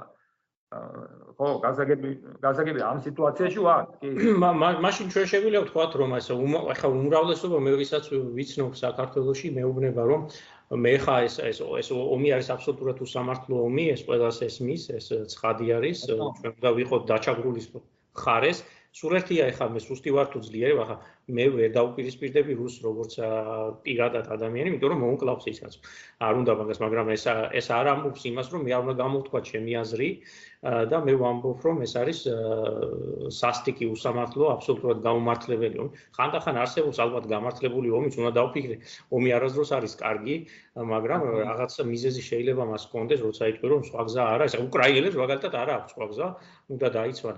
თუმცა ბევრი ქართველი ამბობს, რომ კი ბატონო, აი გვეთახმებით ბატონ გია სიტყვიან ახლა და ამიტომ იცი რა ჩვენ იმდენჯერ დავიცაჯეთ ეს ბოლო რამდენი ხმა მოვიღეთ, იმდენი რაც რუს ქონდა ტყვია და წამალი თავს დაგვაყარა და აღარ მინდა და აი ვაკეთებთ იმას, რაც ვაკეთებთ, ვამბობთ რომ უკაცრავად ეს არის ჩვენი კი არის რა, გული პკივა, მაგრამ არ შეგვიძლია არაფრის გაკეთება, დაგვანებეთ თავი ჩვენ ჩვენ ვართ ხალხი რომელიც უკვე რა 4ჯერ 5ჯერ ჩავარდა საშინელ დღეში იმის გამო ხმა მოიყო ხო? და დავიღალეთ ამით მე ვერს ვიცნობ ვინც ამას ამბობს და დავიღალე აღარ მინდა არაფრის გაკეთება. აა და იმათ გაარკვიონ იმ იმ ორმა ნაციამ რომელიც ჩემზე არის მინიმუმ 10ჯერ დიდი არის ხო უკრაინა მეტი კი აა და რუსეთზე ლაპარაკი არ არის ხო? და რა დაუპირისპიროთ ამას? ანუ არ ვთქვა მაშინ სწორი არის ეს ყველაფერი რაც რაც ხდება ხა არა, ეხლა ეგ თავისთავად ეგ ეგ პოზიცია რომ ხა თავისთავად ეხა ადამ ესეთ ესეთ რაღაცას ეხლა ეგ ეგ ნუ გასაგები პოზიცია არ ის ადამიანი გეუბნება რომ მე კი ხედავ ვინც არის მართალი ვინც არის ტყუანი მაგრამ ნუ მე რაღაცნაირად ხა არაფრის გაკეთება არ შემიძლია. სხვა შორის ეგრე არა ეს მასობრივად იხელა დახმარება წავიდა საქართველოსთან რომ მე ვერ ვიტყვი რომ ჩვენმა საზოგადოებამ ვისაც რა შეეძლო ეს გააკეთეს. ახლა მაგაში ეს იქნება უსამართლობა იქნება, რომ ითქვას, რომ ჩვენ უკრაინელებს არ გამოუხადეთ სოლიდარობა, აი მასობრივად და ასე შემდეგ. არა, ამას მეცალკანდობ რომ დავიდ რომ თქვა მე საქართველოს საზოგადოებას არ საყვედურობ უმეტესობა ძალიან უმეტესობა ძალიან ტკივა გული ამას. მან პრობლემა სხვა არის, მან მან პრობლემა სხვა არის, ანუ მან პრობლემა რა არის? პრობლემა იყო რა პროპაგანდა მიდიოდა, ხო? და რა პროპაგანდა მიდიოდა, აი იმის ამ ამ სამი თვის განმავლობაში თუ რაც არის რა დაწყებ დაწყებამდეც და დაწყებიდან. და მაგ ლაპარაკი მაგ პროპაგანდაზეა, ხო? მაგ მაგ თუ არა არავინ არავის არ მოუწოდებს, რომ იარაღი აიღოს და სადმე წავიდეს საომრად. ჯერგეთი ჯერგეთი ვის აქვს მაგის მორალური უფლება მოუწოდებს, ადამიანი შეუძლია თვითონ აიღოს და წავიდეს თუ უნდა და. ეხლა მაგრამ მაგაზე არ არის საუბარი, აქ ლაპარაკი იყო პროპაგანდაზე, ხო? ანუ პროპაგანდა ჯერგეთი ну იქ ну მილიონჯერ მაგაზე ლაპარაკი საერთოდ კასკადი იყო რაღაცა აბსოლუტურად არასაჭირო კომენტარების უბრალოდ აი უბრალოდ რომ გაჩუმებულიყო თავრობა საერთოდ რომ გაჩუმებულიყო გაცილებით უგადესი სურათი გვექნებოდა აი საერთოდ ხმარო არ მოეყოთ მან თქო ლაპარაკი მაგაზე იყო რომ ესე იგი ეს ყოველგვარი პროპორციიდან იყო გამოსული მაგათი განცხადებებით საქციელით და აბსოლუტურად მოუთხოვნათ ხო? ეგ იყო მან პრობლემა.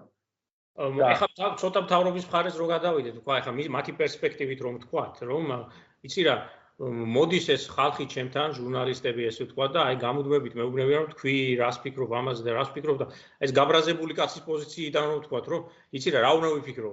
აი მე მე რას ვამბობდი ეხლა რომ რა უნდა ვიფიქრო ეხლა ვერაფერს ვერ გავაკეთებთ, იმიტომ რომ ვართ დაჩაგრული პატარა ერი და არც თავი არ აქვს. აი ამას ვფიქრობ, რომ დამანებეთ თავი. ესეთ რაღაცას ამბობს პრინციპში მთავრობა, რომ და რომ შევხედოთ, ხო?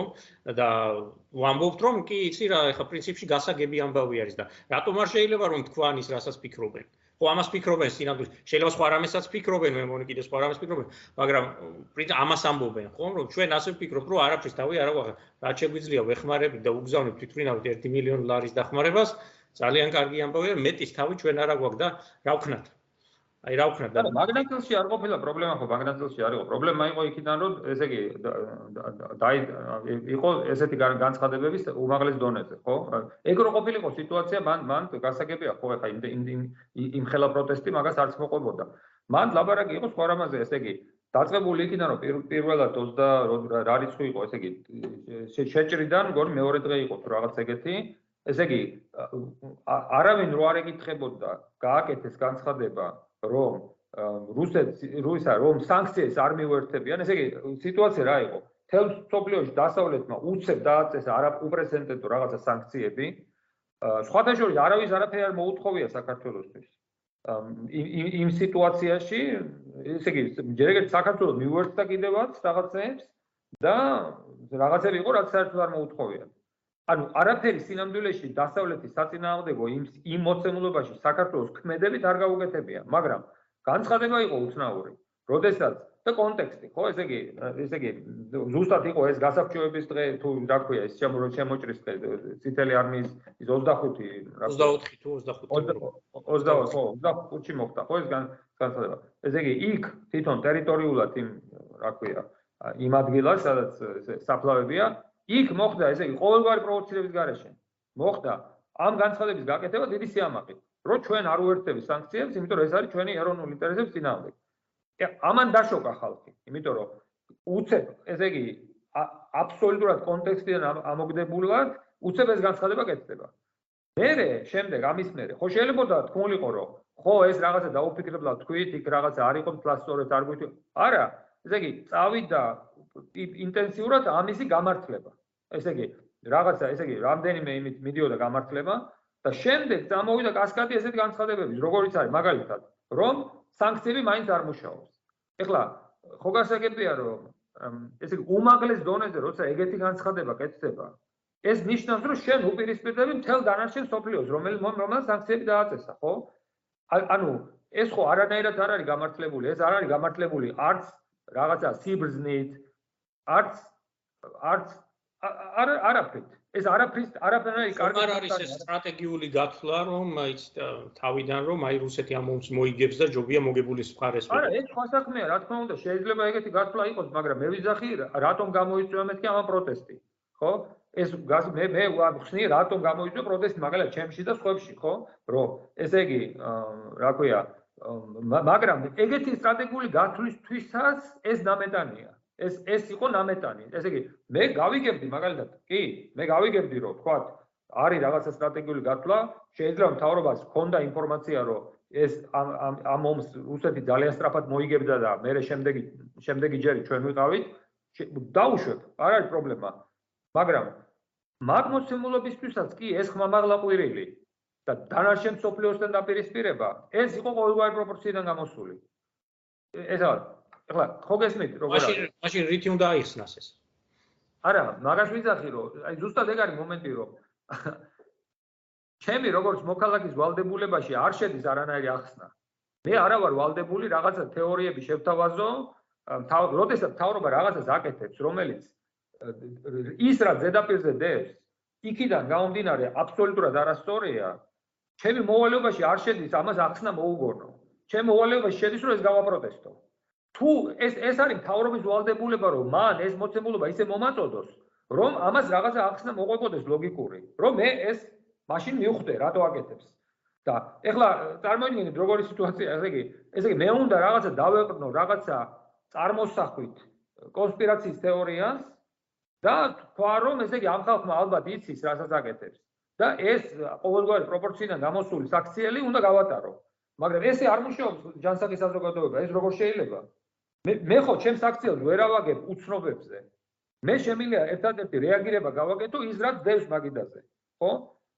იმიტომ რომ ეხლა თუ ჩავალთ რაღაცა კონსპირაციის თეორიებში, მასე ყველაფერს შეიძლება ახსნა მოუძებნო. მაშინ არაფერი აღარ უნდა გავაპროტესტო, საერთოდ. ანუ მაშინ ზღვარი სადაა? ჩვენ ვაპროტესტებთ რა მიზნით მაშინ? აი თუ ჩვენ რას ვითხოვთ? არა, მე ვაპროტესტებ, იმიტომ რომ მე ვიძახი რომ ეს ესეთი ესეთნაირად საქციელი თავრობის არის დაუშვებელი. კი, მაგრამ ეს წარსულში წარსულში მოხდა ჩვენ ვეღარ შევცვლით ამას, ჯერჯერობით მეცნიერება ესე შორს არ არის რომ შევცვალოთ წარსული. ხო, მაგრამ მე ჯაჭვია. ეხლა ეხლა რა ვქნათ შემდეგში როგორ ხედავთ ამ ამბავს? ხო, მაგრამ ეხლა უყურეთ, ეს ხო ჯაჭვია. იმისათვის რომ შემდეგი გავიგოთ რა არის, ხო უნდა რაღაცა რაღაცა სურათი შევიქმნათ ამ ამ მოცემულებაზე, ხო? ანუ ეხლა მეცნიერებაში ხო არის ესეთი ტერმინი ჩვენ ხშირად ხმარობთ მაგაზე, ოკამის ისა სამართებელი. ანუ ოკამის სამართებელი რა არის, რომ თუ ახლა არის რაღაცა მოცემულობები, ყველაზე ყველაზე სწორი ახსნა, როგორც წესი არის, ყველაზე მარტივი ახსნა. და არ არის საჭირო დამატებით ჰიპოთეზების შემოტანა. აი მაგალითად, თქვათ მაგალითი რაღაცა, რაღაცა რაღაცა მოვლენა მოხდა, მაგალითად დაუშვათ ისე რა ქვია, ადამიანი გამოვიდა ეზოში და რა ქუჩა არის გადაწყრილი. ეხლა გასაგებია რომ ყველაზე მარტივი ახსნა ამისი არის რომ მუნიციპალიტეტი მოვიდა და რაღაცა მილი გასკდა და გადათხარეს, ხო? ეხლა ხო შეიძლება იო ადამიანი დაუშვას რომ შეიძლება უცხოპლანეტელები მოფრინდნენ და იმათ მაგადაცხარეს. იმიტომ რომ ესე იგი შენ შიგნით ჩავარდი, მაგრამ ნუ მაგ ჩვენ ხო მაგახსნას არ ვაკეთებთ, იმიტომ რომ ამ დროს სარგებლო დოგამის სამართლები. ჩვენ ვიზახით რომ ყველაზე მარტივი არის ის რაც დევს მოცემულობაში, ხო? ასევე არის ზუსტად ამ ამ თავრობის აქციელის.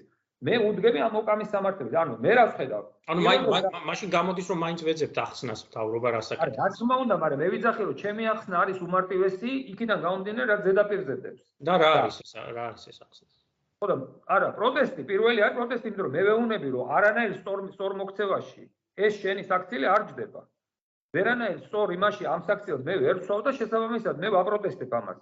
და ერთადერთი ახსნა რაც მე მაქვს, ის მაქვს რომ ჯერედი რაც მაქვს ახსნა, ყველაფერი ძალიან ცუდია. და ეხლა შენ თუ რაღაცა გაქვს ამის ამის ამის საპირწონე, მაშინ შენ ხარ თავრობა და გამოდი და აკვიხსნენი. ეს შენი მოვალეობა, ჩემი არ არის. ჩემი მოვალეობა როგორც მოქალაქის არ არის რომ მე გავაქარწყლო რაღაცა ისინი, რა ქვია, ჩემივე შეშფოთება. ეს არ არის ჩემი მოვალეობა. და უყურეთ მე რა მოხდა. ესე ეს განცხადებები ხო იყო? შემდეგ ამას მოყარა, ესე იგი, ეს გამუდმებული გაღრმავდა, მოყვა დაპირისპირება უკრაინის თავრობასთან, ესეც ყოველგვარი პროპორციიდან გამოსული ამბავი, ესე იგი, მე კი გასაგებია რომ ხა ერთი ორი რაღაცა განცხადება იქიდან მოვიდა, რომელიცაც ცოტა უცნაურად ჩანდა რომ ხა რაღაცა თქვენ დაამტკიცეთ რომ არაკეთ რაღაც არ აქვს მნიშვნელობა. ეს არის ქვეყანა რომელიც ომშია ჩაბმული. როგორ შეიძლება ხა პოლემიკაში შესვლა და ესე იგი გამუდმებული მე პროპაგანდის გაჩაღება რომ ესე იგი ზელენსკის ბრალია რომ ვერ გადაარჩინა ხალხი და ნუ ეს ამას ხო ეს მთელი კასკადი მიდიოდა. ესე იგი ეს ეს ეს ლეიტმოტივი მიდიოდა. მაგრამ ამას მე დაერთო ევროკავშირის ამბავი. ხო? ესე იგი შემდეგ რა რა მოხდა? ესე იგი ევროკავშირი მე ევროკავშირში მე როგორც მოქალაქე ხო უყურებ რა რა საკეთებს პოლიტიკური სპექტრი იმისათვის რომ ჩვენ ეს გამოცდა გავიაროთ ხო?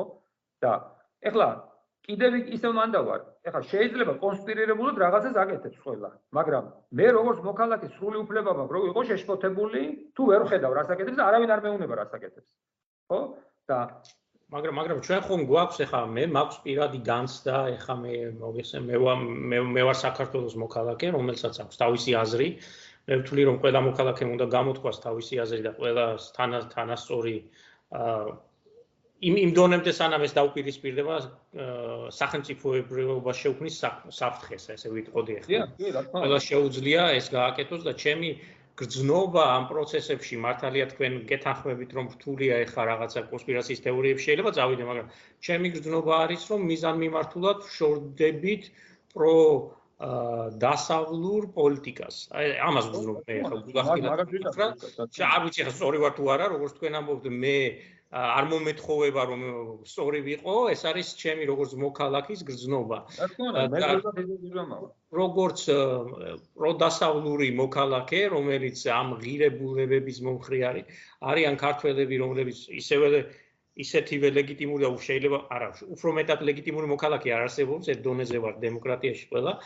მათაც მათ აქვთ რომ არ გვინდა ჩვენ დასავლეთი ჩვენ არ გვინდა ამას ამბობენ და მათ აზრს ისეთივე წონა აქვს როგორც ჩემს ან თქვენ აზრს რადგანაც ეს დემოკრატიული სახელმწიფოა და მე ვამჩნევ რომ ეს ეს სენტიმენტი ეს გრძნობები უფრო მეტი და მეტი ხდება დროთა განმავლობაში რომ უფრო მეტი ადამიანი ამბობს რომ იცი რა ჩვენ არ გვინდა ეს დასავლური ამიდან და ამიდან გამომდინარე რასაც ეხა მთავრობაც იზიარებს როგორც ვხედავთ ჩემი აღქმის მიხედვით და უკვე უფრო მეტად და მეტად ხდება ღიად ხდება ეს პოლიტიკის განხორციელება რომ ჩამოვცილდეთ ამ პროდასავლურ არასდროს ყოფილა საქართველოს ისე შორს დასავლეთიდან სამწუხაროდ 30 წელია ბოლო, როგორც აი შევარნაზი დროს არ ყოფილა ესე, როგორც დღეს. აი შევარნაზი პირიქით შევარნაზი დაიწყო დასავლური ორიენტაცია. ახლა ჩვენ ვერ ვიტყვით რომ ედუარდ შევარნაძეს გაცილებით ნაკლები საფრთხე ქონდა რუსეთისგან, ვიდრე დღევანდელ საქართველოს უფრო მეტი ქონდა, ხო? მაშინ სახელმწიფო საერთოდ არ არსებობდა, ახლა რუსეთი ისე გაისერნებდა და გამოისერნებდა შევარდნაძის საფში კრწანიში რო არავინ არაფერს არ კითხავდა საერთოდ.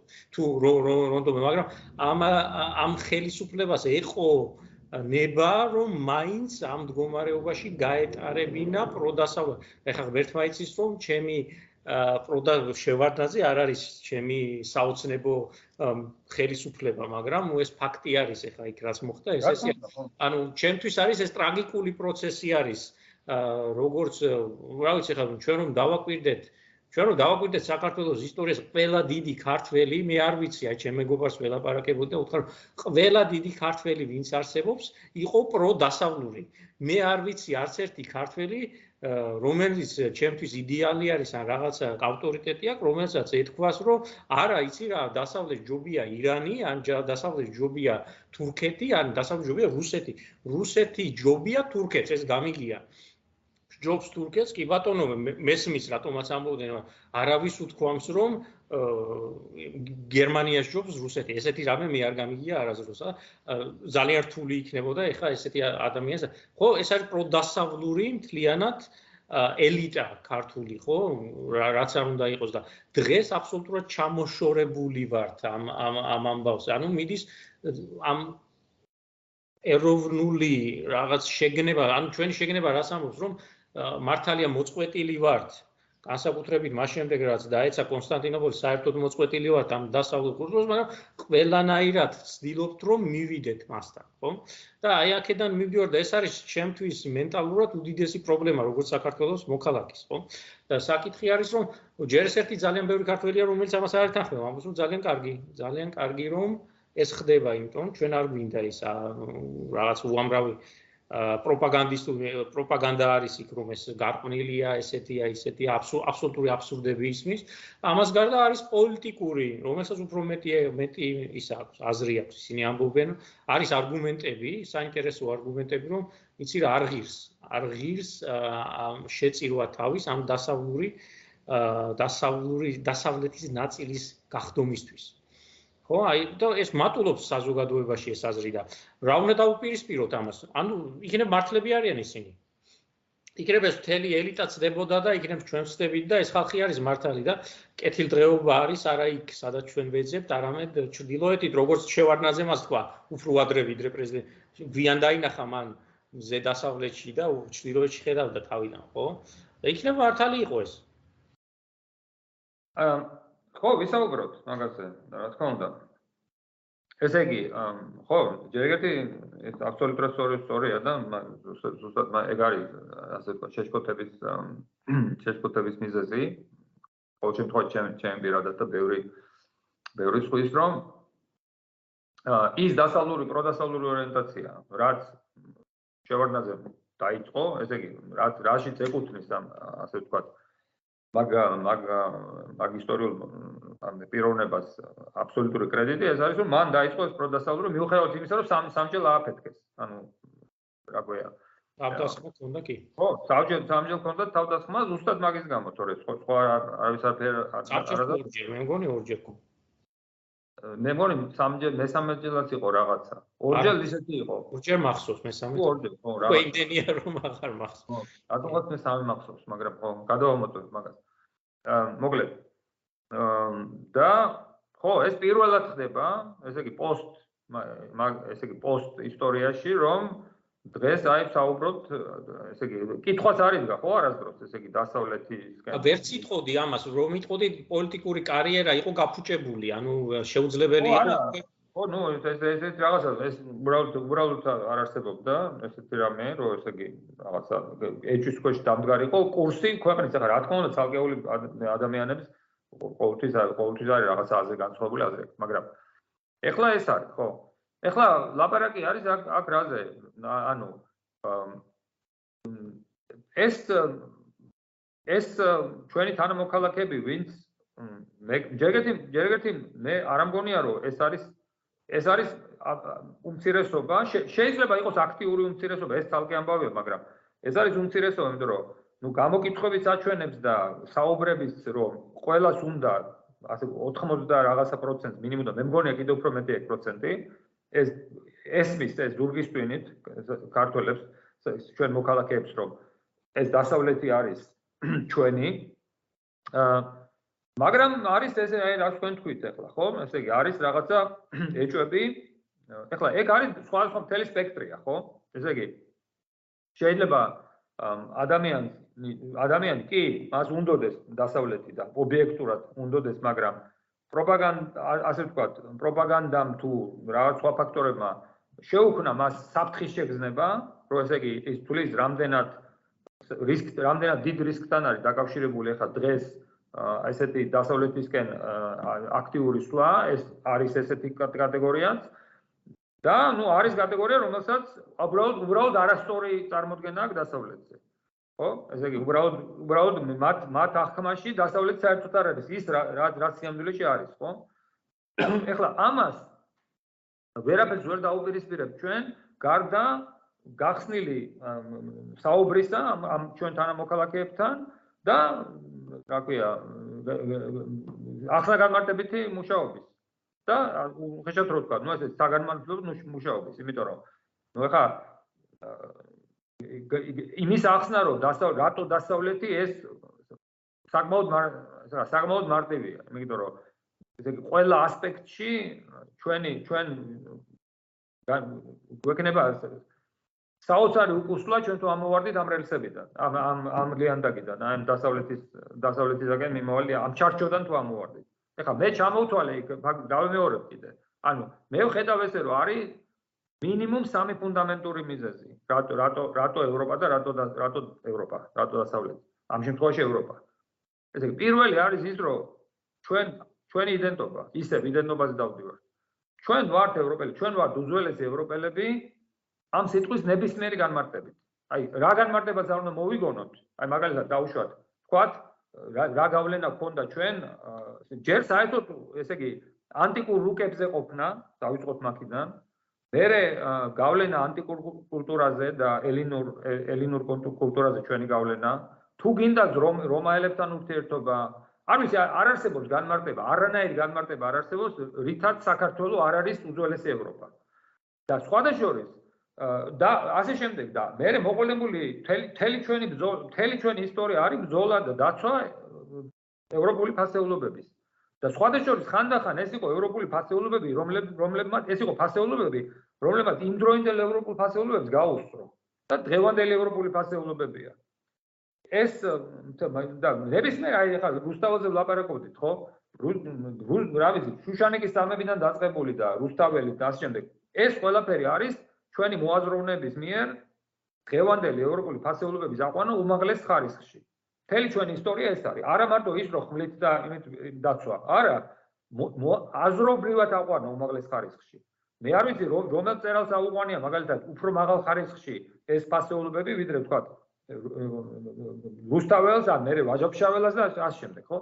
ეხლა, ამიტომ აქ საერთოდ გასარჩევი არაფერი არ არის. ჩვენ ვართ უძველესი ევროპელები და პარადოქსი არის ის, რომ ჩვენ ვართ ერთადერთი საზოგადოება, რომელიც უწყვეტად მოვდივართ იმ უძველეს ევრო. ის კი არა რომ თქვა ჩვენ იქ ვიღაცა ცხოვრობდა, გაიქცა, მე სხვა მოვიდა და არა. ეს არის უწყვეტად საზოგადოება, რომელიც უწყვეტად მოდის იქიდან და ჩვენ გვინდა რომ ვიყოთ ევროპის ნაწილი და არ ვართ. სხვა სხვა მაგალითი სოფლიოში არ არსებობს ამის. ესე იგი ან არ უნდათ, მაგალითად არიან ქვეყნები, რომლებიც არ არ მიილტვიან, არიან უძველესი ევროპის ნაწილი, მაგრამ არ მიილტვიან ევროპისკენ.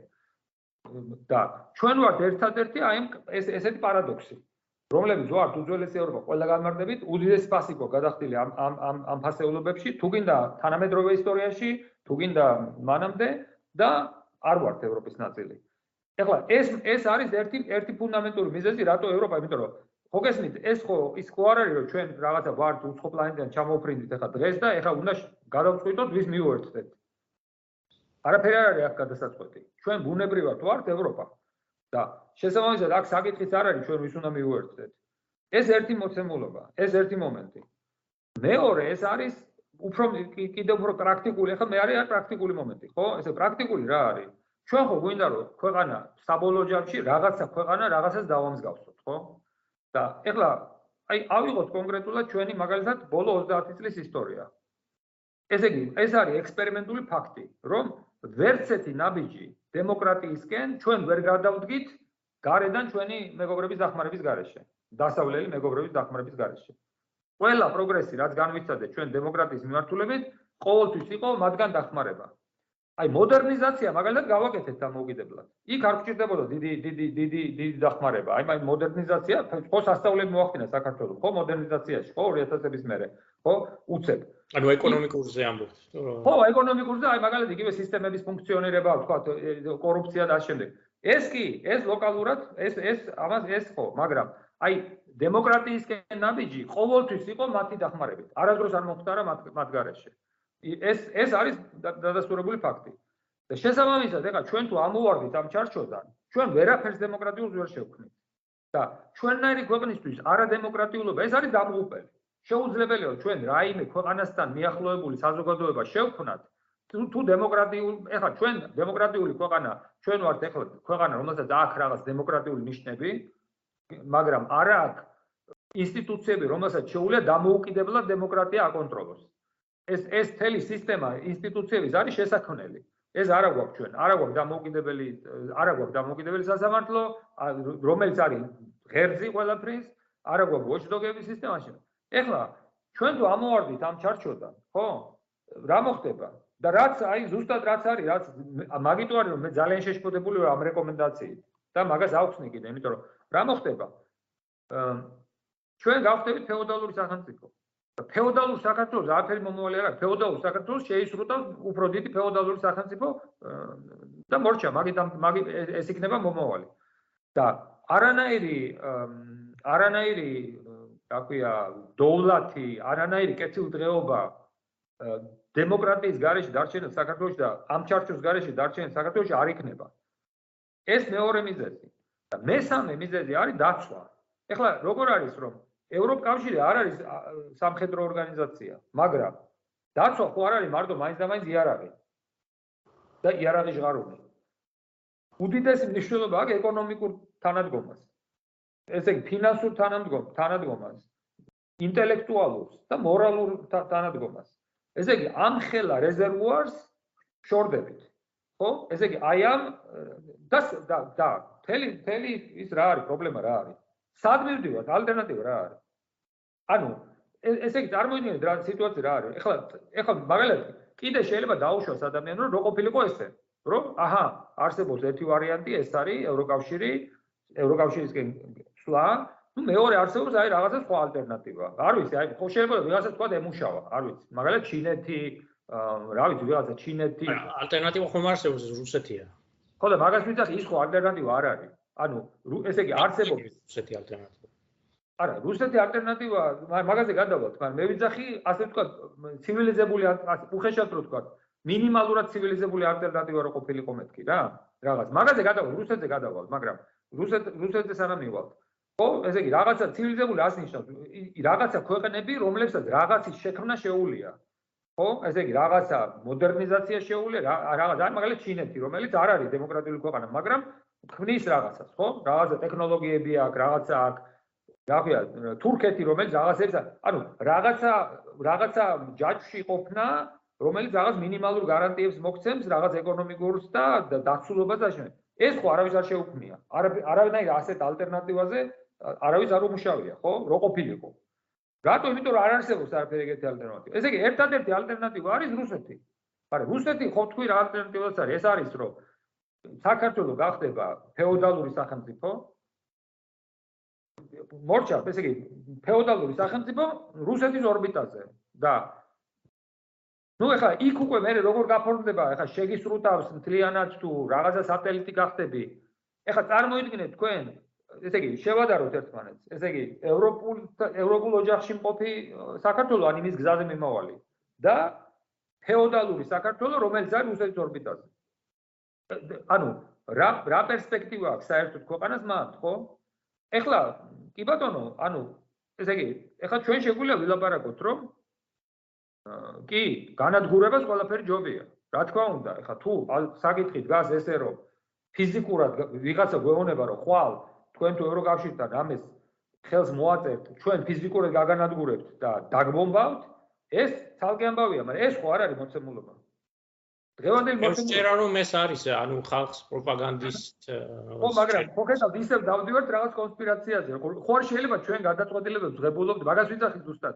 ხო არ შეიძლება ჩვენ რაციონალურ გადაწყვეტილებებს ღებულობდეთ რაღაცა მინიშნებებით მაგრამ მაგრამ ბატონოგია მოდი დაუბრუნდეთ თქვენ სამ არგუმენტს და რაციონალურად განვიხილოთ ანუ მე ახლა თქვენ ხარეზე ვართ რა თქმა რა თქმა უნდა მაგრამ ეხლა დაგიპირისპირდებით დაგიპირისპირდებით რომ იმათ პერსპექტივა დავინახოთ ეხლა პირველი თქვენ რას თქვით რომ ეს არის უძველესი ევროპული ციფრი უძველესი ევროპული რაღაცა წარმონაქმნი არის საქართველოს. ანუ ეხა რაც არის დღეს საქართველოს, რა თქმა უნდა, მაშინ არისო ანთროპოლოგიურადაც ესე არის და ყველანაირად აფრიკიდან პირველი რაც ვიპოვეთ სოფლიოში ეს არის ქართველი და ქართველი არის უკაც რაც არის საქართველოსში დმანიში და იმის მერე ესე მოდის ხო? აბსოლუტურად და ეს არის ტოლვა ქართველებისა რომ იყოს ნაწილი დასავლური კულტურის, რაც იყო ახლა ეს ბიზანტია იყო, რომის იმპერია იყო, საბერძნეთი იყო, რაც იყო უძლიერი, იმის ნაწილი, ძლიერი იყო ვიმეორებ ირანიც, მაგრამ არასდროს არ გვინდოდა ჩვენ იმის ნაწილი, იძულებით ვიყავით იმის ნაწილი და როგორც კი შანსი გვეძლეოდა, მაშინვე მივდიოდით დასავლეთისკენ, ხო? ეს არის ფაქტი. მაგრამ აქ არის არგუმენტი, რომ თანამედროვე ქართველის არაპრო დასავლეთის მოწინააღმდეგე ქართველის არგუმენტი, რომ იცი რა, ჩვენ აი მივდივართ ევროპისკენ უკვე როგორც სახელმწიფო, ვთქვათ, როგორც იბერია, კოლხეთი და ასე შემდეგ, რა ვიცი 3000 წელია მეტი და არაფერი არ გამოდის და ევროპა უკვე გვაგდებს ჩვენ ძირითადად. ამათ აქ მათ აქვს ეს საბუთები, რომელიც ესე არის, ეხლა ან ევროპას არც არია ჩვენთვის, ან არ აინტერესებს ჩვენი ბედი მაინც და მაინც და უამრავ მაგალითს დაგისახელებ მე ამის სულხან საბარო ჩავიდა, რა უნდა იქნა ეს განწირული ადამიანის ნაბიჯი იყო, მაგრამ პირველი სულხან-საბა რუსეთში, რუსეთშია დასაფლავებული, ხო? ეს ადამიანი, ტრაგიკული ადამიანი, საქართველოს უდიდესი პატრიოტი, მაგრამ პირველი მას რაც უნდოდა, იყო დასავლეთი და წავიდა საფრანგეთში, ხო? არ გამოვიდა არაფერი, საფრანგეთს არ შეეძლო ალბათ არაფრის გაკეთება, მაგრამ ფაქტია რომ უარი მიიღო, ხო, რა მიზეზითაც.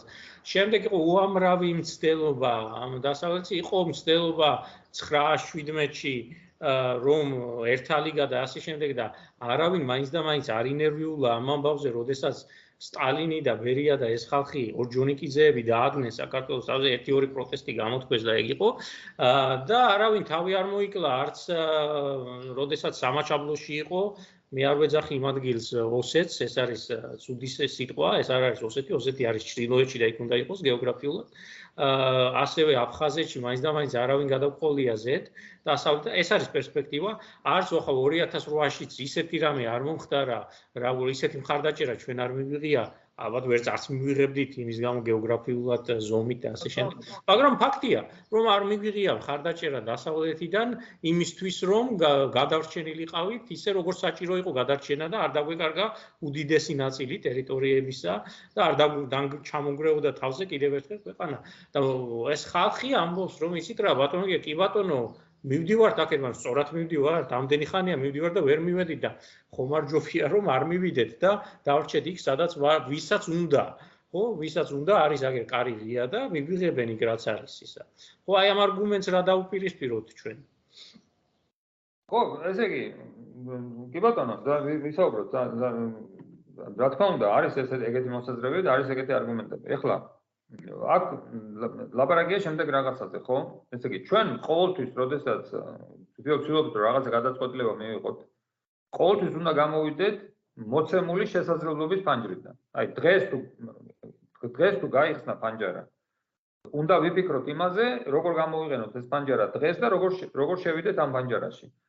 გასაგებია, რომ ხა შეიძლება რაღაცა თქვას, რომ კი, დღეს კი გაიხსნა ფანჯარა, მაგრამ ეს ფანჯარა დაკეტილი იყო უკარები დაკეტილი იყო მთელი ისტორიის განმავლობაში.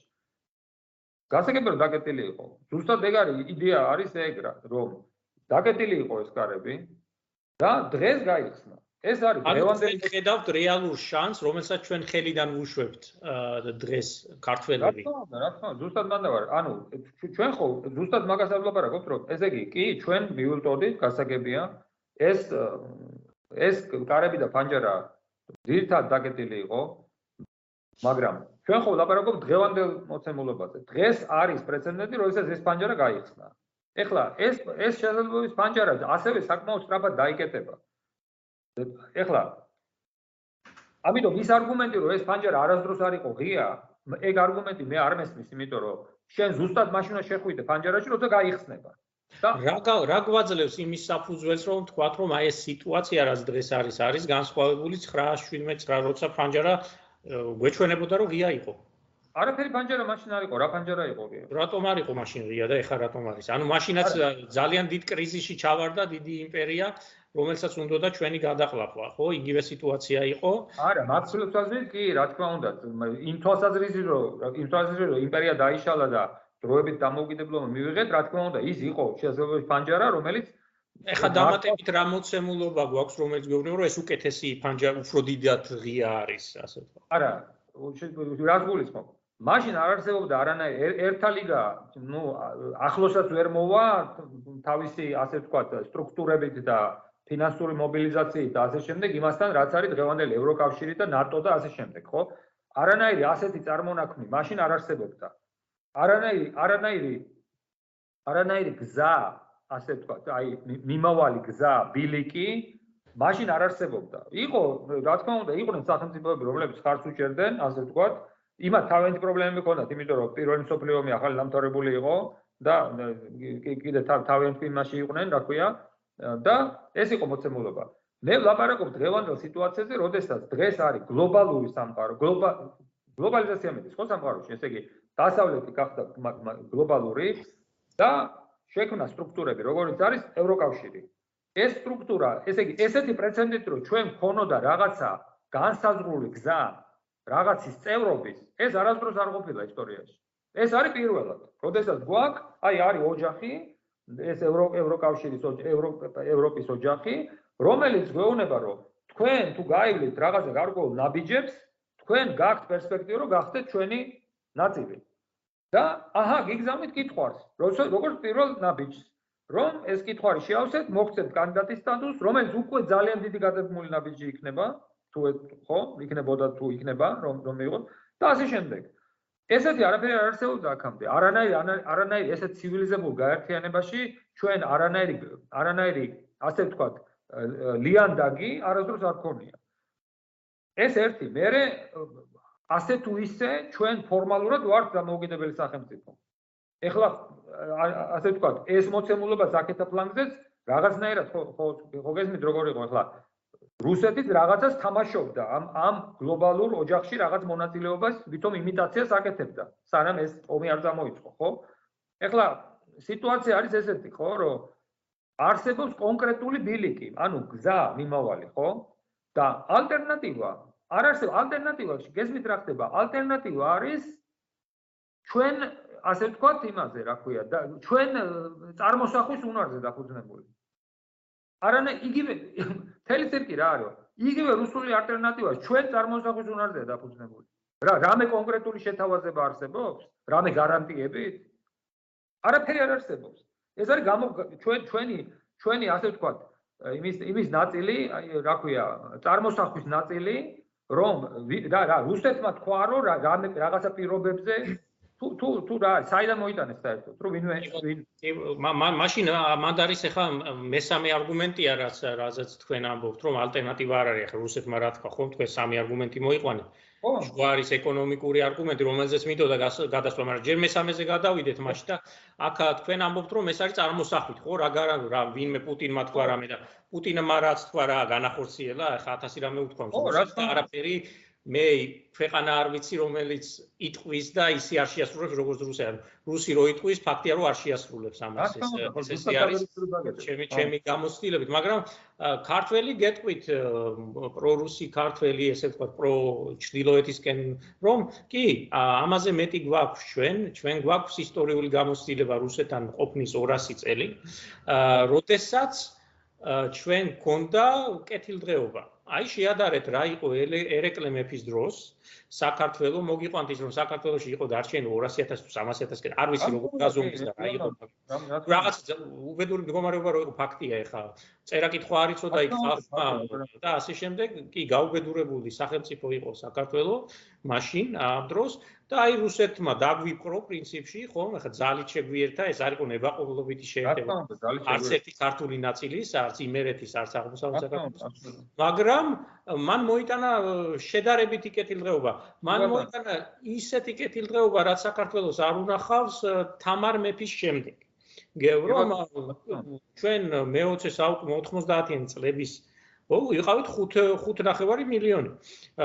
ანუ ეს იყო უკვე კეთილდღეობისკენ მიმავალი ერი გადაშენდება გადაშენდებოდა ალბათ ვფიქრობდით მე-18-19 საუკუნეში და მე მე ხა რა რა კარგად ვართ. და ეს ყველაფერი მოიტანა იმან რომ ჩვენ ვიყავით რუსეთის ნაწილი. ეს ხომ არის ჩვენი გამოცდილება აი რა კარგი იყო ამას რა უნდა დაუპირისპიროთ რატომ არა მაშინ რუსეთი ისევ და ფაქტია რომ დემოგრაფიულად ჩემი თვალსაზრისით დემოგრაფიულად ყველა საქართველოს ყველაზე დიდი პრობლემა არის დემოგრაფიული პრობლემა, ანუ ერია, ერი არის ან მიდის სადღაც ყველა, ან არის არიბადება, ან სიკვდილიანობა არის შედარება სტატისტიკურად არის საშინელი. ანუ ისევ მიდის პროცესი ერის სიკვდილიანობა ყდება ერი ისევ. და ეს არგუმენტია, რომ მოდი აი რუსეთი ნახეთ იქ იყო იქ იყო კეთილდღეობა, ხო? იქ იყო ზრდა. და რატომ არ გვინდა ეს? აი, ეს ხომ მაინც იყო ყველაზე დიდი კეთილდღეობა ჩვენ ნახეთ იქ. ხო? დავით თამარის თქვა თამარის შემდეგ. აა და რა დაუპირისპიროთ, რატომ არ არიან ისინი სწორი? კი ბატონო, ვისაუბროთ მაგაზეც. ასე თქვა, კიდევ ერთხელ ახლა რა თქმა უნდა, მე არა ვარ ისტორიკოსი, ჩემი ჩემი ცოდნა შემოიფარგლება, ასე თქვა, ზოგადი, ну, ისეთივე ცოდნით, როგორც ყველა დანარჩენს. აქ, ну, რაღაცა რაღაცა რაღაცა შრომები ნარგოები დაგიწყული მაქვს. ხო. ну, იქიდან ამ სურათს მე ვქნი იქიდან. და მე მგონი ეს ეს სურათი ასე თქვა საყოველთაოდ მიღებულია. ახლა სურათი იქ რა იყო? მოდით შევადაროთ ჯერ სიტუაცია, მთელი ყველაფერი ხო არის დამოკიდებული მოცემული დროის კონტექსტზე, ხო? ესე იგი, შევადაროთ ერთმანეთს დემოკრატიის დონე მაშინდელ რუსეთში და ევროპასთან შედარებით, ევროპის სახელმწიფოებთან შედარებით, ანუ რამდენად არადემოკრატიული და რამდენად არადასავლური იყო რუსეთი მაშინდელი, ხო? და მე შევადაროთ დღევანდელ სიტუაციას. დღეს რა ხდება, ხო? ესე იგი, მაშინდელი სიტუაციის ესეთ პირდაპირ გადმოტანა, გადმოკოპირება დღევანდელზე, ცოტა ის არის, რა ქვია, ცოტა არასწორია, იმიტომ რომ მაშინდელი რუსეთი რაღაცა გაგებით იყო პროდასავლური თვითონვე. ანუ იმიტომ რომ რა ხდებოდა? რაღაცნაირი დასავლური იდეები მასობრივად შემოდიოდა რუსეთში. და სხვადასხვა ამ იდეებს აი როგორც იყო განმანათლებლობა და ასე შემდეგ ქართველი ქართულ ქართველი ქართველი საზოგადოება ამას ეზიარა რუსეთის გავლით ხო? ანუ რა მოხდა? ამ ამ შეერთების შედეგად დასავლეთი შემოვიდა საქართველოში მართალია რუსეთის გავლით და მაგრამ ეს მაინც იყო დასავლეთიზაცია საქართველოსი ამის მაშინდელი სიტუაცია ხო? ესე იგი ამიტომ რა თქმა უნდა დამოუკიდებლობის დაკარგვა კატასტროფაა მაგრამ ეს ეხლა ვლაპარაკობთ ფარდობით სიტუაციაზე. ესე იგი მაშინდელი რუსეთის სტატუსი და შედარება არ შეიძლება, იმიტომ რომ ეხა მაშინდელი რუსეთი თუ იყო феодალური სახელმწიფო, რაღაცა პირიქით კიდე რაღაცა რაღაცა პროგრესისკენ მიმავალი, იმიტომ რომ ბატონყმობმა მაგალითად გაუქმდა და ასე შემდეგ, რაღაცა იმისკენ კაპიტალიზმის კაპიტალიზმისკენ გადადგმული ნაბიჯები რაღაცა გაგებით მქონდა რაღაც ადამიანის უფლებების ცნებები მაშინდელ რუსეთს, რაღაცა მომენტებში მასაც სიკვდილით დასჯასაც აჩერებდნენ, არ ქონდათ რაღაცა ესეთები. იყო რაღაცა ახალი იდეები შემოსული რუსეთში, რუსეთის ხო არ იყო სტატიკური დეკაბრისტები, ისინი ესენი რაღაცა სახალხო მოძრაობები. ანუ მაშინდელი რუსეთში რაღაცა პროცესი მიდიოდა პოლიტიკური. ეს შედარებაც არ არის დღევანდელ სიტუაციასთან. დღეს უსხო მოცემულობაა, ხო? ესე იგი დღევანდელი სიტუაცია გრადიენტი დღევანდელი სიტუაცია სადაც რუსეთმა თავისთავად მიიყვანა. მე სულ არ მიხარია. მე გაცილებით ვისურვებდი რომ რუსეთი იყოს დემოკრატიული სახელმწიფო განვითარებული მაშინ ჩვენ საერთოდ არ გვიჭირდა მაგრამ მოცემულობა ეგ არის ხო? ანუ სადამდე მიიყვანა ჯერ ეგეთ თავის მეზობლები და მე კიდე თავის თავი დღევანდელმა რუსეთმა ხო? ეხლა წარმოიდგინეთ ეხლა მაკდონალდის აღარ არის მაგ ქვეყანაში. ანუ ესე იგი საერთოდ რაღაცნაირად თავის თავის გააკეთა თვით დესტრუქციაც ამავე დროს რა.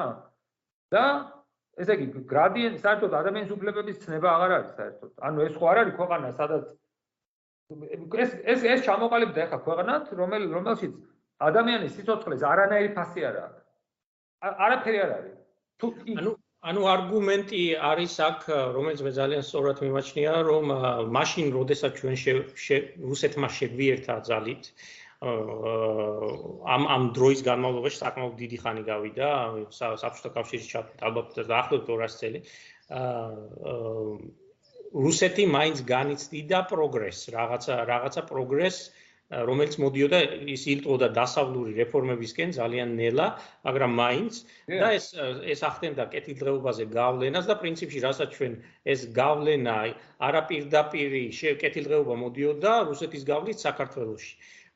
და იმიტომ რომ რუსეთის განიცდიდა დასავლური სახის რაღაც სახის პროგრესს, რაც ნამდვილად ესე იყო, პეტრე პირველი იყო კაცი რომელსაც უნდოდა რომ ყველანაირად დაგვანებოდა იმ შესანიშნავ სახელმწიფოებს რომლებიც ნახამან ხო მოიარა ნახა და იმის მერე ყველა ცდილობდა რომ ყოფილიყო რა ფრანგულად ელაპარაკა და ეს შემდეგ და პროგრესულები ყოფილიყვნენ მინიმუმ რაღაც თვალსაზრისით ხო რა თქმა უნდა.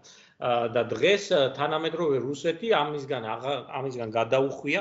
ეს საბჭოთა კავშირიც კი ცდილობდა რომ ყოფილიყო პროგრესული ტექნოლოგიური თვალსაზრისით არაფერი გამოდიოდა მართალი მაგრამ ცდილობდა რომ მოდერნიზაცია გაეკეთებინათ ისეთი სახის როგორც ეს იყო ამერიკაში და ასე შემდეგ ჩამოყავდათ იქ ამერიკელები და ცდილობდნენ ესწავლათ ხომ? ინდუსტრია საბჭოთა კავშირთან ახლა შედარებას ადრე იყო ტოტალიტარული სახელმწიფო სადაც ეს ჩვენი არჩევანი არასდროს არ ყოფილა მან ყოფნა. ასე რომ მან ეგ იყო მოცემულობა გარეგან ნუ რაც იყო იყო.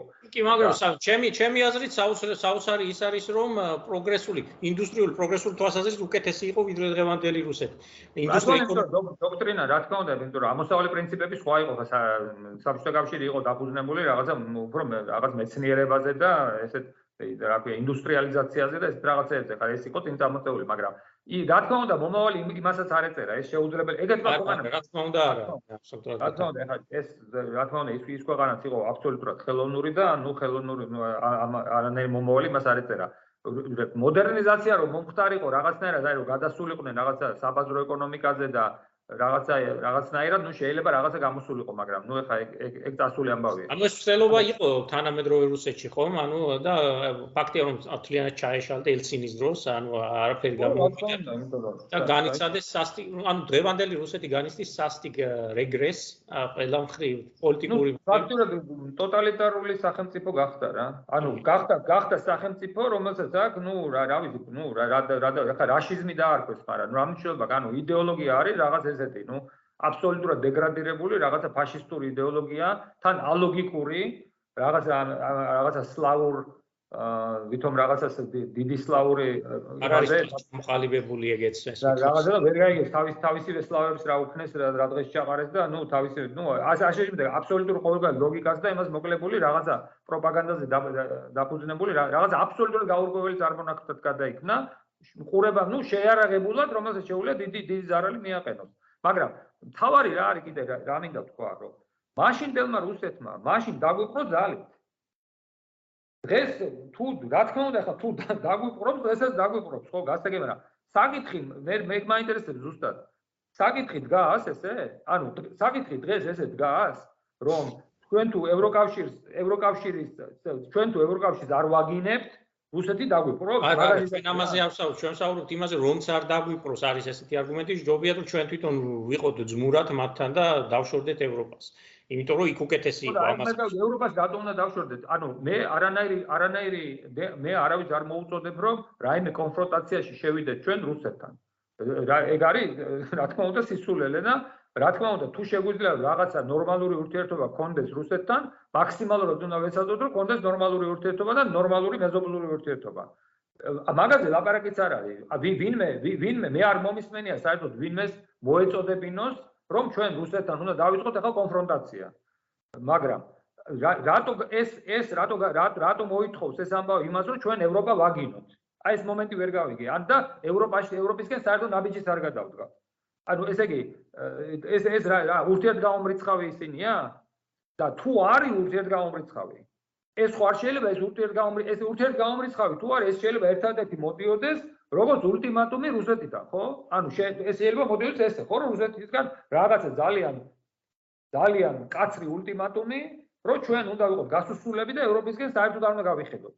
მაგრამ თუ ესეთი ულტიმატუმი არსებობს დადო მაგიდაზე ხო არ შეიძლება ესეთი ულტიმატუმი იყოს მონდობილი ჩვენ წარმოსახვის უნარზე.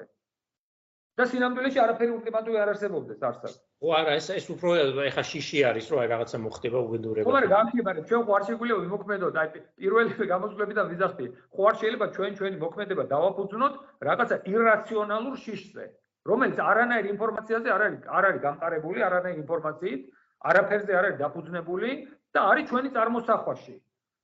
და თუ არსებობს მიზეზი ამ შიშისთვის, მაშინ ეს არის პირდაპირ მთავრობის ვალდებულება და პოლიტიკური კლასის ვალდებულება, რომ ეს მოსახლეობას განუმარტონ. არა, მიზე მიზეზი არის ფსიქოლოგიური, ხა წარმოიდგინეთ ეს ისეთი სიტუაცია არის, რომ აი პატარა ბავშვი არის და ვიღაცა მოზარდი, რომელიც გამუდმებით ცემს ამ ბავშვს და მე გაჩერდება აღარც ემს, მაგრამ ბავშვს ეშინია რომ რამე მოქმედება რომ გააკეთოს, ისე დაიწყებს ემას წარსულ გამოცდილებაზე დაყრდნობით. ანუ არა არა მესმის მაგრამ ისეთი ისეთი ისეთი ისეთი ციტალ ხაზებს გადაკვეთილი ესე იგი სახელმწიფოც კი როგორც ზევანდელი რუსეთია ეხლა ესე გაუფრთხილებლად არაფერს არ იწყებს. გაუფრთხილებლად არასდროს არ იწყებს. ფართო მასშტაბიან მასშტაბიან შეტევას რომ საერთოდ ესე იგი არანაირი წინაპირობა ყოველგვარი წინაპირობის და იმის გარეშე მანდაც კი არ ხდება ეგეთი რაღაცები. ანუ ესე იგი მაშინ გამოდის შემდეგი, ანუ ესე იგი, კარგად რომ გავიგო ანუ არგუმენტი. მე მაინტერესებს აი ეს ჰიპოთეტური არგუმენტი, რასაც თქვენ ასე ასე თქვა თან ესე იგი ოპონენტის არგუმენტი. ესე იგი, მაშინ გამოდის ესე, თუ სწორად გავიგე, ანუ არგუმენტი არის შემდეგი, რომ მიუხედავად იმისა, რომ არანაირი რაციონალური საფუძველი ასეთ ტიპის ულტიმატუმს არ აქვს დღესდღეობით, რომ ესე იგი, აქ ხო ლაპარაკი არ არის ნატოზე. კაი, ნატოზე კიდე გავიგებდი მაგას, რა თქმა უნდა. მაგრამ აქ ლაპარაკი არის ევროკავშირის კანდიდატობაზე.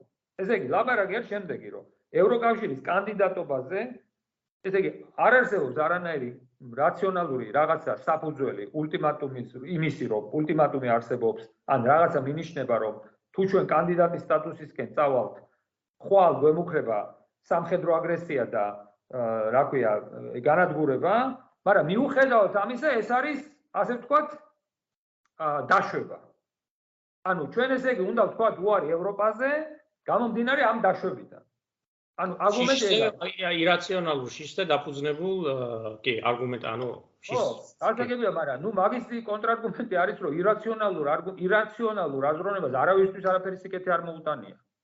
იმიტომ რომ ირაციონალური აზროვნების როგორ შეიძლება ირაციონალურ შიშზე დავაფუძნოთ ესე იგი ჩვენი გადაწყვეტილებები, ხო? მე მესმის რომ რა თქმა უნდა თქვენ სწორი ანალოგია მოიყვანეთ იმის რომ არის მაგალითად ბავშვი რომელსაც ვიღაცა სემს და მე ის გაჩერდა და ეს ბავშვი ხლა იმდენად ტერორიზირებულია ხო? რომ საერთოდ საერთოდ განძრევაც კი არ უნდა. მე მესმის მაგრამ გამოსავალი ხომ ისევ არის რაციონალური აზროვნება ხო? ანუ სხვა ჩვენ ხო ხელსაჩაჭი არაფერი არ აქვს ერთადერთი სიტუაცია ჩვენ უნდა ვიაზროთ რაციონალურად ხო?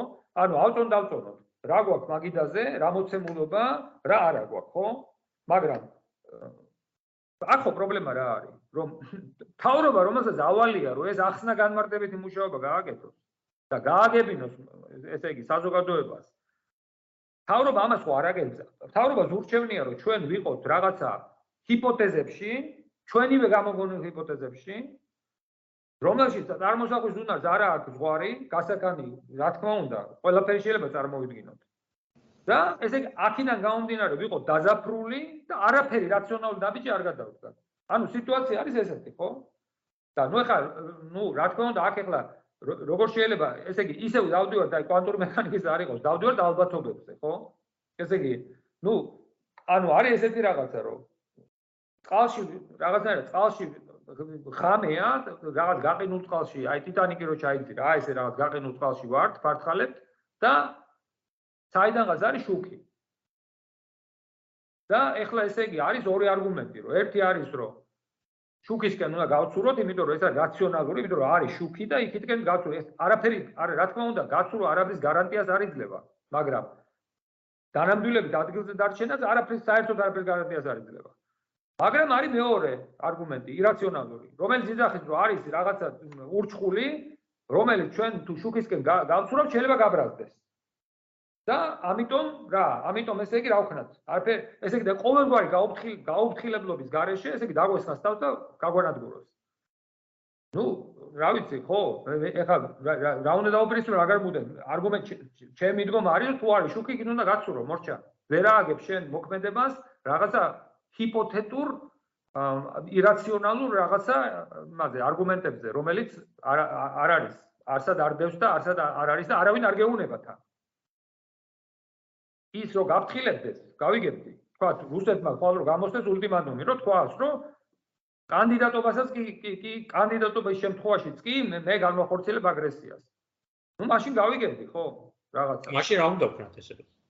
არაფერი უნდა ვიმოძრაოთ ევროპისკენ. რა უნდა უნდა გავწოდოთ. რომ რომ რომ რომ თქვას ესეთი ამ ჰიპოთეტურად რუსეთმა. არა, თუ იტყვის, ჯერ ეგეთი მე ეგეთ რაღაცები არ ხდება, რომ 60 მენდილზე, ესე იგი, ქვეყანა მაგიგძალოს კანდიდატობის სტატუსი რაღაცა გაერთიანების.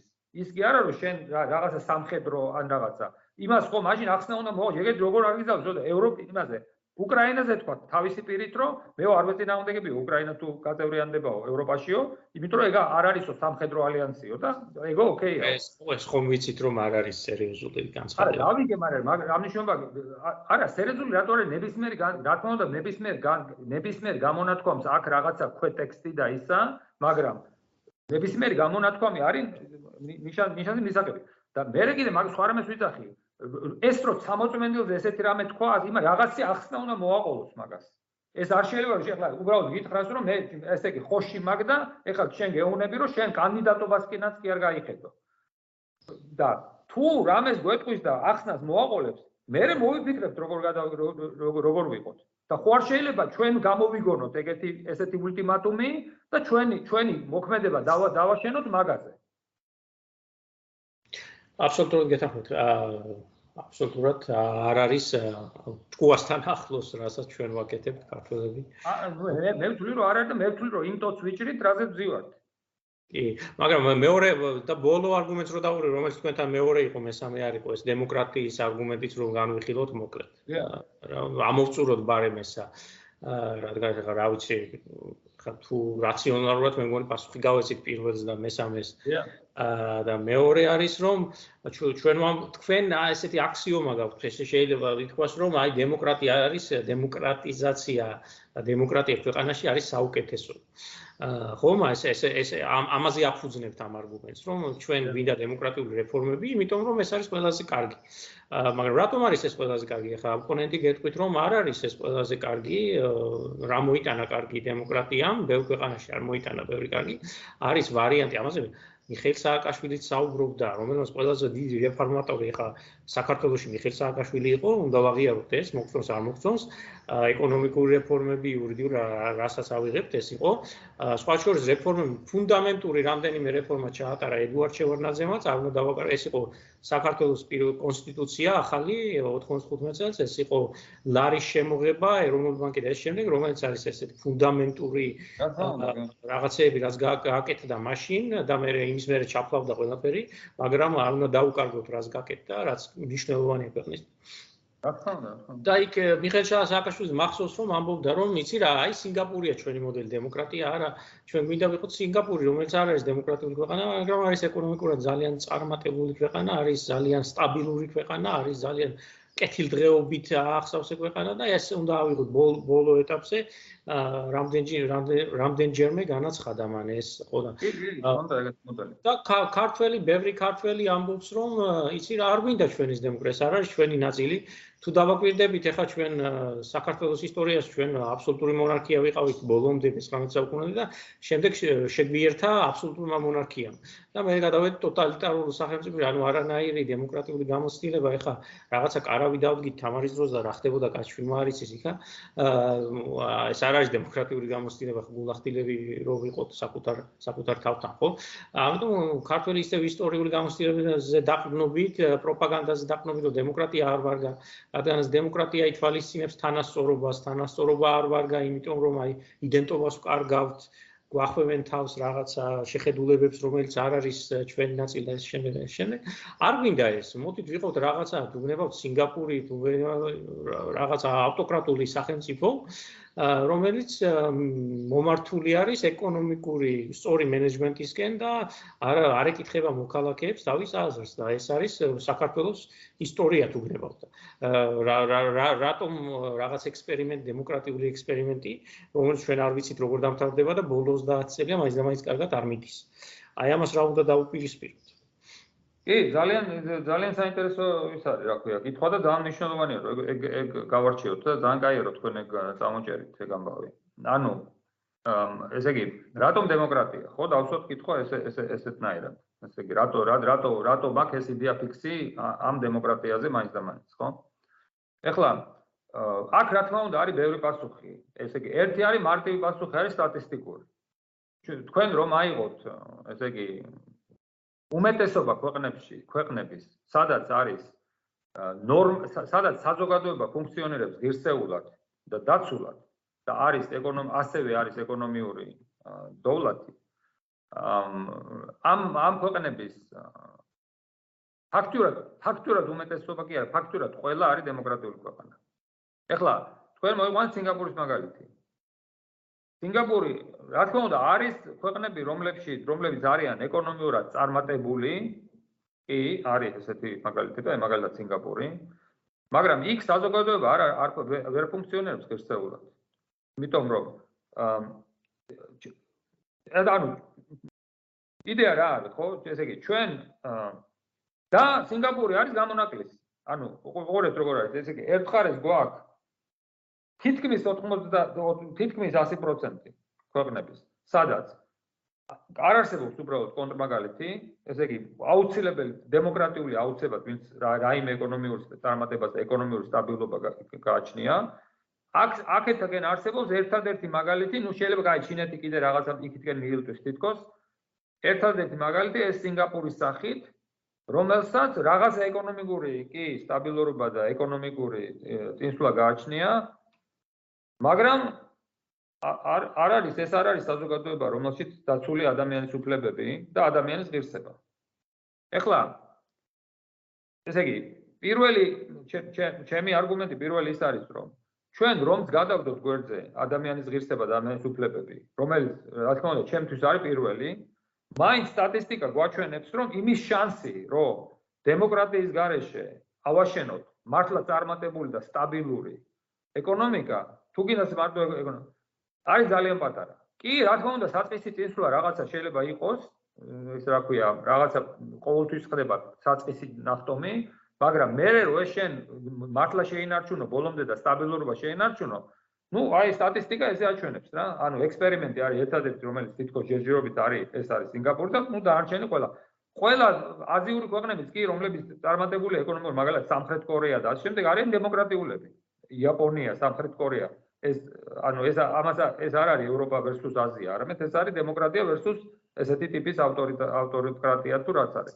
ხო, პირველი არგუმენტი ეგ არის, ამიტომ მე მე დარწმუნებული ვარ, რომ კი, საწყისი წარმატება იყო უდაოდ, რა თქმა უნდა, ამ რეფორმების და მის შედეგად, მაგრამ მაგ თუ დემოკრატიზაციას არ გააკეთებდა მე ქვეყანა ეგ განწირული იყო ეგ მოდელი. ჩვენ ვერასოდეს სინგაპურს ვერ ავაშენებდით. ეს ერთი, მაგრამ წარმოვიდგინოთ, რომ აგვეშენებინა სინგაპური. ხო, აქ უკვე არსებობს ფუნდამენტური განსხვავება. მე არ მინდა სინგაპურში, მე არ მინდა რომ ჩემი ქვეყანაში იყოს ადამიანის უფლებები. ჩემთვის თავარი არის ადამიანის უფლებები და ადამიანის ღირსება. ამის ამაზე კომპრომისი, ადამიანის უფლებებზე და ადამიანის ღირსებაზე კომპრომისი იმის ხარჯზე რომ ჩვენ გქონდეს რაღაც აყვავებული, შედარებით აყვავებული ეკონომიკა, მე ეს ჩემთვის არის ფუნდამენტურად მიუღებელი. ამიტომ ამიტომ ასე ვთქვათ, ხო, რა თქმა უნდა, მე ვიცი რომ არის არის აზრი ასე ასე ვთქვათ, რა თქვენ თქვით, ხო, ეს ეს არ არის ის რომ ყველა ჩემას ყველა იზიარებს, რა თქმა უნდა. ეს ეს არ არის, მაგრამ ეხლა სტატისტიკურად ცხადია რომ ეს ეს ეს ფაქტორი, დემოკრატიის ფაქტორს აქვს უდიდესი მნიშვნელობა ასევე ეკონომიკურ წარმატებისთვის. და ეს მარტივია გასაგებად, იმიტომ რომ შეხედეთ რა ხდება. აი დემოკრატია რას ნიშნავს? დემოკრატია ნიშნავს, ყველა არის თანაბარ პირობებში საყენებული. არ არსებობს პრივილეგირებული კლასი და არ არსებობს პრივილეგირებული პიროვნებები. ეხლა თქვენ თუ შექმნით სიტუაციას, როდესაც ყველა არ არის თანაბარ პირობებში, მაგრამ არის რაღაცა პრივილეგირებული ელიტა. რა თქმა უნდა, საწყის ეტაპზე ის ელიტა განვითარდება. კი, რა თქმა უნდა, იქნებას და ვიღაცა მილიონერები გაჩნდებიან ქვეყანაში, ვიღაცა მილიარდერები გაჩნდებიან ქვეყანაში. ეს იქნება, მაგრამ საბოლოო ჯამში გასაგებია, რომ როცა ყველა თანაბარ პირობებშია, ქვეყნის წარმატების შანსი გაცილებით მეტია, ვიდრე როცა შეზღუდული ელიტა მის რა ქვია პირობებში ჩაყენებული, იმიტომ რომ ელემენტარულია, ხო ეხლა წარმოიდგინეთ თქვენს და მე ვართ თქვა სიტყვაზე ბიზნესმენები, ხო? ეხლა იმის ალბათობა, რომ გენიალური იდეა დაიბადება ან ჩემ თავში, ან თქვენ თავში, არის უფრო მეტი, ვიდრე ის იმის ალბათობა, რომ გენიალური იდეა დაიბადოს მარტო ჩემ თავში. და ეხლა მე თუ ვარ პრივილეგირებული და თქვენ არ ახართ, გასაგებია რომ იმის ალბათობა რომ ქვეყანა წავიდეს წინ ნაკლებია. ამიტომ ეს არის მარტივი, ანუ ეს მარტივი სტატისტიკაა. ხო, მარტივი სტატისტიკაა და ესე იგი მე მე ვფლი რომ ამას არ აქვს ალტერნატივა. ანუ ეს სინგაპური პრობლემა ხო ამ სინგაპურიზაციაში რა არის და ფაქტურად ამან გადაიყოლა ზუსტად ეს სააკაშვილის ხელისუფლება რატომ? იმიტომ რომ რა ხდება შეხედეთ შენ თქვენ შეიძლება გეგონოთ რომ სინგაპურიზაცია ეს არის გარდამავალი ფაზა. მაგრამ ეს არის ეს არის ფუნდამენტური შეცდომა რაც რაც იქნა დაშვებული მაგ დროს. იმიტომ რომ არასდროს არ ხდება ეს გარდამავალი ფაზა. იმიტომ რომ თქვენ თუ დემოკრატია რაღაცა მომენტში შეზღუდეთ ხო აი თქვა თქვათ რომ მოდი მე ერთი წელი შევზღუდა დემოკრატიას. ეხლა რაღაცნაირად ავაყოვებ ეკონომიკას და მე დემოკრატიულად გავაკეთებ დემოკრატიულ რეფორმებს. ძალიან რთულია იმიტომ რომ იმ ერთ წელიწადში როცა თქვენ დემოკრატია ზღუდავთ თქვენ გაიჩენთ იმდენ ტერს და მოგიწევთ იმდენი ადამიანთან ანგარიშსწორება და იმდენი უსამართლობის გაკეთება, რომ მე ეს შეუძლებელია, იმიტომ რომ მე უკვე გამოსვლა შეუძლებელია ამ იმიდან. გამიგეთ? აი ამ ამ ამ მიმართულებით. მაგის საწინააღმდეგო მეორე არგუმენტი არსებობს პინოჩეტი და ჩილე. ხო, მაგრამ ეგ რა არგუმენტია? პინოჩეტმა რითი დაამთავრა? დაამთავრა იმით, რომ რა ვიცი, ქვეყანა ეკონომიკურად გაძლიერდა, რა თქმა უნდა, დაიჭირეს ბოლოს ახლა და დემოკრატიული გახდა. არა, მე მაგას ვიცახი, რაღაცა გარკვეული დრო ეგ მოდელი მუშაობს, მაგრამ მაგას ვიცახი ზუსტად, რაღაცა გარკვეული დრო მუშაობს ეგ მოდელი ეკონომიკის ეკონომიკის აღორძინების თვალსაზრისით, მაგრამ ეგ მოდელია, რომელიც მე დასასრული ყოველთვის ერთ იგივე აქვს. იმიტომ რომ ესე იგი, იმიტომ რომ ეს ეს ეს სხვადასხვა საქართველოს საქართველოსში ეს უფრო მოხდა ასე ვთქვათ გლუათ ეგ. მაგრამ ესე იგი ყოველთვის ეგრეა ხო გესმით იმიტომ რომ ის არ აქვს მნიშვნელობა. თქვენ თუ მარტივი ფორმულა მე თუ დემოკრატია ზღუდავ არ აქვს მნიშვნელობა რაც რაგინ კეთილშობილი მიზნები არ უნდა მქონდეს. როგორც კი მე ვიცახი რომ მოდი ერთი წელი შევზღუდოთ დემოკრატია იმიტომ რომ საჭიროა ესე ყოველთვის მოხდება ის რომ ამ ერთ წელიწადში მე რაღაც დანაშაულს ჩავიდე დანაშაული არ ნიშნავს მაინდა მაინც ის რომ ქვეყანა დავაქციე. მე ვიცახი რომ რაღაც უსამართლობას ჩავიდე ვიღაცას ბიზნეს ან ბიზნეს შეეწირება ვიღაცის ან რაღაცა.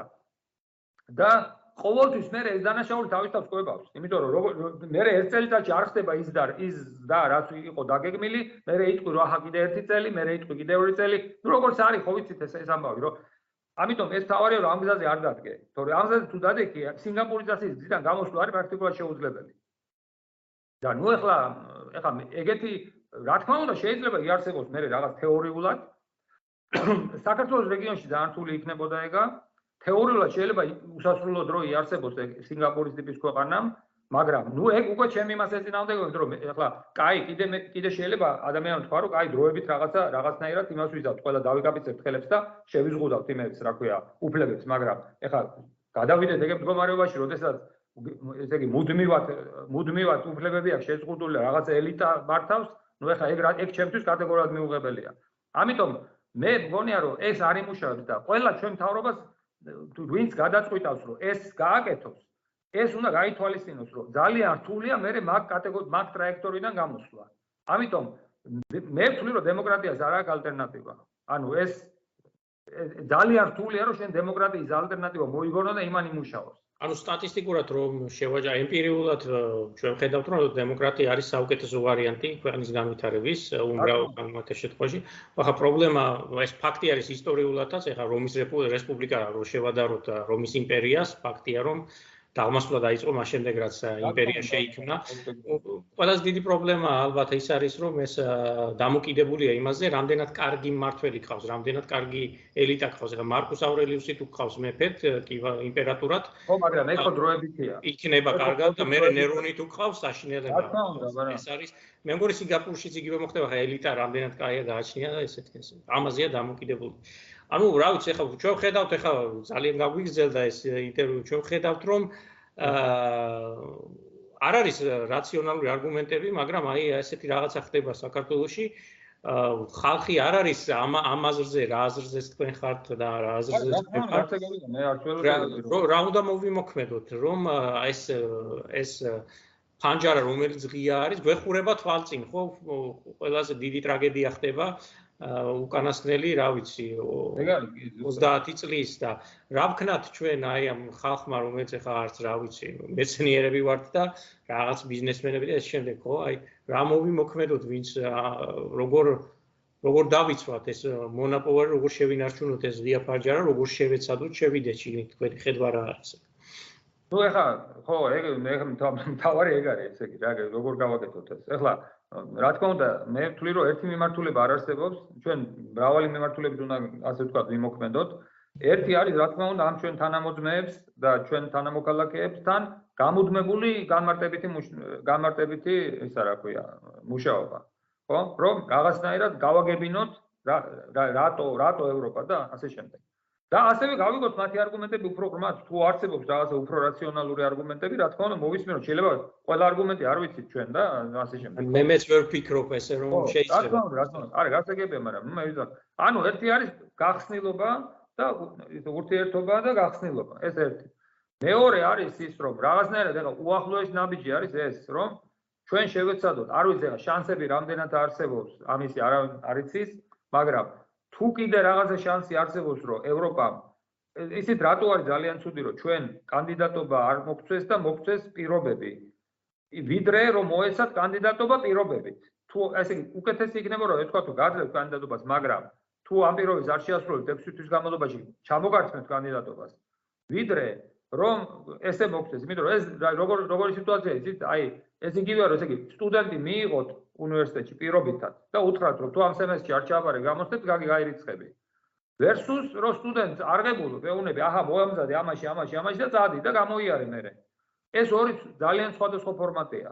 იმიტომ რომ ესე იგი ჩარჩოში მოქცეული თავრობა გაცვლებით ადვილია რომ ჩარჩოში მოქცეულ თავრობას აიძულო რომ გააკეთოს რა ქვია ყოველ შემთხვევაში დაიწყოს მიმართულებისკენ მოძრაობა ვიდრე მთავრობას რომელიც ჩარჩოს გარეთ არის და ეხლა მაგას ვიძახე ეს უახლოეს დღეში არის 20-ში ხო როდის არის ზეგარი ხო თუ ხო ზეგარი.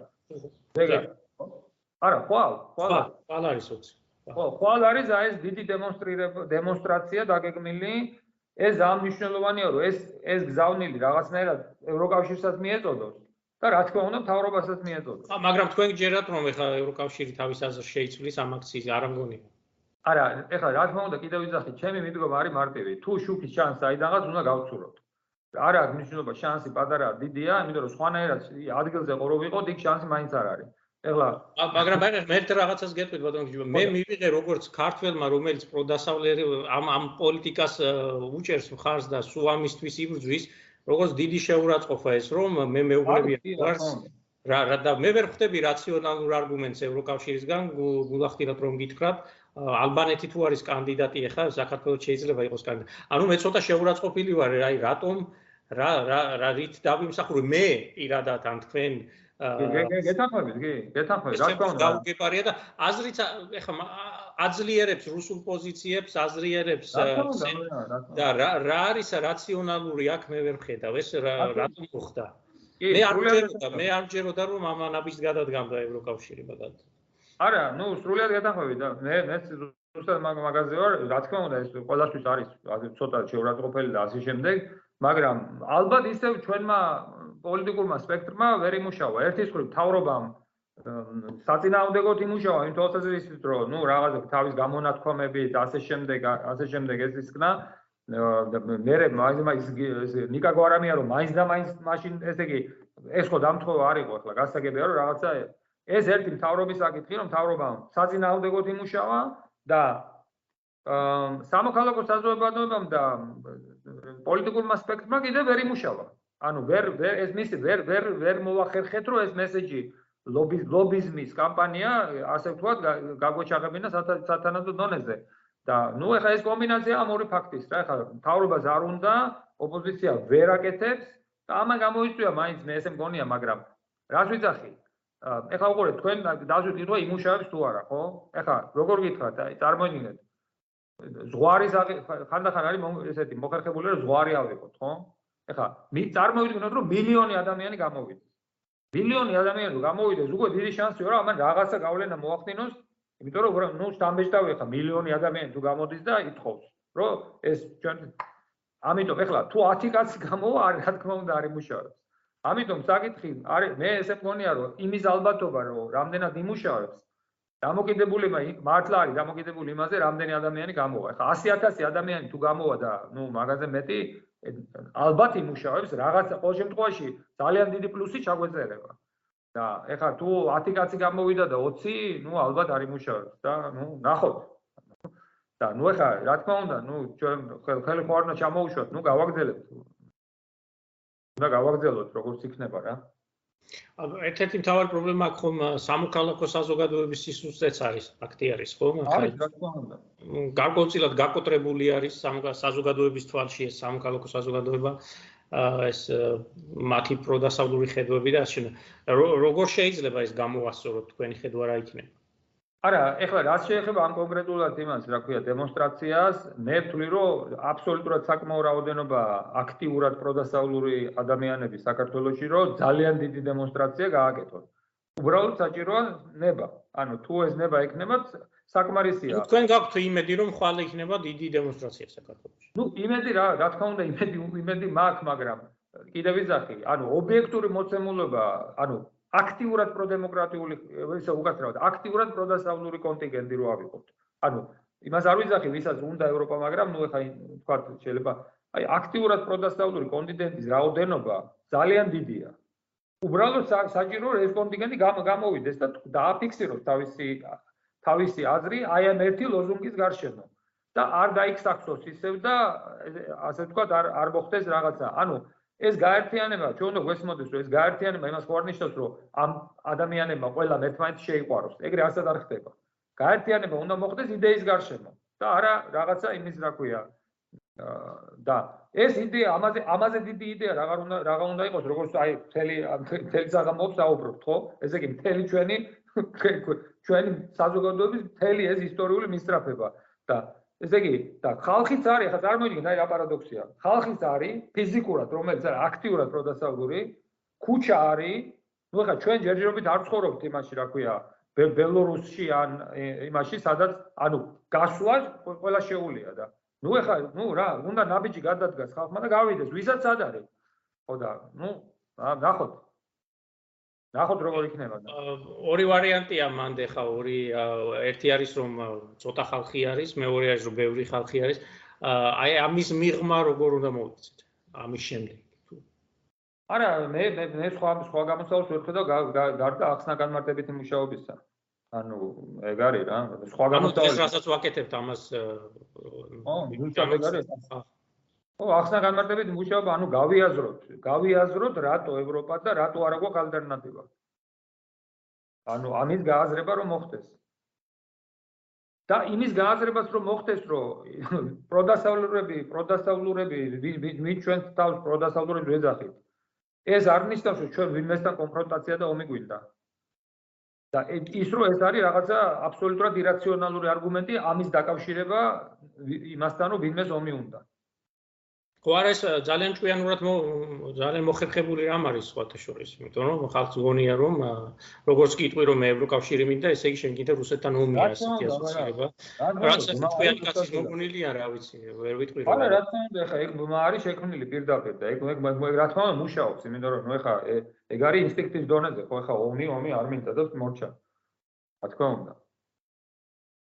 შეგებია.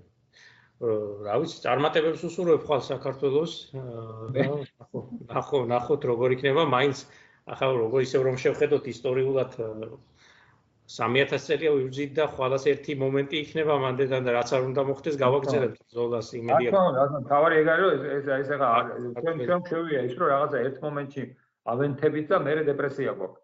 კი ეს ქართული ხასიათია ქართული. კი, კი, აი გვაქვს. ხო და ამიტომ ერთ ყვავეთეთ ესე მძლავრად ინთება ხო და ამის იმედი ქონს მძლავრად აინთოს აა და ესე რა ვიცი ბატონოგია თქვენ ხომ არ გინდათ კიდევ რამე დაამატოთ თქვენი მხრიდან?